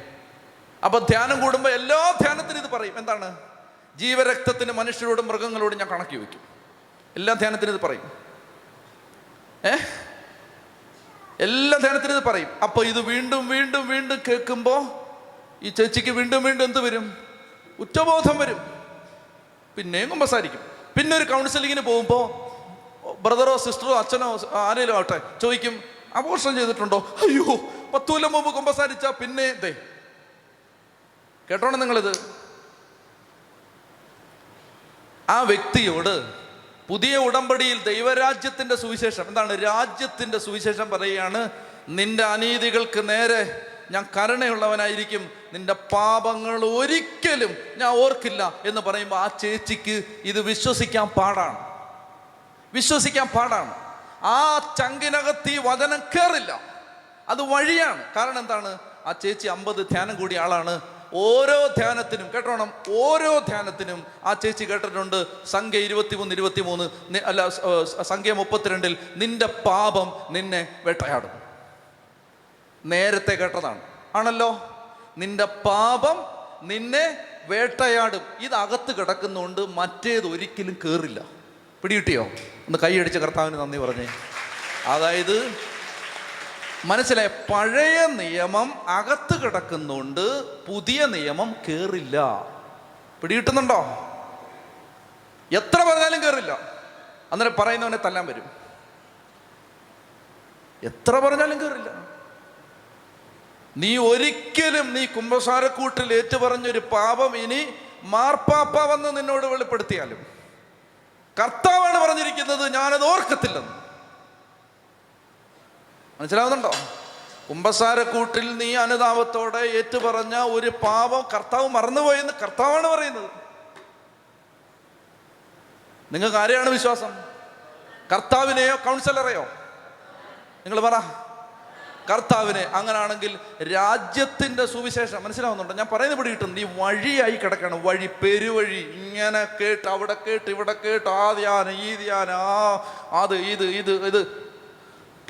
കേട്ട് കേട്ട് കേട്ട് കേട്ട് കേട്ട് കേട്ട് കേട്ട് കേട്ട് പതിഞ്ഞു കിടക്കുകയാണ്. ആ പതിഞ്ഞു കിടക്കുന്ന വഴിയിൽ ഈ രാജ്യത്തിന്റെ സുവിശേഷം കയറില്ല കർത്താവിനതറിയാം കർത്താവിനതറിയാം അതുകൊണ്ട് അവരെല്ലാം തീക്കകത്ത് കിടക്കട്ടെ? ഇല്ല. കർത്താവ് ഇവിടെ കാത്തിരിക്കുകയാണ്. ഒരിക്കൽ ഒരിക്കൽ ഏത് പെരുവഴിയെയും ഇളക്കി മറിക്കുന്ന ഒരു ബുൾഡോസർ ഇതുവഴി വരും. മനസ്സിലായോ? കർത്താവ് ഇത് കർത്താവ് വെയിറ്റ് ചെയ്യാണിത്. മനസ്സിലായോ? നീ ഇത് ചെറിയ കയ്യിലിരിക്കുന്ന ആണി കൊണ്ട് ഇളക്കി ഇത് ഇളകില്ല. പക്ഷെ വലിയ ജെ സി ബി വരാൻ പോവാ. അന്ന് ഇളകും. എന്റെ പ്രിയപ്പെട്ട സഹോദരങ്ങളെ അതുകൊണ്ട് കർത്താവ് പറയുകയാണ് ഇത് അതിങ്ങനെ ഈ വഴിയരികിൽ വീണ വിത്ത്. ഇപ്പൊ പിടികിട്ടിയ എന്താന്നത് നമുക്ക് പലതും വിശ്വസിക്കാൻ പറ്റില്ല. ഉദാഹരണത്തിന് ഉദാഹരണത്തിന് വിശുദ്ധ കുർബാന. അത് ഇപ്പൊ കുർബാന അർപ്പിച്ചു കഴിഞ്ഞാലേ ഉള്ളൂ. വിശുദ്ധ കുർബാന യേശുവിന്റെ ശരീരവും രക്തവും സ്വീകരിച്ച് ജീവനോടെ ദൈവം നിങ്ങളുടെ ഉള്ളിൽ എഴുന്നള്ളി വന്നു. വന്നോ? വന്നോ? അത് വിശ്വസിക്കുന്ന ഒരു വ്യക്തിയിൽ അത് വിശ്വസിക്കുന്ന ഒരു വ്യക്തിയിൽ നീ ജീവിതത്തിൽ ഏതെങ്കിലും കാലത്ത് എന്നോ അറിഞ്ഞോ അറിയാതെയോ കഴിച്ച വിഗ്രഹാർപ്പിത ഭക്ഷണത്തിന്റെ ബന്ധനം പിന്നെ കിടക്കുവോ? പിന്നെ കിടക്കുവോ? പിന്നെ ആരെങ്കിലും നിന്നോട് പറയുകയാണ് പതിനാറാമത്തെ വയസ്സിൽ വിഗ്രഹാർപ്പിത ഭക്ഷണം കഴിച്ചതിന്റെ ബന്ധന എന്ന് പറഞ്ഞാൽ ആര് പറയുന്നതാണ് സത്യം? ദൈവം പറയുന്നതോ അതോ ഈ അച്ഛൻ പറയുന്നതോ? അല്ലെ ഈ ബ്രദർ പറയുന്നതോ? ഈ സിസ്റ്റർ ആര് പറയുന്ന സത്യം? എന്റെ പ്രിയപ്പെട്ട സഹോദരൻ മനസ്സിലാവുന്നുണ്ടോ ഈ പ്രശ്നം? ഒരിക്കൽ എന്നാലും നമ്മൾ എന്നെ എന്നറിയാമോ? ഇപ്പം ഞാൻ നിങ്ങൾ ഞാൻ കൗൺസിലിൽ ഇരിക്കുമ്പോൾ നിങ്ങൾ എന്റെ അടുത്ത് വരും ഞാൻ ചോദിക്കുകയാണ് "ആ, വിഗ്രഹാർപ്പിത ഭക്ഷണം കഴിച്ചായിട്ട് കാണുന്നല്ലോ ആ എന്ന് പറയുമ്പോൾ നിങ്ങൾ പിന്നെയും പറയാം അയ്യോ കഴിച്ചിട്ടുണ്ട് അതിന്റെ ബന്ധനായിരിക്കും ഇപ്പം. മനസ്സിലാവുന്നുണ്ടോ? അതായത് ജീവിക്കുന്ന ദൈവത്തിന്റെ പുത്രനായ യേശുവിന്റെ ശരീരവും രക്തവും നിന്റെ അകത്ത് കിടന്നിട്ട് വിഗ്രഹാർപ്പിത ഭക്ഷണത്തിന്റെ ബന്ധനമാണ് നിന്നെ അലട്ടുന്നതെങ്കിൽ നീ യേശുവിന്റെ കുരിശ് മരണത്തെ നിസാരമാക്കുകയല്ലേ അതാണ് എന്റെ ചോദ്യം. നീ അതിനെ വെറുതെ വേസ്റ്റാക്കി കളയല്ലേ? അപ്പൊ ഇതിന് ഒരു വിലയില്ലെന്നല്ലേ നീ പറയുന്നത്? ഈശോ മെസ്സിക പച്ചപ്രാണൻ അറുത്ത് തന്നിട്ട് അതിന് ഒരു വിലയില്ല. എവിടുന്നോ കിട്ടിയ ഒരു വിഗ്രഹാർപ്പിത ഭക്ഷണത്തിനാണ് പവർ. അങ്ങനല്ലേ ഇപ്പൊ പറഞ്ഞുകൊണ്ടിരിക്കുന്നത് നിങ്ങൾ പറ. അപ്പോ ഈ ബന്ധനം അടിച്ചുകൊണ്ടിരിക്കുന്നവർക്ക് ഇത് മനസ്സിലാവില്ല. കാരണം എന്താണെന്നറിയാമോ? വഴിയാണ് വഴി. കേട്ട് കേട്ട് കേട്ട് കേട്ട് കേട്ട് കേട്ട് കേട്ട് തഴമ്പിച്ച വഴി. അവിടെ ഇത് പറഞ്ഞാൽ മനസ്സിലാവില്ല. ചെത്തി പറഞ്ഞേ ഹാലേ ലുയാ ഹാലേ ലുയാ ഹാലേ ലുയാ എന്റെ പ്രിയപ്പെട്ട സഹോദരങ്ങളെ അതുകൊണ്ട് എന്താ പ്രശ്നം എന്നറിയാമോ ഇവിടെ നമ്മൾ മനസ്സിലാക്കിയിരിക്കേണ്ടത് അതായത് നമ്മൾ പഴയ നിയമത്തിലേക്കൊരു തിരിച്ചുപോക്ക് നടത്തരുത്. നടത്തരുത്. അത് വലിയ ആപത്താണ്. നമ്മളെ കർത്താവ് പഴയ നിയമത്തിൽ നിന്ന് രക്ഷിച്ച് പുതിയ നിയമത്തിൽ കൊണ്ടുവന്നിരിക്കുകയാണ്. നമ്മൾ പിന്നെ പഴയ നിയമത്തിലേക്ക് തിരിച്ചു പോയിക്കൊണ്ടിരിക്കുകയാണ്. അത് ചെയ്യരുത്. യേശുക്രിസ്തുവിലൂടെ വന്ന വിടുതൽ അതാണ് ധ്യാനിക്കേണ്ടത്. അതാണ് പ്രഘോഷിക്കേണ്ടത്. അതാണ് പറയേണ്ടത്. യേശുക്രിസ്തുവിലൂടെ വന്ന വിടുതൽ. പാപം കൊണ്ടുവന്ന ശിക്ഷയാണോ പ്രസംഗിക്കേണ്ടത്? ധ്യാനിക്കേണ്ടത്? അല്ല. പാപം കൊണ്ടുവന്ന ശിക്ഷയല്ല ധ്യാനിക്കേണ്ടത്. മറിച്ച് യേശു കൊണ്ടുവന്ന വിടുതലാണ്. ഹൃദയം തുറന്ന് പറഞ്ഞേ ഹാലേ ലുയാ ഹാലേ ലുയാ അപ്പൊ ഇത് ചങ്കിനകത്ത് കിടക്കുന്നുണ്ട്. എത്ര പറഞ്ഞാലും മനസ്സിലാവില്ല. പിന്നെയും പറയും അയ്യോ അപ്പൊ ശാവില്ലേ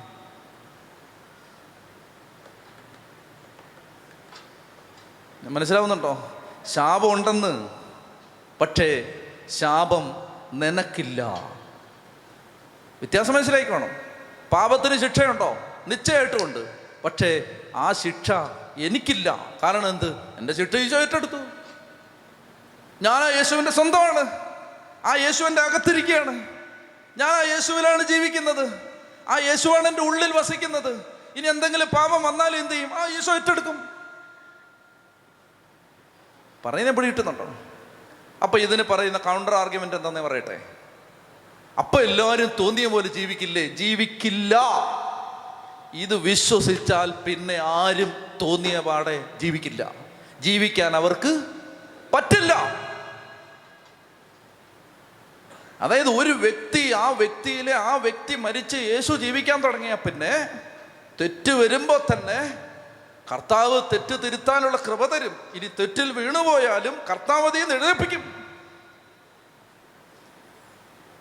നിങ്ങൾക്കിത് മനസ്സിലാവുന്നുണ്ടോ? ആ വഴി എല്ലാം വഴിയാണ്. വഴിയായതുകൊണ്ട് ഇത് കയറില്ല എന്റെ പ്രിയപ്പെട്ട സഹോദരങ്ങളെ ഇത് വിശ്വസിക്കണം. എന്താണ്? ഇതെല്ലാം വിശ്വസിക്കുക എന്ന് പറഞ്ഞാൽ ഇതെല്ലാം തിരിച്ചറിയണം. തിരിച്ചറിയണം. എന്താണ് തിരിച്ചറിയേണ്ടത്? കർത്താവെ അങ്ങനെ രക്ഷിച്ചു. രക്ഷിച്ചിരിക്കുന്നു. എന്താ അവസാന അച്ഛൻ പറഞ്ഞത്?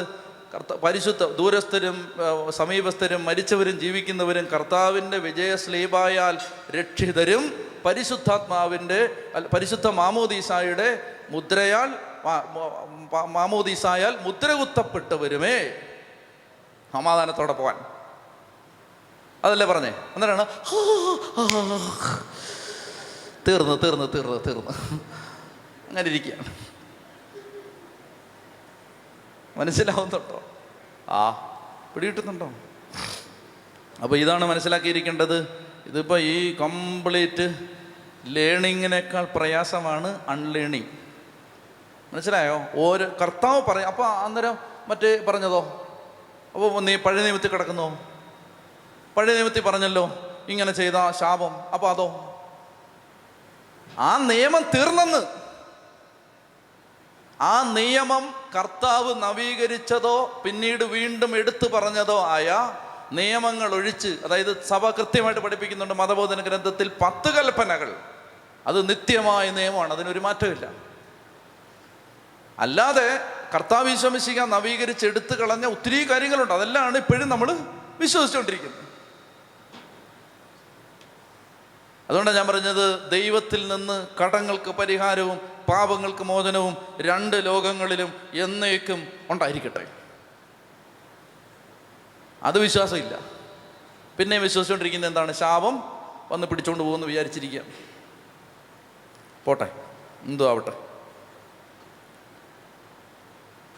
അപ്പോൾ എനിക്ക് തരാനുള്ളൊരു ഉപദേശം ഇതാണ്. രാജ്യത്തിന്റെ വചനം സ്വർഗരാജ്യത്തിന്റെ സന്ദേശം നിങ്ങൾക്ക് മനസ്സിലാവണോ? എത്ര പേർക്ക് മനസ്സിലാവണം? കൈവക്കിക്കേ കള്ളമൊന്നും പറയരുത്. കൈയാത്തര് അതിനൊരു ഒറ്റ വഴിയേ ഉള്ളൂ. മുമ്പ് പഠിച്ചതെല്ലാം മറക്കണം എന്നിട്ട് മത്തായി മുതൽ വായിച്ചു തുടങ്ങണം. മുമ്പ് പഠിച്ചതും കേട്ടതും ഞങ്ങൾ പഠിപ്പിച്ചതും എല്ലാം മറക്കണം. എല്ലാം മറന്നിട്ട് പുതിയ നിയമം ഇരുന്ന് വായിക്കാൻ തുടങ്ങണം. പഴയതൊന്നും ഓർക്കരുത്. അപ്പോ അപ്പം പൊട്ടിപ്പോട്ടെന്ന് പറയണം. അപ്പം ഇത് ഇത് വായിക്കണം. പല മുമ്പ് പഠിച്ചത് മുഴുവൻ മറക്കണം. മറക്കാതെ ഇത് മനസ്സിലാവില്ല. പിടികിട്ടിയോ? അല്ലാതെ ഇത് ഒരിക്കലും മനസ്സിലാവാൻ പോകുന്നില്ല. നമ്മൾ പിന്നെയും പറഞ്ഞുകൊണ്ടിരിക്കും. അപ്പോൾ ആയിരത്തി തൊള്ളായിരത്തി അറുപത്തിരണ്ട് ഫെബ്രുവരി ഇരുപത്തിരണ്ട് ഉച്ച കഴിഞ്ഞ് രണ്ടരയ്ക്ക് ചെയ്ത പാപം നിന്നെ വേട്ടയാടും.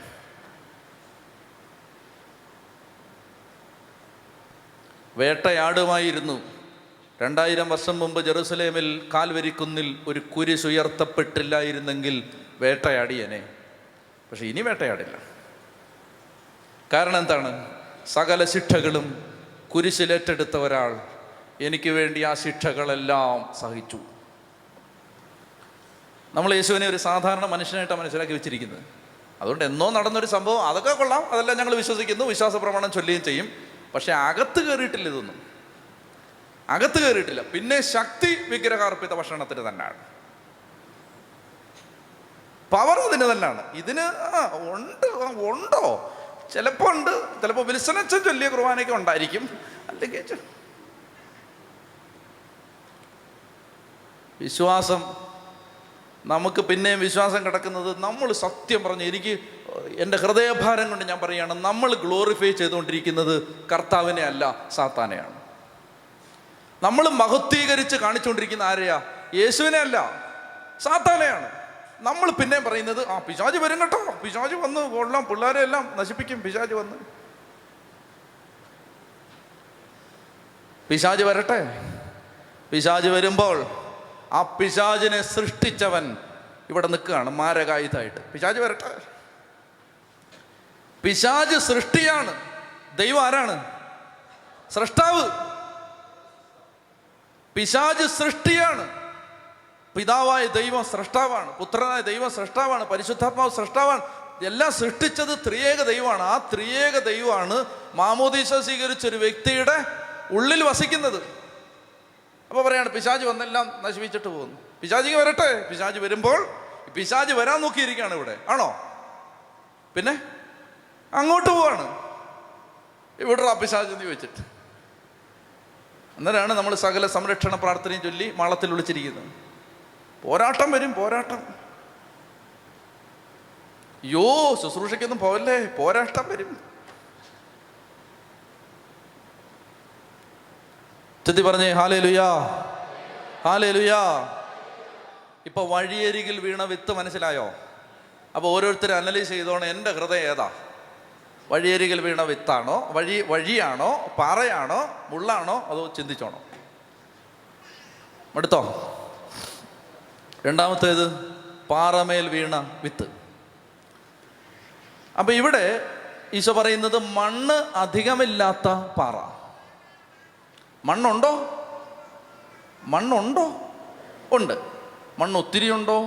ഇല്ല. മണ്ണ് കുറച്ചേ ഉള്ളൂ. മണ്ണുണ്ടോ? ഉണ്ട്. കണ്ടാൽ ആൾ ഭക്തരാണ് മണ്ണുണ്ടോ? ഉണ്ട്. ഉണ്ട്. എന്നാൽ അടിയിലെന്താ പറയാ. ഇതിപ്പോ ഒരു ധ്യാനം കൂടിയ ഒരു ആവേശമാണ്. അത്രയേ ഉള്ളൂ. ഒരു ധ്യാനം കൂടിയപ്പോൾ കിട്ടിയ ഒരു ആവേശം അത്രയേ ഉള്ളൂ. അത്രയേ ഉള്ളൂ. മണ്ണ്. അപ്പൊ അടിയിലെന്താ? അടിയിലാൾ പഴയ ആൾ തന്നെ. മനസ്സിലാവുന്നുണ്ടോ? പാറ തന്നെയാണ് അടിയിലുള്ള വിശ്വാസം എല്ലാം പഴയത് തന്നെയാണ് ഇപ്പൊ ഒരു ധ്യാനം കൂടി അന്നേരം കുടിക്കാതിരിക്കാൻ ഒരു പവർ കിട്ടി. ആ കൊള്ളാം. അപ്പോൾ മനസ്സന്തരപ്പെട്ടു എന്ന് വിചാരിച്ച് മണ്ണ്. മണ്ണുണ്ടോ? പറ. ഉണ്ട്. മണ്ണ് നല്ലപോലെ ഉണ്ടോ? ഇല്ല. ഇനി ഇവിടുത്തെ ഒരു പ്രത്യേകത വഴിയിലുള്ള മണ്ണിന്റെ പ്രത്യേകത വഴി കിടന്ന മണ്ണ് ഭയങ്കര കട്ടിയാണ്. ഇവിടുത്തെ മണ്ണോ? യോ നല്ല മണ്ണാ. നല്ല മണ്ണാണ്. ഒരു കുഴപ്പമില്ല. കുറച്ചേ ഉള്ളെന്നേ ഉള്ളൂ. മണ്ണുണ്ട് അത് കൊള്ളാവുന്ന മണ്ണുമാണ്. അതിനകത്ത് വല്ല മുളച്ചാൽ കിളിക്കുകയും ചെയ്യും. അല്ലേ? നല്ല ആവേശം ആദ്യത്തെ ഒരു ആവേശമൊക്കെ നല്ലതാണ്. എല്ലാം പെട്ടെന്ന് മുളയ്ക്കുമെന്ന് തോന്നും. എന്നിട്ട് വചനങ്ങൾ ഈ രാജ്യത്തിന്റെ വചനം ഈശോ പറയുമ്പോൾ അതെന്ത് ചെയ്യും? സന്തോഷത്തോടാണ് സ്വീകരിക്കുന്നത്. എന്ന് പറഞ്ഞാൽ ഹല്ലേലൂയാ, ദൈവമേ സ്തോത്രം എന്നൊക്കെ പറഞ്ഞാൽ സ്വീകരിക്കുന്നത്. പക്ഷെ പ്രശ്നം എന്താ? ഈ മണ്ണ് കുറച്ചേ ഉള്ളൂ. അതായത് എന്താ സംഭവിക്കുന്നത് വെച്ചാൽ ഈ വചനം തരുന്ന സന്തോഷം മാത്രമേ മനസ്സിലായിട്ടുള്ളൂ. ഈ മണ്ണിനെ അതായത് ഇപ്പൊ ഞാൻ പറഞ്ഞു നിങ്ങൾ ആദ്യം ദൈവത്തിന്റെ രാജ്യവും നീതി അന്വേഷിക്കുവിൻ ബാക്കി എല്ലാം കൂട്ടിത്തീർക്കപ്പെടും. അയ്യോ. സന്തോഷത്തോടെ സ്വീകരിച്ചത്. എന്നിട്ട് അടുത്ത ആഴ്ച വന്നില്ല. അടുത്ത ആഴ്ച പറഞ്ഞായിരുന്നു ഒരുവൻ തന്നെ തന്നെ പരിത്യജിച്ച് തന്റെ കുരിശു എടുത്ത് അത് കേട്ടില്ല.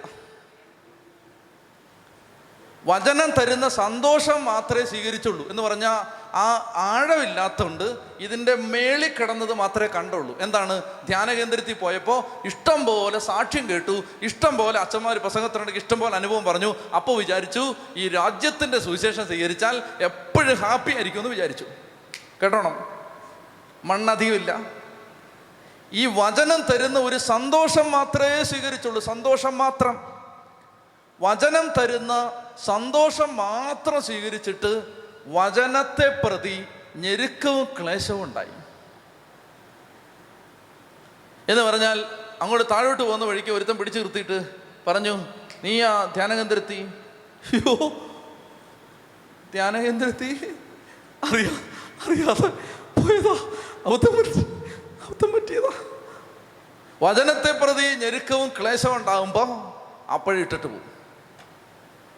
മനസ്സിലായോ? അല്ലാത്തപ്പോ ഭയങ്കര ആവേശമാണ്. എന്താണ്? ഏലിയ വിളിച്ചപ്പോൾ തീ ഇറങ്ങി.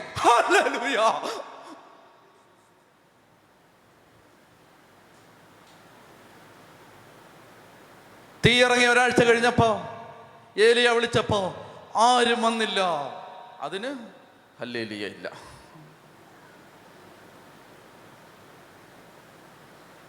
തീ ഇറങ്ങി പത്ത് മിനിറ്റ് കഴിഞ്ഞപ്പോ ജസബലിന്റെ കിങ്കരന്മാർ കൊല്ലാൻ വേണ്ടി അവനെ വേട്ടയാടി. അയ്യോ. പിടികിട്ടുന്നുണ്ടോ? അതായത് വചനം തരുന്ന ബ്ലെസ്സിങ് മാത്രം മതി. വചനത്തിന് വേണ്ടി ക്ലേശം ഏറ്റെടുക്കാൻ മനസ്സില്ല. പിടികിട്ടുന്നുണ്ടോ? രാജ്യത്തിന്റെ സുവിശേഷം ഭയങ്കര സന്തോഷത്തോടെ സ്വീകരിക്കുന്നത്. എല്ലാ വചന പ്രഘോഷണം അറ്റൻഡ് ചെയ്യും യൂട്യൂബിൽ എപ്പോഴും കേട്ടുകൊണ്ടിരിക്കുകയാണ് അടുക്കള മാത്രമല്ല ടോയ്ലറ്റ് വെച്ചും കേട്ടുകൊണ്ടിരിക്കുകയാണ് എപ്പോഴും കേട്ടുകൊണ്ടിരിക്കുകയാണ് അങ്ങനെ മുഴുവൻ കേട്ട് കേട്ട് കേട്ട് സന്തോഷത്തോടെ എല്ലാം സ്വീകരിച്ചു. പക്ഷേ ആഴമില്ല. ക്ലേശവും പീഡയും ഉണ്ടാകുമ്പോൾ വീണുപോകും. അല്പസമയത്തേക്ക് മാത്രമേ ഇത് നിലനിൽക്കൂ. ഒന്ന് എഴുന്നേറ്റേ.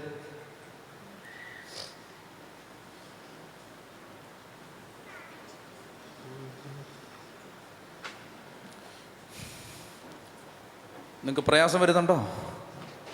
ഇത് ശരിക്കും പറഞ്ഞാൽ ദൈവരാജ്യത്തിന്റെ സുവിശേഷം നമ്മൾ യഥാർത്ഥത്തിൽ അറിഞ്ഞാൽ അത് നമുക്ക് ഭയങ്കര സമാധാനം തരും.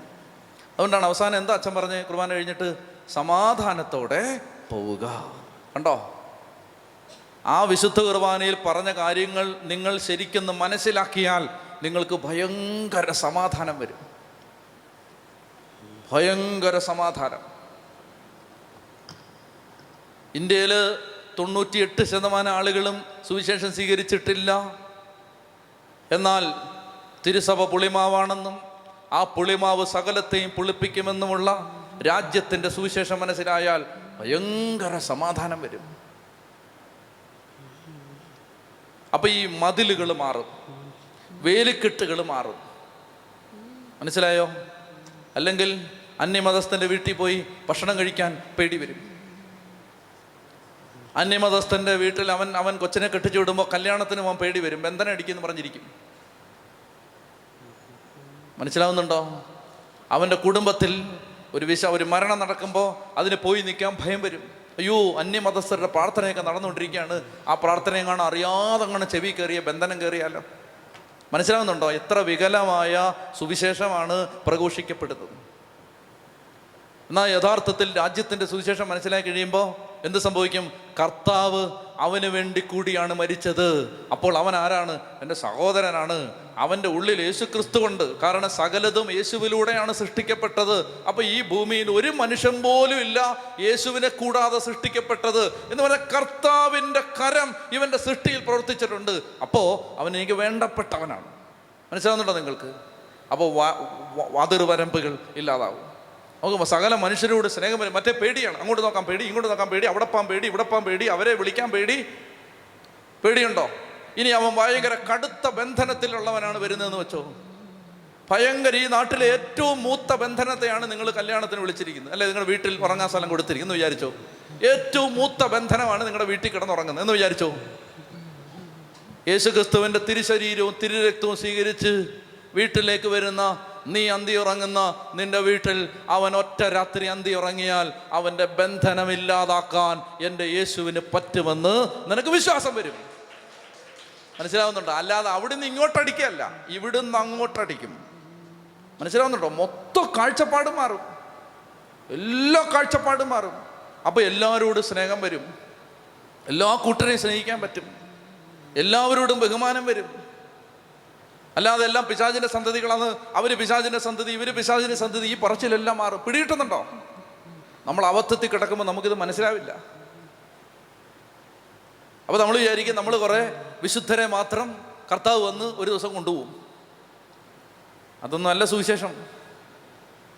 യേശു ക്രിസ്തു സകല ജനത്തിന്റെയും പാപത്തിന് പരിഹാരമായി കുരിശിൽ മരിച്ചെങ്കിൽ സഭയാകുന്ന പുളിമാവിലൂടെ ഞാൻ കത്തോലിക്ക സഭയുടെ മതബോധന ഗ്രന്ഥം വായിക്കായിരുന്നു. അതിനകത്ത് പറയാണ് സകല മനുഷ്യരും രക്ഷിക്കപ്പെടണമേ എന്ന് ഓരോ ദിവസവും ദിവ്യബലികളിലൂടെയും പ്രാർത്ഥനകളിലൂടെയും സഭ തന്റെ നാഥനോട് അപേക്ഷിച്ചുകൊണ്ടിരിക്കുകയാണ്.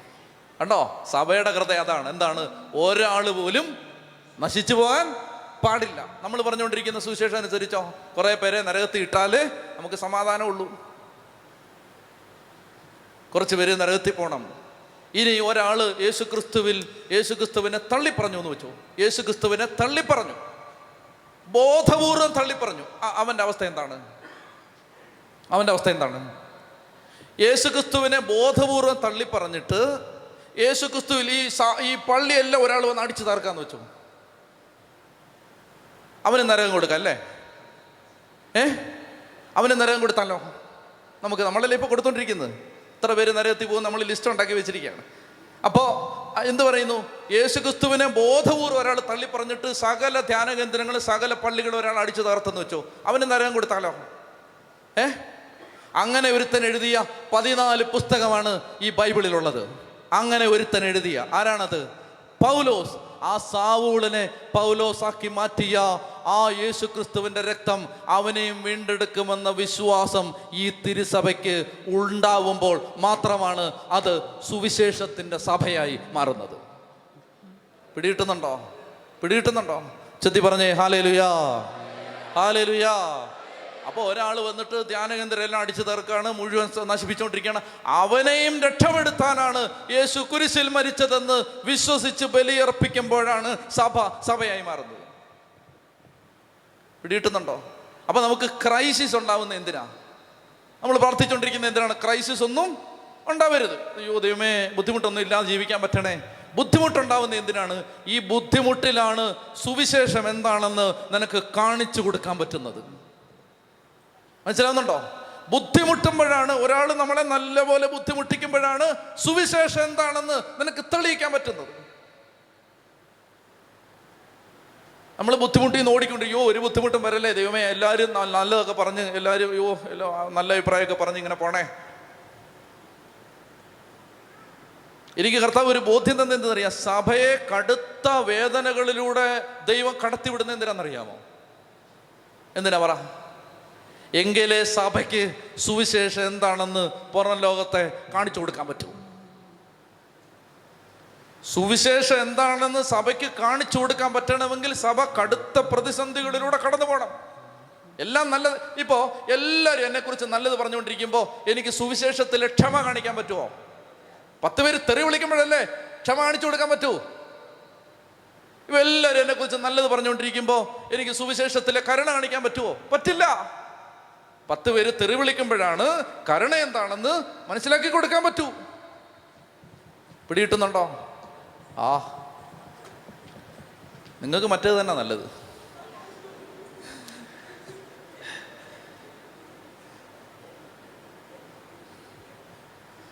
കരങ്ങൾ ഉയർത്ത്. രണ്ട് കരങ്ങൾ ഉയർത്തി. കർത്താവെ രാജ്യത്തിന്റെ സുവിശേഷം. എനിക്ക് നല്ല ഉറപ്പുണ്ട്. തിരുവനന്തപുരത്തെ ഈ വിദൂര സ്ഥലത്ത് കർത്താവ് ഇങ്ങനെ ഒരു കെട്ടിടം പണിഞ്ഞത് രാജ്യത്തിന്റെ സുവിശേഷം പ്രസംഗിക്കാനാണ്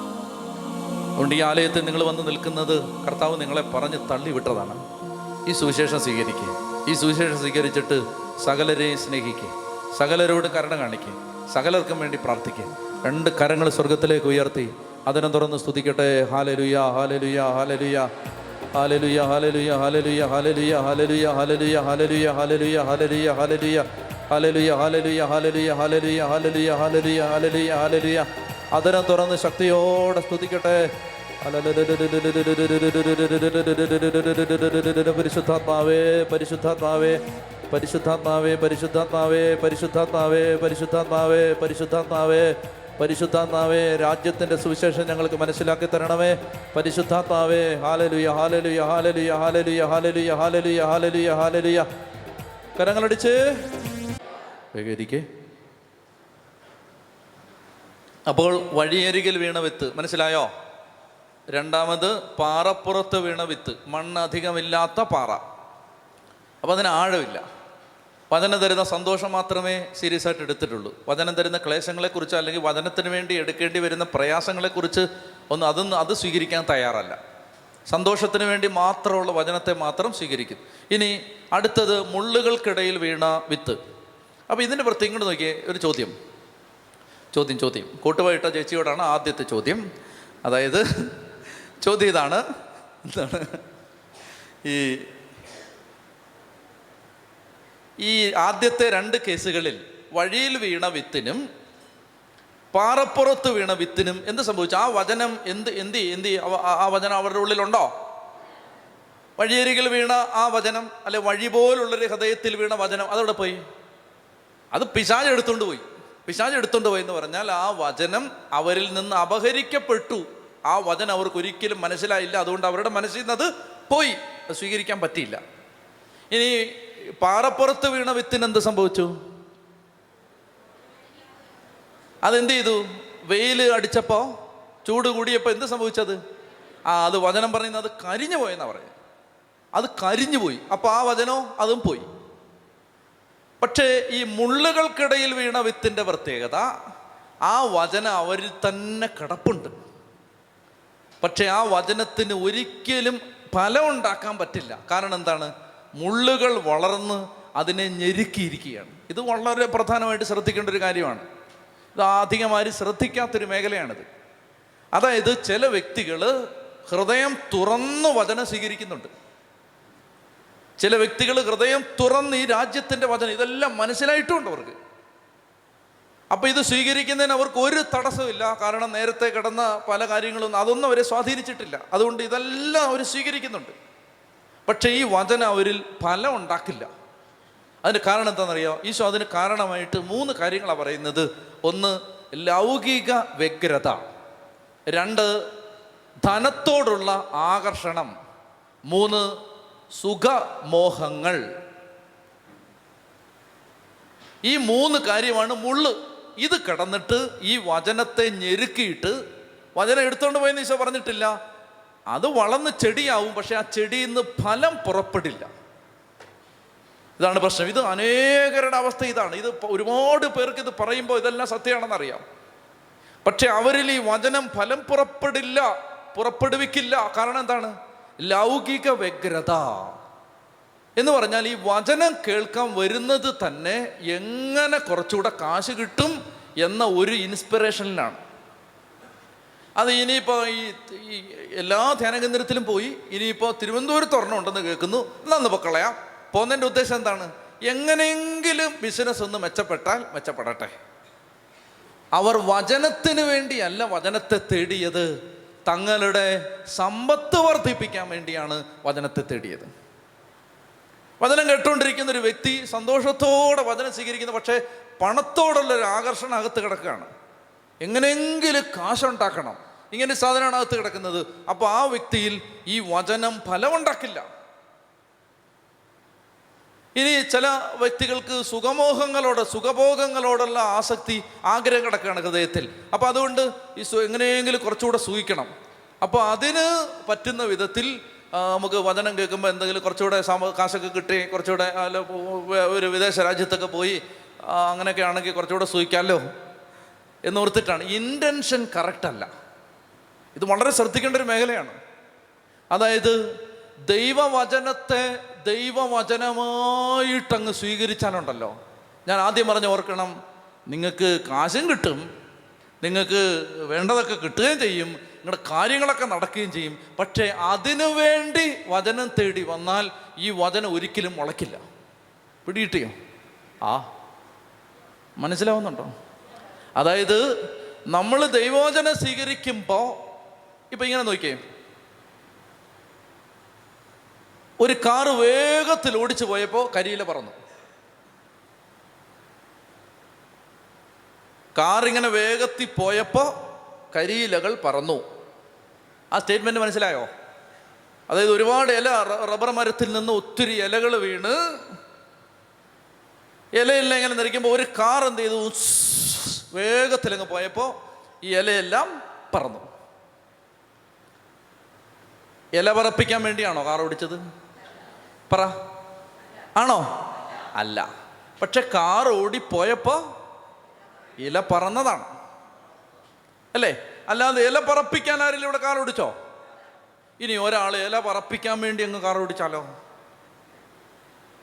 അത് തെറ്റാണ്. ഓടുമ്പോൾ പറന്നോട്ടെ. മനസ്സിലാവുന്നുണ്ടോ? അതായത് തേങ്ങ ആട്ടിയപ്പോൾ കൊപ്ര ആട്ടിയപ്പോൾ എണ്ണ കിട്ടി കൂട്ടത്തിൽ കുറച്ച് പിണ്ണാക്കും കിട്ടി. പിണ്ണാക്കിന് വേണ്ടി ആരെങ്കിലും കൊപ്ര ആട്ടുമോ? പക്ഷെ കൊ- പിണ്ണാക്ക് കിട്ടിയോ? കിട്ടി. ഈ വ്യത്യാസം മനസ്സിലാക്കണം. കാശ് കൂടാൻ വേണ്ടി ഒരിക്കലും ഞാൻ നിങ്ങളോട് പറയുകയാണ് നിങ്ങൾ അങ്ങനെ ആരെങ്കിലും വന്നിട്ടുണ്ടെങ്കിൽ ഒരിക്കലും നിങ്ങൾ വരരുത്. അല്ല എന്തെന്നറിയാമോ? വരരുത്. എന്നാൽ നിങ്ങൾ വചനത്തെ സ്നേഹിച്ച് നമ്മൾ ഒരിക്കൽ പോലും നിങ്ങൾക്കറിയാം നിങ്ങൾ ഇവിടെ സ്ഥിരമായിട്ട് വരുന്നവർക്കറിയാം ഇവിടെ ആൾ കൂട്ടാൻ വേണ്ടി നമ്മൾ എന്തെങ്കിലും ചെയ്തിട്ടുണ്ടോ? ഒന്നും ചെയ്തിട്ടില്ല. സാധിക്കുന്നിടത്തോളം കുറച്ച് പേരെ വന്നുള്ളെങ്കിൽ അത്രയും നേരം നിന്നാൽ മതിയല്ലോ എന്നുള്ളതാണ് എന്റെ ഒരു സ്വകാര്യമായ ആശ്വാസവും. എന്ന് പറഞ്ഞാൽ അവസാനം ഈ ഉണ്ടല്ലോ അവസാനത്തെ ഒരു കലാപരിപാടി.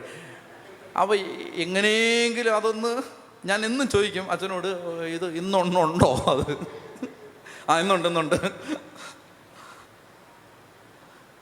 അപ്പോൾ ആൾ കൂടാൻ വേണ്ടി എന്നാ പറയുക ആൾ കൂടാൻ വേണ്ടി ഇവിടെ വന്ന് നിങ്ങൾ നിങ്ങളിങ്ങനെ പ്രാർത്ഥിക്കുക ഇതെല്ലാം നടക്കും.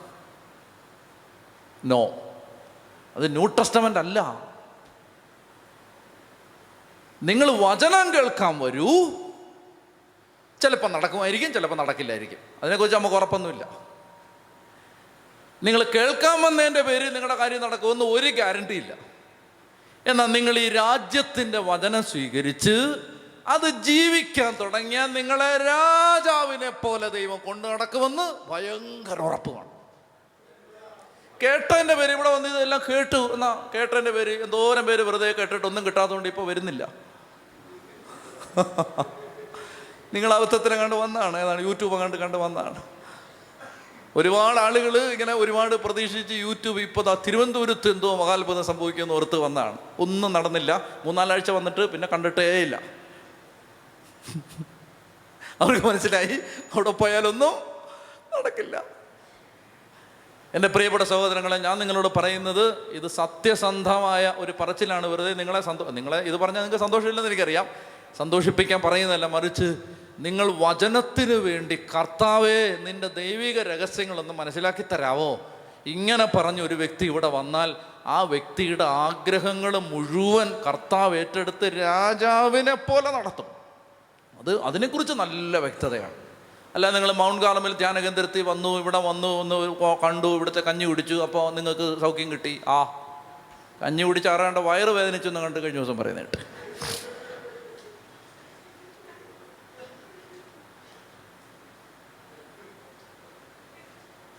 നിങ്ങൾക്ക് പ്രയാസമുണ്ടോ?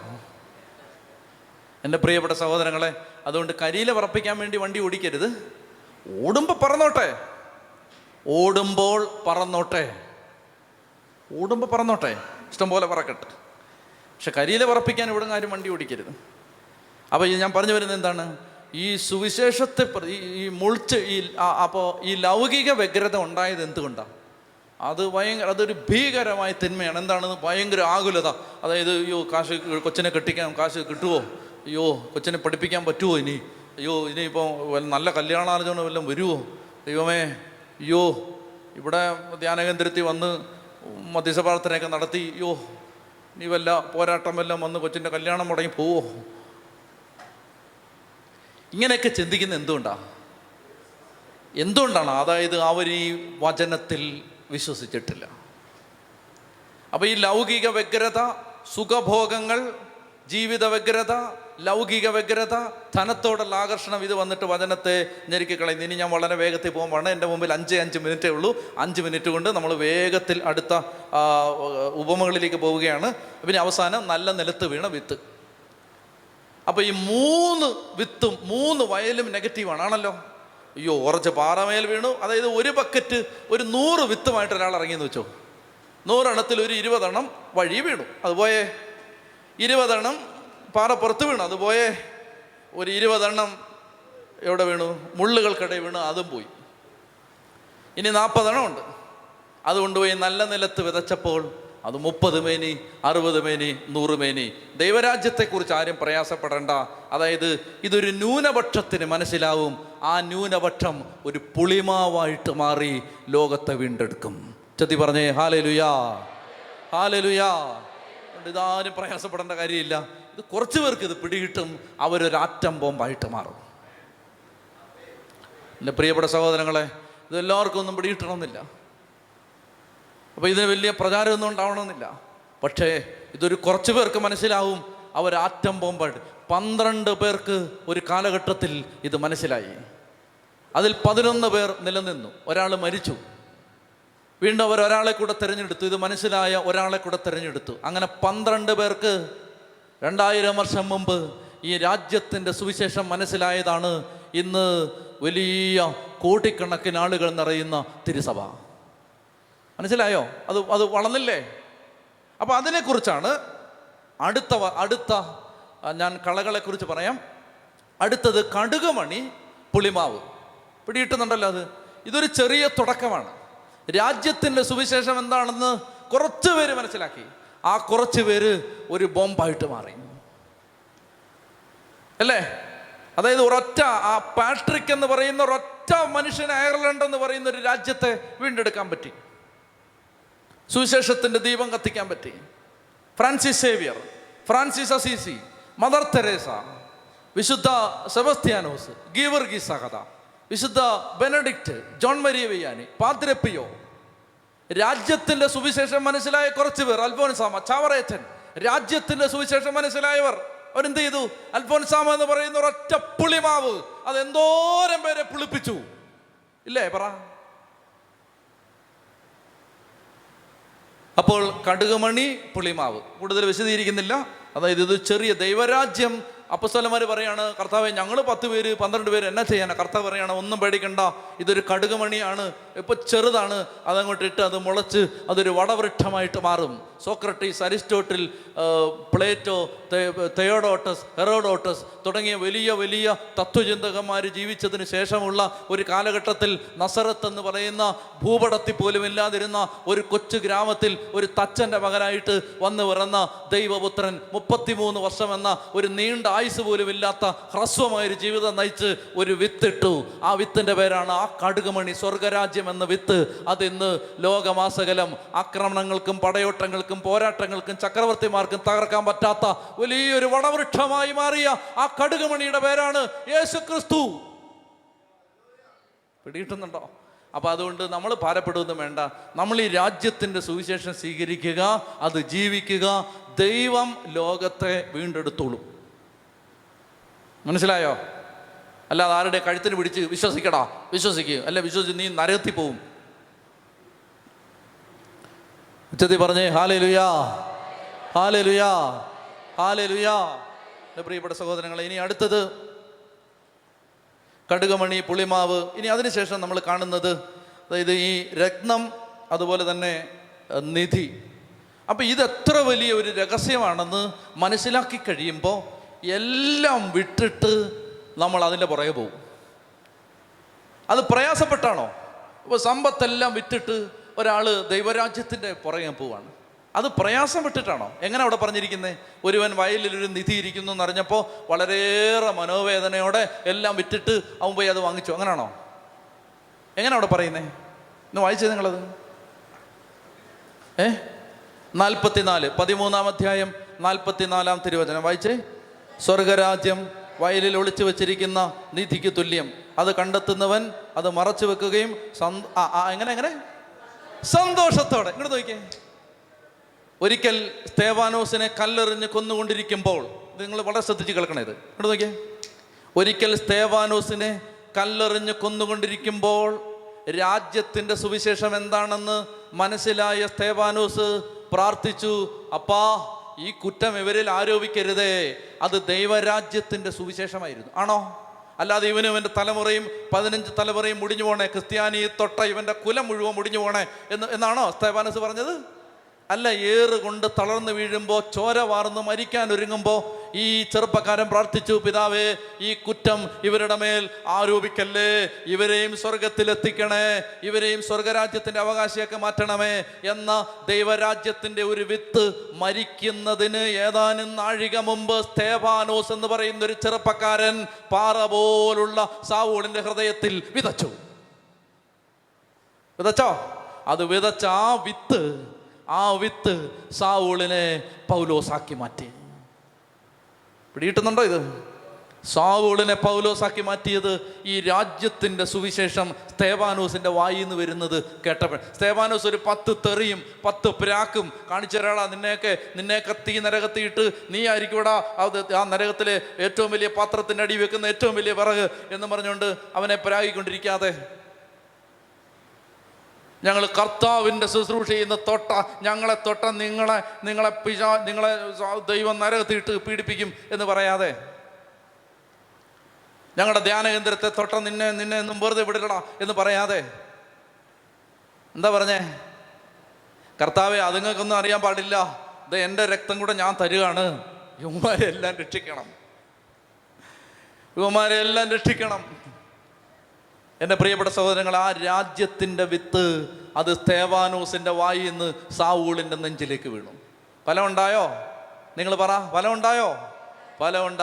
ഗമാലിയലിന്റെ കീഴിലിരുന്ന് പഠിച്ചവൻ പരിസയരിൽ ഒന്നാമൻ ബെഞ്ചമൻ ഗോത്രത്തിൽ പിറന്നവൻ താർസൂസ് എന്ന തുറവ് വട്ടത്തിൽ ജനിച്ചവൻ ജന്മന റോമ പൗരൻ മൂന്നോ നാലോ യൂണിവേഴ്സിറ്റികളിൽ അന്നത്തെ കാലത്തെ പാഠശാലകളിൽ പഠിച്ചവൻ പത്ത് പതിനാല് ഭാഷ അറിയാമായിരുന്നവൻ നിന്നിരുന്നെങ്കിൽ യഹൂദ മതത്തിന്റെ പ്രധാന പുരോഹിതന്മാരുടെ ഗണത്തിലേക്ക് ചേർക്കപ്പെടാൻ സാധ്യതയുണ്ടായിരുന്നവൻ. ഫിലിപ്പി ലേഖന മൂന്നാം അധ്യായത്തിൽ പറയുന്നു എനിക്ക് ലാഭമായിരുന്നു ഇവയെല്ലാം എന്റെ കർത്താവിനെ പ്രതി ഞാൻ ഉച്ചിഷ്ടം പോലെ കണക്കാക്കി. മനസ്സിലാവുന്നുണ്ടോ? എല്ലാം വിറ്റിട്ട് അവൻ പോയി ആ വയൽ വാങ്ങി. പിടികിട്ടിയോ? അതെങ്ങനെയാണ് സാവൂളിനെ അത് പ്രേരിപ്പിച്ചത്? രാജ്യത്തിന്റെ സുവിശേഷം സ്തേവാനൂസിന്റെ വായിൽ വീണപ്പോഴാണ്. അല്ലാതെ സേവാനസ് പത്ത് പ്രാക്ക് പ്രാഗിയാൽ സാവൂൾ ഇത് പോയി വാങ്ങുമോ? കല്ലേറുകൾക്ക് നടുവിലും ചങ്ക് വിരിച്ചു നിൽക്കാൻ ഇതുപോലൊരു പതിതനും ദുർബലനുമായ ചെറുപ്പക്കാരനെ പ്രേരിപ്പിക്കുന്ന ഒരു സുവിശേഷം ഉണ്ടെങ്കിൽ ആ സുവിശേഷത്തിന് വേണ്ടി സകലതും ഞാൻ ഉച്ചിഷ്ടം പോലെ കരുതുന്നു എന്ന് പറഞ്ഞുകൊണ്ട് ഫിലിപ്പിൽ അങ്ങനെ മൂന്നാം അധ്യായത്തിൽ അങ്ങനെ എഴുതി വെച്ചിട്ട് മരിക്കാൻ നീറോ ചക്രവർത്തി നീട്ടിപ്പിടിച്ച വാൾമുനത്തുമ്പിലേക്ക് ചങ്ക് ചേർത്ത് വെച്ച് പിടഞ്ഞ് മരിച്ച അവന്റെ കഴുത്ത് ചേർത്ത് വെച്ച് മരിച്ച ഒരു ഒരു ഒരു അപ്പസ്തോലൻ പൗലോസ്. ഓ ഇന്ന് തിരുനാളാണ്. പത്രോസ് പൗലോസ്. എന്റെ പ്രിയപ്പെട്ട സഹോദരങ്ങൾ ഇത് രാജ്യത്തിന്റെ സുവിശേഷം. അല്ല നമ്മൾ പഴയ നിയമത്തിന്റെ വചനം പറഞ്ഞുകൊണ്ടിരുന്നാൽ ആർക്കും മാനസാന്തരം വരില്ല. ആർക്കും? മനസ്സിലായോ? ഗ്രഹാം സ്റ്റെയിൻസിനെയും തിമോത്തിയെയും ഫിലിപ്പിനെയും ദാരാസിംഗ് ജീപ്പിനകത്തിട്ട് ചുട്ടുകൊന്നപ്പോൾ ഗ്ലാഡിസ് സ്റ്റെയിൻസ് എന്ന ആ വിദേശ വനിത ഗ്രഹാം സ്റ്റെയിൻസിന്റെ ഭാര്യ പറഞ്ഞു ഞാൻ അവനോട് ക്ഷമിക്കുന്നു. രാജ്യത്തിന്റെ സുവിശേഷമാണത്. അത് ദാരാസിംഗിനെ മാനസാന്തരപ്പെടുത്തി. റാണിമരിയായെ കൊന്ന സമീന്ദർ സിംഗിനെ. റാണിമനിയായ പലതവണ കൊത്തിയെരിഞ്ഞ സമീന്ദർ സിംഗിന് റാണിമരിയായുടെ അനുജത്തി ജയിലിൽ ചെന്ന് കയ്യിൽ രാഖി കെട്ടി സ്വന്തം സഹോദരനായി സ്വീകരിച്ച് സ്വന്തം വീട്ടിൽ കൊണ്ടുവന്ന് ഭക്ഷണം കൊടുത്ത് സമീന്ദർ സിംഗ് ദൈവരാജ്യത്തിന്റെ വിത്ത് ചങ്കിൽ കിടന്ന് മുളച്ച് അവൻ രാജ്യത്തിന്റെ ഭാഗമായി. പിടിയിട്ടുന്നുണ്ടോ അല്ലാതെ ഞങ്ങളെ ഞങ്ങളെ തൊടുന്നവരെല്ലാം മുടിയും ഞങ്ങളെ തൊടുന്നവരെ കാണിച്ചു തരാം. ആകാശത്തും തീ ഇറങ്ങി നിന്നെ നിന്റെ കുടുംബവും നശിച്ചു പോവും എന്ന് പറയുന്നത് ദൈവരാജ്യത്തിന്റെ സുവിശേഷം അല്ല പിടിയിട്ടുന്നുണ്ടോ അതാര് പറഞ്ഞാലും സുവിശേഷം സുവിശേഷമല്ല. നിങ്ങൾക്ക് പിടിയിട്ടുന്നുണ്ടോ ഇതൊക്കെ? ദൈവരാജ്യ കർത്താവ് പറഞ്ഞ സുവിശേഷം എന്ന് പറയുന്നത് അത് വീണ്ടെടുക്കുന്ന സുവിശേഷമാണ്. അവിടെ ശത്രുക്കളില്ല. അവിടെ അടിക്കുന്നവനും ഇടിക്കുന്നവനും എതിർക്കുന്നവനും തല്ലുന്നവനും ചീത്ത വിളിക്കുന്നവരും എല്ലാം ആരാണ്? എല്ലാം ഈശോ അവന് വേണ്ടി മരിച്ചതാണ്. എന്തുകൊണ്ടാണ് ഒരാൾ ഒരാൾ അങ്ങനെ ചെയ്യുന്നത്? ഇപ്പോൾ ഒരാൾ ഇവിടെ വന്ന് കല്ലെറിഞ്ഞു ധ്യാന കേന്ദ്രത്തിന് അയാൾ എന്താ കല്ലെറിഞ്ഞതിന്റെ കാര്യം എന്താ? അയ്യോ പിശാചാണ് പോരാട്ടാണ് എന്ന് പറഞ്ഞുകൊണ്ടിരിക്കാതെ അയാൾ വന്ന് കല്ലെറിഞ്ഞു. എന്താ കാര്യം? നിങ്ങൾ പറ ഇങ്ങനെ ഒന്ന് ഉറങ്ങിയ എങ്ങനെയാ നിങ്ങൾ ഇങ്ങനെ വന്ന് ധ്യാന കേന്ദ്രത്തിന് കല്ലെറിഞ്ഞതിന്റെ കാര്യം എന്താ? ഹിന്ദു മുസ്ലിം ആയതുകൊണ്ടൊന്നുമല്ല അയാൾ ധ്യാനകേന്ദ്രത്തിന്റെ കല്ലെറിഞ്ഞതിന്റെ കാരണം നിങ്ങ ആ അപ്പം ഞാൻ പറയാം. നിങ്ങളെന്താ കല്ലെറിയാത്തേ? അല്ല എറിയണമെന്നുണ്ടായിരുന്നു ഞങ്ങൾ അല്ല ഞാൻ ചോദിക്കട്ടെ നിങ്ങളോട് നിങ്ങൾ എന്താണ് ഈ ധ്യാനകേന്ദ്രത്തിൽ ഒന്ന് രാവിലെ വന്ന് ഇവിടെ വന്ന് കല്ലെറിയാത്ത എന്താ? എന്താ പറ? എന്താ കാര്യം? എന്താ എറിയാത്തതിന്റെ കാര്യം എന്താ? പറ. എന്താ കാര്യം? നിങ്ങൾ പേടിച്ചിട്ടാണോ? വല്ല അയ്യോ വല്ല കോടാലിയും വന്നിനി മക്കൾ വല്ലതും മന്ദബുദ്ധികളെ പോകും അങ്ങനെ പേടിച്ചിട്ടാണോ? ഏ? അല്ല ഈ ധ്യാന കേന്ദ്രത്തിന് കല്ലെറിഞ്ഞിട്ട് ഇനിയിപ്പോൾ പോകുന്ന വഴിക്ക് ആക്സിഡന്റ് വല്ലതും പറ്റി മരിച്ചു പോയാലോ എന്ന് വിചാരിച്ചിട്ടാണോ? പേടിച്ചിട്ടാണോ? ചെറിയ ആ പേടിക്കരുത്. സുവിശേഷം. നിങ്ങൾ ഈ ധ്യാന കേന്ദ്രത്തെ തീയിട്ട് കത്തിച്ചാലും നിങ്ങൾക്കൊന്നും ഒന്നും വരാൻ പോകുന്നില്ല. ഒന്നും വരാൻ പോകുന്നില്ല. എന്നാ വരാനാ? ഒന്നും വരില്ല. ഇല്ല ഞാനല്ലേ പറയുന്നത് നിങ്ങളെന്തിനാ അത് വിശ്വസിക്കാൻ നിങ്ങൾക്ക് പ്രയാസം? ദൈവത്തിന്റെ പദ്ധതിയാണ് ഈ ധ്യാന കേന്ദ്രം തീയിട്ട് നശിപ്പിക്കുന്നതെങ്കിൽ അത് ചെയ്യാൻ ഒരാൾ വന്നിരിക്കും. മനസ്സിലായോ? അതായത് ദൈവ പദ്ധതിയാണ് ഈ ധ്യാന കേന്ദ്രം ബോംബിട്ട് നശിപ്പിക്കുന്നതെങ്കിൽ അത് ചെയ്യാൻ ഒരുത്തൻ ജനിച്ചിരിക്കും. ദൈവ പദ്ധതിയാണെങ്കിൽ. അപ്പോൾ അത് ചെയ്തവനെ ചീത്തൊളിച്ചിട്ട് കാര്യമുണ്ടോ? ഒരു കാര്യമില്ല. മനസ്സിലായി? അതായത് ദൈവമായ കർത്താവ് അനുവദിക്കാതെ ഒരുത്തനത് ചെയ്യാൻ പറ്റുമോ പറ്റില്ല. ദൈവം അവനെ തടഞ്ഞില്ല. അല്ലേ? തടഞ്ഞില്ല. അവൻ ഇങ്ങോട്ട് വന്ന വഴിക്ക് അവനെ വട്ടപ്പാറയിട്ട് തടഞ്ഞില്ല. അപ്പോൾ അതിന്റെ അർത്ഥം എന്താണ്? കർത്താവ് പറഞ്ഞു അവനത് ചെയ്യട്ടെ. ചെയ്യട്ടെ. അപ്പൊ ദൈവം അനുവദിച്ചാലല്ലേ നടക്കൂ? ഇനി അതാണ് ഒരു കാരണം. രണ്ട് ഒരു വ്യക്തി ഇനി ദൈവം അതിന് അനു അത് ചെയ്തോട്ടെ. ചെയ്തോട്ടെ കർത്താവ് ഉദ്ദേശിച്ച ധ്യാനകേന്ദ്രത്തിന്റെ സ്ഥലം ഇതല്ലെന്ന് വെച്ചു. ഉദാഹരണത്തിന് കർത്താവ് അനുവദിച്ച ധ്യാനകേന്ദ്രത്തിന്റെ സ്ഥലവും ഇതല്ല. ഇതിന്റെ സ്ട്രക്ചറും ഇങ്ങനല്ല. ഇതിന്റെ മോഡലും ഇങ്ങനല്ല. ഇതിന്റെ ലൊക്കേഷനും ഇങ്ങനല്ല. ഇതിന്റെ വാതിലും ഇങ്ങനല്ല. കർത്താവ് ഉദ്ദേശിച്ച വേറെയാണെന്ന് വെച്ചു. നമുക്കത് എത്രയായിട്ട് മനസ്സിലാവുന്നില്ല. അങ്ങനെ മനസ്സിലാവാതിരിക്കുമ്പോൾ കർത്താവ് എന്ത് ചെയ്യും? ഒരുത്തനെ പന്തവും കൊടുത്ത് കർത്താവ് ഇടുന്നല്ല ഒരുത്തൻ പന്തവുമായിട്ട് വരുമ്പോൾ കർത്താവ് പറയും ആ കത്തിച്ച് ആ കത്തിച്ചോട്ടെ അത് തടയണ്ട കത്തിച്ചോട്ടെ. കാരണം എന്താ? ഇവിടെ അല്ല അത് അപ്പുറത്താണ്. അപ്പോൾ ഇത് ഇവിടെ കത്തിച്ചാലല്ലേ നമ്മൾ അപ്പുറത്ത് പണിയൂ. മനസ്സിലാവുന്നുണ്ടോ? അപ്പോൾ അത് ദൈവം അനുവദിച്ചാന്ന് വെച്ചോ. ഇതാണ് ഒരു കാരണം. രണ്ടാമത്തെ കാരണം എന്താ? വേറൊരു കാരണം. ഒരാൾ ഇവിടെ വന്നിട്ട് ഇപ്പോൾ ഇപ്പോൾ വന്നിട്ട് കല്ലെറിയാന്ന് വെച്ചോ. നിന്റെയൊക്കെ ഒരു ധ്യാനം എന്ന് പറഞ്ഞ് കല്ലെറിയാണ്. അവൻ അങ്ങനെ ചെയ്യുന്നതിന്റെ കാരണം എന്താ? നിങ്ങളങ്ങനെ ചെയ്യാത്ത എന്തുകൊണ്ടാണ് അതായത് സിമ്പിളായിട്ട് പറഞ്ഞാൽ നിങ്ങൾക്ക് കൃപയുണ്ട്. എന്താണ്? അത് അത് അത് ചെയ്യണമെന്ന് തോന്നിയാലും ചെയ്യാതിരിക്കാനുള്ള കൃപയുണ്ട്. കൃപ ദൈവം തന്നിട്ടുണ്ട്. അത് അങ്ങനൊന്നും ചെയ്യരുത്. അത് ചെയ് അത് ചെയ്യുന്ന തെറ്റാണ്. നമ്മൾ ആരെ എറിയാൻ പാടില്ല എന്ന് ചിന്തിക്കാനുള്ള ഒരു കൃപ നിങ്ങൾക്ക് കിട്ടിയിട്ടുണ്ട്. ഒരുത്തൻ എറിഞ്ഞാൽ അതിന്റെ അർത്ഥം എന്താണ്? അവനാ കൃപ? അവനാ കൃപ? കിട്ടിയിട്ടില്ല. കൃപ വരുന്നത് എങ്ങനെയാ അവനാ കൃപ കിട്ടിയിട്ടില്ല. കൃപ വരുന്നത് എങ്ങനെ? വിശ്വാസം വഴിയാണ്. അപ്പൊ അവന് വിശ്വാസം ഇല്ലാത്തത് കൊണ്ടാണ് അവന് കൃപ കിട്ടാത്തത്. അല്ലേ? വിശ്വാസം ഇല്ലാത്ത ഒരുത്തൻ കട്ടിലെ തളന്ന് കിടക്കുമ്പോൾ അവന് വിശ്വാസമില്ല. നാല് പേര് അവനെ എടുത്തുകൊണ്ട് ചെന്ന് ഒരു വീട്ടിൽ ചെന്ന് യേശുവിന്റെ അടുത്ത് ചെന്നപ്പോൾ അവരുടെ വിശ്വാസം കണ്ട് അവന്റെ മേൽ കൃപയൊഴുക്കി പാവോചനം കൊടുത്തൊരു സംഭവം നിങ്ങൾ വിശ്വസിക്കുന്നുണ്ടെങ്കിൽ അവന് കൃപയില്ലാത്തത് നമ്മൾ വേണ്ടി വിശ്വസിക്കാത്തത് കൊണ്ടാണ്. അവന് കൃപയില്ലാത്ത എന്തുകൊണ്ടാണ് നമ്മളാരും അവന് വേണ്ടി വിശ് നമ്മൾ വിചാരിച്ചിരിക്കുന്ന അവരെല്ലാം നരകത്തിൽ പോകാനുള്ളവരാണ്. അവനും എന്റെ സഹോദരനാണെന്ന് തിരിച്ചറിഞ്ഞ് ഞാൻ അവന് വേണ്ടി വിശ്വസിച്ചാൽ ഇന്നല്ലെങ്കിൽ നാളെ അവന്റെ മേൽ ഈ കൃപ ഇറങ്ങി വരും. നമ്മൾ അതിന് വരെ എന്താണ്? അവ ആ ധ്യാനകേന്ദ്രം കത്തിക്കാൻ വന്നവൻ എങ്ങനെയും നരകത്തിൽ പൊക്കോട്ടെന്ന് പറഞ്ഞുകൊണ്ടിരിക്കുക നിങ്ങൾ പിടികിട്ടുന്നുണ്ടോ? നമ്മൾ നമ്മൾ ചിന്തിച്ച് വെച്ചിരിക്കുന്ന സുവിശേഷത്തിന്റെ അപകടം നമുക്ക് പിടികിട്ടുന്നുണ്ടോ? ഒരാൾ നശിക്കാതിരിക്കാൻ വേണ്ടി സഭയുടെ മതബോധന ഗ്രന്ഥം പറയാണ് ഒരു മനുഷ്യൻ പോലും നശിച്ചു പോകാതിരിക്കാൻ തിരുസഭ എല്ലാ ദിവസവും അനുദിന ദിവ്യബലികളിലും പ്രാർത്ഥനകളിലും അവളുടെ നാഥനോട് അപേക്ഷിച്ചുകൊണ്ടിരിക്കുകയാണ്. നമ്മൾ ഈ സഭയപ്പെട്ടവരാണോ അത് നമ്മൾ വേറെ വല്ല സഭക്കാരും? നിങ്ങൾ പറ സത്യം പറ. നമ്മൾ വിചാരിച്ചിരിക്കും അവൻ എങ്ങനെയും മുടിഞ്ഞു ഇല്ലാതായി അവന്റെ മക്കൾ നശിച്ച് അവന്റെ തലമുറയെ നശിച്ച് അവന് വീടും വിറ്റ് എവിടെയെങ്കിലും പോയി ഭ്രാന്തനായിട്ട് നടക്കുമ്പോൾ നമ്മൾ പറയും. ഞങ്ങളോട് കളിച്ചാൽ എങ്ങനെ ഇരിക്കും. അത് പറയാൻ നീ ക്രിസ്ത്യാനി ആവണമെന്ന് നിർബന്ധമില്ല. അത് ബാക്കിയുള്ളവർ അങ്ങനെ തന്നെ പറയുന്നുണ്ട്. മനസ്സിലാവുന്നുണ്ടോ? അത് പറയാൻ നീ മാമോദി മുങ്ങണമെന്നില്ല അത് ബാക്കിയുള്ള മതക്കാർ അങ്ങനെ തന്നെ പറയുന്നുണ്ട്. അത് പറയാൻ നീ യേശു ക്രിസ്തുവിനെ രക്ഷകനും നാഥനുമായി സ്വീകരിക്കേണ്ടായിരുന്നു. അത് എല്ലാവരും അങ്ങനല്ലേ പറയുന്നത് എന്റെ പ്രിയപ്പെട്ട സഹോദരങ്ങളെ അപ്പോൾ അതുകൊണ്ട് എന്ത് പറഞ്ഞപ്പോഴും ഇതൊക്കെ പറഞ്ഞേ? ഏ? എന്താണ്?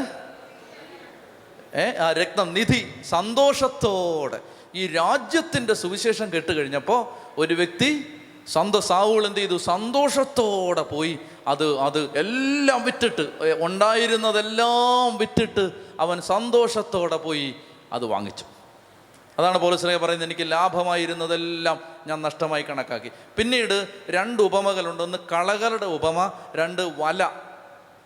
ഇത് നമ്മൾ ഇച്ചിരി സന്തോഷിപ്പിക്കുന്ന ഉപമയാണ്. കാരണം എന്താണ്? കുറച്ച് പേരെ തീയിലിടുവെന്ന് അതിനകത്തുണ്ട്. മൊത്തത്തിൽ ഇന്ന് ആകെ ഒരു സമാധാനം വരാൻ പോകുന്നത് അത് കേൾക്കുമ്പോഴാണ്. ബാക്കിയൊന്നും ഇതുവരെ സമാധാനം തന്നിട്ടില്ല. അതായത് ഈ കള ഈ കർത്താവ് വന്ന് എന്ത് ചെയ്തു? ഈ രാജ്യത്തിന്റെ സു ഇത് നന്നായിട്ട് മനസ്സിലാക്കണം. കർത്താവ് വന്ന് ഈ രാജ്യത്തിന്റെ സുവിശേഷം വിതച്ചു. എന്നിട്ട് ഈശോ പറയുന്നത് എങ്ങനെയാണെന്നറിയാം? എന്നെ ശ്രദ്ധിച്ചാൽ മതി. ആളുകൾ ഉറക്കമായപ്പോൾ ശത്രു വന്ന് കള വിതച്ചു. ആരാണ് ഈ ആളുകൾ? വിശുദ്ധ അഗസ്തീനോസ് പറയുന്നു അപ്പസ്തോലന്മാരാണ് ഈ ആളുകൾ. എന്ന് പറഞ്ഞാൽ എന്താ? അപ്പസ്തോലന്മാർ മരിക്കുന്നവരെ ഈ രാജ്യത്തിന്റെ സുവിശേഷം കൃത്യമായിട്ട് പോയി. അപ്പസ്തോലന്മാരുടെ മരണത്തിന് ശേഷം ആളുകൾ ഉറക്കമായപ്പോൾ പതുക്കെ ശത്രു കയറി സഭയിൽ പാഷണ്ഡതകളുണ്ടായി. എന്താണ്? ഈ സത്യവിശ്വാസത്തിന് വിരുദ്ധമായ പ്രബോധനങ്ങൾ പഠിപ്പിക്കാൻ തുടങ്ങി. മനസ്സിലാവുന്നുണ്ടോ ഇത്? ആളുകൾ ഉറക്കമായപ്പോൾ. എന്ന് പറഞ്ഞാൽ ജാഗ്രതയോടെ നിൽക്കേണ്ടവർ ജാഗ്രതയോടെ നിൽക്കാതിരുന്നപ്പോൾ എന്ത് ചെയ്തു? തെറ്റായ പ്രബോധനങ്ങൾ വരാൻ തുടങ്ങി. അപ്പൊ അതിനെ നിയന്ത്രിക്കാൻ ആരും ആളുകൾ എന്ത് ചെയ്തു? ഉറക്കമായിപ്പോയി ആളുകൾ ഉറക്കമായപ്പോ ശത്രു വന്നിട്ട് കള വിതച്ചിട്ട് അത് വിശ്വസിച്ച് ദുഷ്ടത ചെയ്ത് യേശുക്രിസ്തുവിന്റെ സുവിശേഷത്തിന് വിരുദ്ധമായിട്ട് ജീവിച്ച ആ വ്യക്തികളെ കുറിച്ചാണ് ഈശോ പറയുന്നത് ദുഷ്ടന്റെ പുത്രന്മാർ. അതാണ് കളകൾ. അതിനെക്കുറിച്ച് പറയുന്നത് അതിങ്ങനെ നട്ട് കഴിയുമ്പോൾ ഗോതമ്പും കളയും തമ്മിൽ തിരിച്ചറിയാൻ പറ്റില്ല. രണ്ടും ഒരുപോലെ ഇരിക്കും അല്ലേ? കേൾക്കുമ്പോൾ എല്ലാം ഒരുപോലെ. എല്ലാം യേശു ദൈവം മാതാവ് പ്രാർത്ഥന പാട്ട് കുർബാന എല്ലാം ഒരുപോലെയാണ് കണ്ട ഒരുപോലെ ഇരിക്കും പക്ഷേ ഇത് ഡിസേൺ ചെയ്യണം. ഇത് രാജ്യത്തിന്റെ സുവിശേഷമാണോ ഈ ഡിസേൺമെന്റ് വരണം. ഇത് ഇത് കർത്താവ് പറഞ്ഞ സുവിശേഷമാണോ ഇത്? അത് ഡിസേൺ ചെയ്യണം. നമ്മൾ എന്ത് ചെയ്തു നമ്മൾ ഉറങ്ങിപ്പോയി. ഉറങ്ങിപ്പോയപ്പോൾ ശത്രു വന്ന് കളവിതച്ചിട്ട് പോയി. എന്നാൽ എന്നാൽ പിന്നെ ഇനി എല്ലാം അതെല്ലാം അടിച്ച് തകർത്ത് കളയാം. അവരെല്ലാം കൊന്നു കളയാം അപ്പോൾ കർത്താവ് പറയാണ് വേണ്ട അവിടെ നിൽക്കട്ടെ. അവിടെ നിൽക്കട്ടെ. അതവിടെ നിൽക്കട്ടെ. തിരുസഭ ഉണ്ടല്ലോ ഇവിടെ. അതവിടെ നിൽക്കട്ടെ. തിരുസഭ എന്ന പുളിമാവിടെ ഉണ്ടല്ലോ അതവിടെ നിൽക്കട്ടെ. ഇതിങ്ങനെ അവസാനം വരെ കളയായിട്ട് തന്നെ നിൽക്കുകയാണെങ്കിൽ അതിനെ ആ നിങ്ങളൊരു കാര്യം ചെയ്യും നിങ്ങളൊരു ലിസ്റ്റ് ഉണ്ടാക്കിത്താ നമുക്ക് തീരിടാം അങ്ങനെയാണോ കർത്താവ് പറഞ്ഞേ? ആരൊക്കെയാണ് കളയെന്ന് നിങ്ങളൊന്ന് ഐഡന്റിഫൈ ചെയ്തിട്ട് ഒരു ലിസ്റ്റ് ഉണ്ടാക്കിത്താ ഞാൻ പിടിച്ച് തീരും അങ്ങനെയാണോ പറഞ്ഞേ? അതായത് യുഗാന്ത്യത്തിൽ മനുഷ്യപുത്രൻ ചെയ്തോളും. പിടികിട്ടുന്നുണ്ടോ നമ്മളാരും ചെയ്യണ്ട. നിങ്ങളെല്ലാം നരകത്തിൽ പോകാനുള്ളവർ നമ്മളാരും പറയണ്ട. യുഗാന്ത്യത്തിൽ മനുഷ്യപുത്രൻ അത് ചെയ്തോളും. ദൂതന്മാരെ അയച്ച്. അത് തന്നെയാണ് വലകളുടെയും ഉപമയിൽ പറയുന്നത്. അതായത് നല്ല മത്സ്യമുണ്ട് ഇതിനകത്ത് ചീത്ത മത്സ്യമുണ്ട്. എന്നാൽ പിന്നെ നമുക്കെല്ലാവരെയും തിരിന്തിരിച്ച് നല്ലവരെ മാത്രം ഉൾപ്പെടുത്തി ഒരു പള്ളി ഉണ്ടാക്കി കളയാം. നല്ലവരെ മാത്രം നല്ലവർ മാത്രമേ ഇവിടെ വരാവൂ. നല്ലവർക്ക് മാത്രമേ ഇവിടെ പ്രവേശനമുള്ളൂ. നല്ലവരല്ലാത്തവരാരും വരാൻ പാടില്ല. നല്ലവരല്ലാത്തവരെല്ലാം അപ്പം തന്നെ പുറത്താക്കണം. അങ്ങനെയാണ് കർത്താവ് പറഞ്ഞത്. അല്ല ഇതെല്ലാം അത് ഈ ഈ വലയ്ക്കകത്തെല്ലാം ഉണ്ടെന്ന്. എല്ലാം ഉണ്ടെന്ന്. ചത്തതും ഉണ്ട് പകുതി ജീവിച്ചുകൊണ്ട് പടയുന്നതും ഉണ്ട് നല്ല മീനും ഉണ്ട് എല്ലാം ഉണ്ട് ഇതിനകത്ത്. അപ്പോൾ കർത്താവ് പറയുകയാണത് ഞാൻ തരം തിരിച്ചോളാന്ന് നീ അവിടെ നിൽക്കി നിന്നോട് ആരാ പറഞ്ഞ തരം തിരിക്കാൻ. അവിടെ നിൽക്കട്ടത് അത് അവസാനം ഇതെല്ലാം കഴിയുമ്പോൾ ഫൈനൽ റൗണ്ടിൽ ഞാൻ തിരിച്ചോളാം. വേഗം എഴുന്നേറ്റേ. ചുമ്മാ ഇരുന്ന് ഉറങ്ങുക.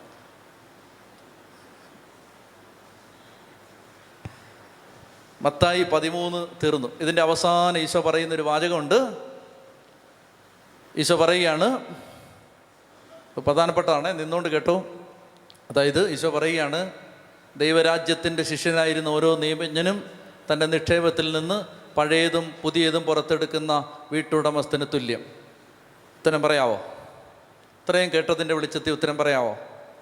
ദൈവരാജ്യത്തിന്റെ ശിഷ്യനായിരുന്ന ഓരോ നിയമജ്ഞനും തന്റെ നിക്ഷേപത്തിൽ നിന്ന് പഴയതും പുതിയതും പുറത്തെടുക്കുന്ന വീട്ടുടമസ്ഥന് തുല്യം. എന്ന് പറഞ്ഞാൽ എന്താർത്ഥം ആ അതായത് പഴയതും പുതിയതും എന്ന് പറഞ്ഞാൽ പഴയ നിയമവും പുതിയ നിയമവും. അപ്പം നമ്മുടെ കയ്യിൽ ഇപ്പം എന്തുണ്ട്? രണ്ടും ഉണ്ട്. രണ്ടും ചേർന്നല്ലേ ബൈബിൾ? അപ്പം ഈശോ പറയുകയാണ് ദൈവരാജ്യത്തിന്റെ ശിഷ്യനായിരുന്ന ശിഷ്യനായി തീർന്ന ഓരോ വ്യക്തിയും അവന്റെ കയ്യിൽ എന്തോ ഉണ്ട് പഴയതുമുണ്ട് പുതിയതുമുണ്ട്. ശ്രദ്ധിച്ചു കേൾക്കണം അവന്റെ കയ്യിൽ പഴയതുമുണ്ട് പുതിയതുമുണ്ട്. അപ്പോൾ പഴയതും പുതിയതും അവന്റെ കയ്യിലുള്ളത് കൊണ്ട് അവൻ എന്ത് ചെയ്യണം? ഓരോന്ന് എടുക്കുമ്പം ഓർത്തോണം ഏതാണ് പഴയത് ഏതാണ് പുതിയതെന്ന് ഒരു ജ്ഞാനത്തോടെ തരംതിരിച്ചോണം. പിടികിട്ടിയോ? അതാണ് പതിമൂന്നാം അധ്യായത്തിന്റെ കൺക്ലൂഷൻ ദൈവരാജ്യത്തിന്റെ ശിഷ്യനായി തീർന്ന ഓരോ നിയമജ്ഞനും തന്റെ നിക്ഷേപത്തിൽ നിന്ന് പഴയതും പുതിയതും പുറത്തെടുക്കുന്ന വീട്ടോട്. അതായത് എന്ത് കാര്യം നമ്മൾ വായിച്ച ബൈബിൾ വായിക്കുമ്പോൾ പഴയ നിയമം ഒഴിവാക്കാൻ പറ്റുമോ പഴയ നിയമം വിടണോ? ഇല്ല അതല്ലേ പഠിച്ചുകൊണ്ടിരിക്കുന്നത് നിയമാവർത്തനമാണ് അടുത്ത ആഴ്ച പഠിക്കാൻ പോകുന്നത്. നിയമാവർത്തനം. അപ്പോൾ അത് എന്നാ പഴയ നിയമം എല്ലാം കൊള്ളത്തില്ല. അങ്ങനല്ല. പഴയ നിയമത്തിനകത്ത് പുതിയ നിയമം ഒളിപ്പിച്ചു വെച്ചിട്ടുണ്ട്.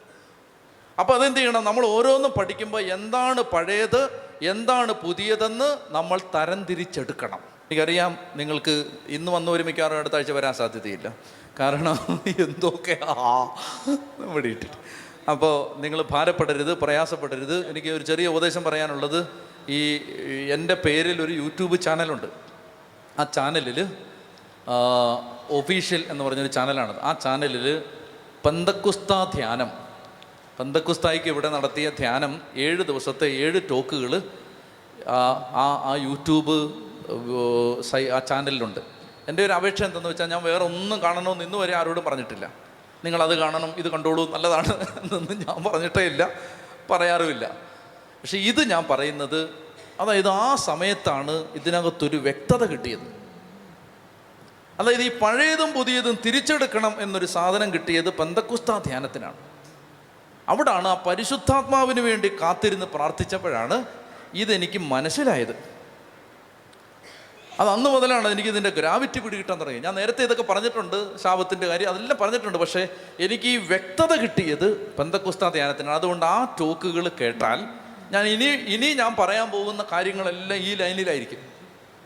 ഇതിന് മുമ്പുള്ളത് ഒന്നും നിങ്ങൾ കണ്ടില്ലേലും സാരമില്ല. ഞാൻ പറയാൻ പോകുന്നത് ഇനിയുള്ള നമ്മുടെ മുഴുവൻ പ്രഘോഷണങ്ങളും ദൈവം അനുവദിച്ചാൽ ഈ വഴിക്കായിരിക്കും. കാരണം ഇതാണ് വഴി അതെനിക്ക് നല്ല തിട്ടമായി. അതുകൊണ്ട് എന്റെ പ്രിയപ്പെട്ട സഹോദരങ്ങളെ നിങ്ങൾ ശ്രദ്ധിക്കേണ്ടത് പന്തക്കുസ്ത ധ്യാനത്തിൽ ആ ഏഴ് ടോക്കുകൾ പറ്റുമെങ്കിൽ ഞാൻ നോക്കട്ടെ പറ്റുമെങ്കിൽ ഒരു ഒരു യു എസ് ബി ആക്കി തരാം. അതായത് അത് കേൾക്കണം. വേറൊന്നും കേട്ടില്ലെങ്കിലും സാരമില്ല. അത് കേൾക്കണം അത് കേൾക്കുമ്പോൾ പരിശുദ്ധാത്മാവ് പടിപടിയായി നമുക്ക് ചില കാര്യങ്ങൾ ബോധ്യപ്പെടുത്തി തന്നതിന്റെ ഒരു വ്യക്തത അവിടെ കിട്ടും. ഏഴ് ദിവസത്തെ ആ ടോക്ക് കേൾക്കണം. അത് കേൾക്കണം അത് ഞാൻ ഒരു നിർബന്ധമായിട്ട് നിങ്ങൾ ഞാൻ പറയുന്ന വചന ശുശ്രൂഷകൾ ശ്രദ്ധിക്കുന്നുണ്ടെങ്കിൽ വേറൊന്നും കേട്ടില്ലേലും ഇനി മുപ്പത് മിനിറ്റ് വെച്ച് ബൈബിൾ വായിക്കുന്ന കാര്യം കേട്ടില്ലേലും സാരമില്ല അത് ചെയ്തില്ലേലും സാരമില്ല. വേറൊന്നും കേട്ടില്ലേലും സാരമില്ല ഇത് കേൾക്കണം. അവിടെ മുതൽ ശ്രദ്ധിച്ച് കേൾക്കണം. അപ്പോൾ ഇതിന് മുമ്പുള്ളതും മനസ്സിലാവും ഇനി പറയാൻ പോകുന്നതും മനസ്സിലാവും. ഇല്ലെങ്കിൽ പിന്നെ നമുക്ക് വ്യക്തത കിട്ടില്ല. നമ്മൾ ആരാധന നടത്തുമ്പോൾ കർത്താവ് പരിശുദ്ധാത്മാവ് നമ്മളെ സഹായിക്കും. നമുക്ക് മുട്ടുമേ നിൽക്കാം. ഈശോയുടെ സാന്നിധ്യം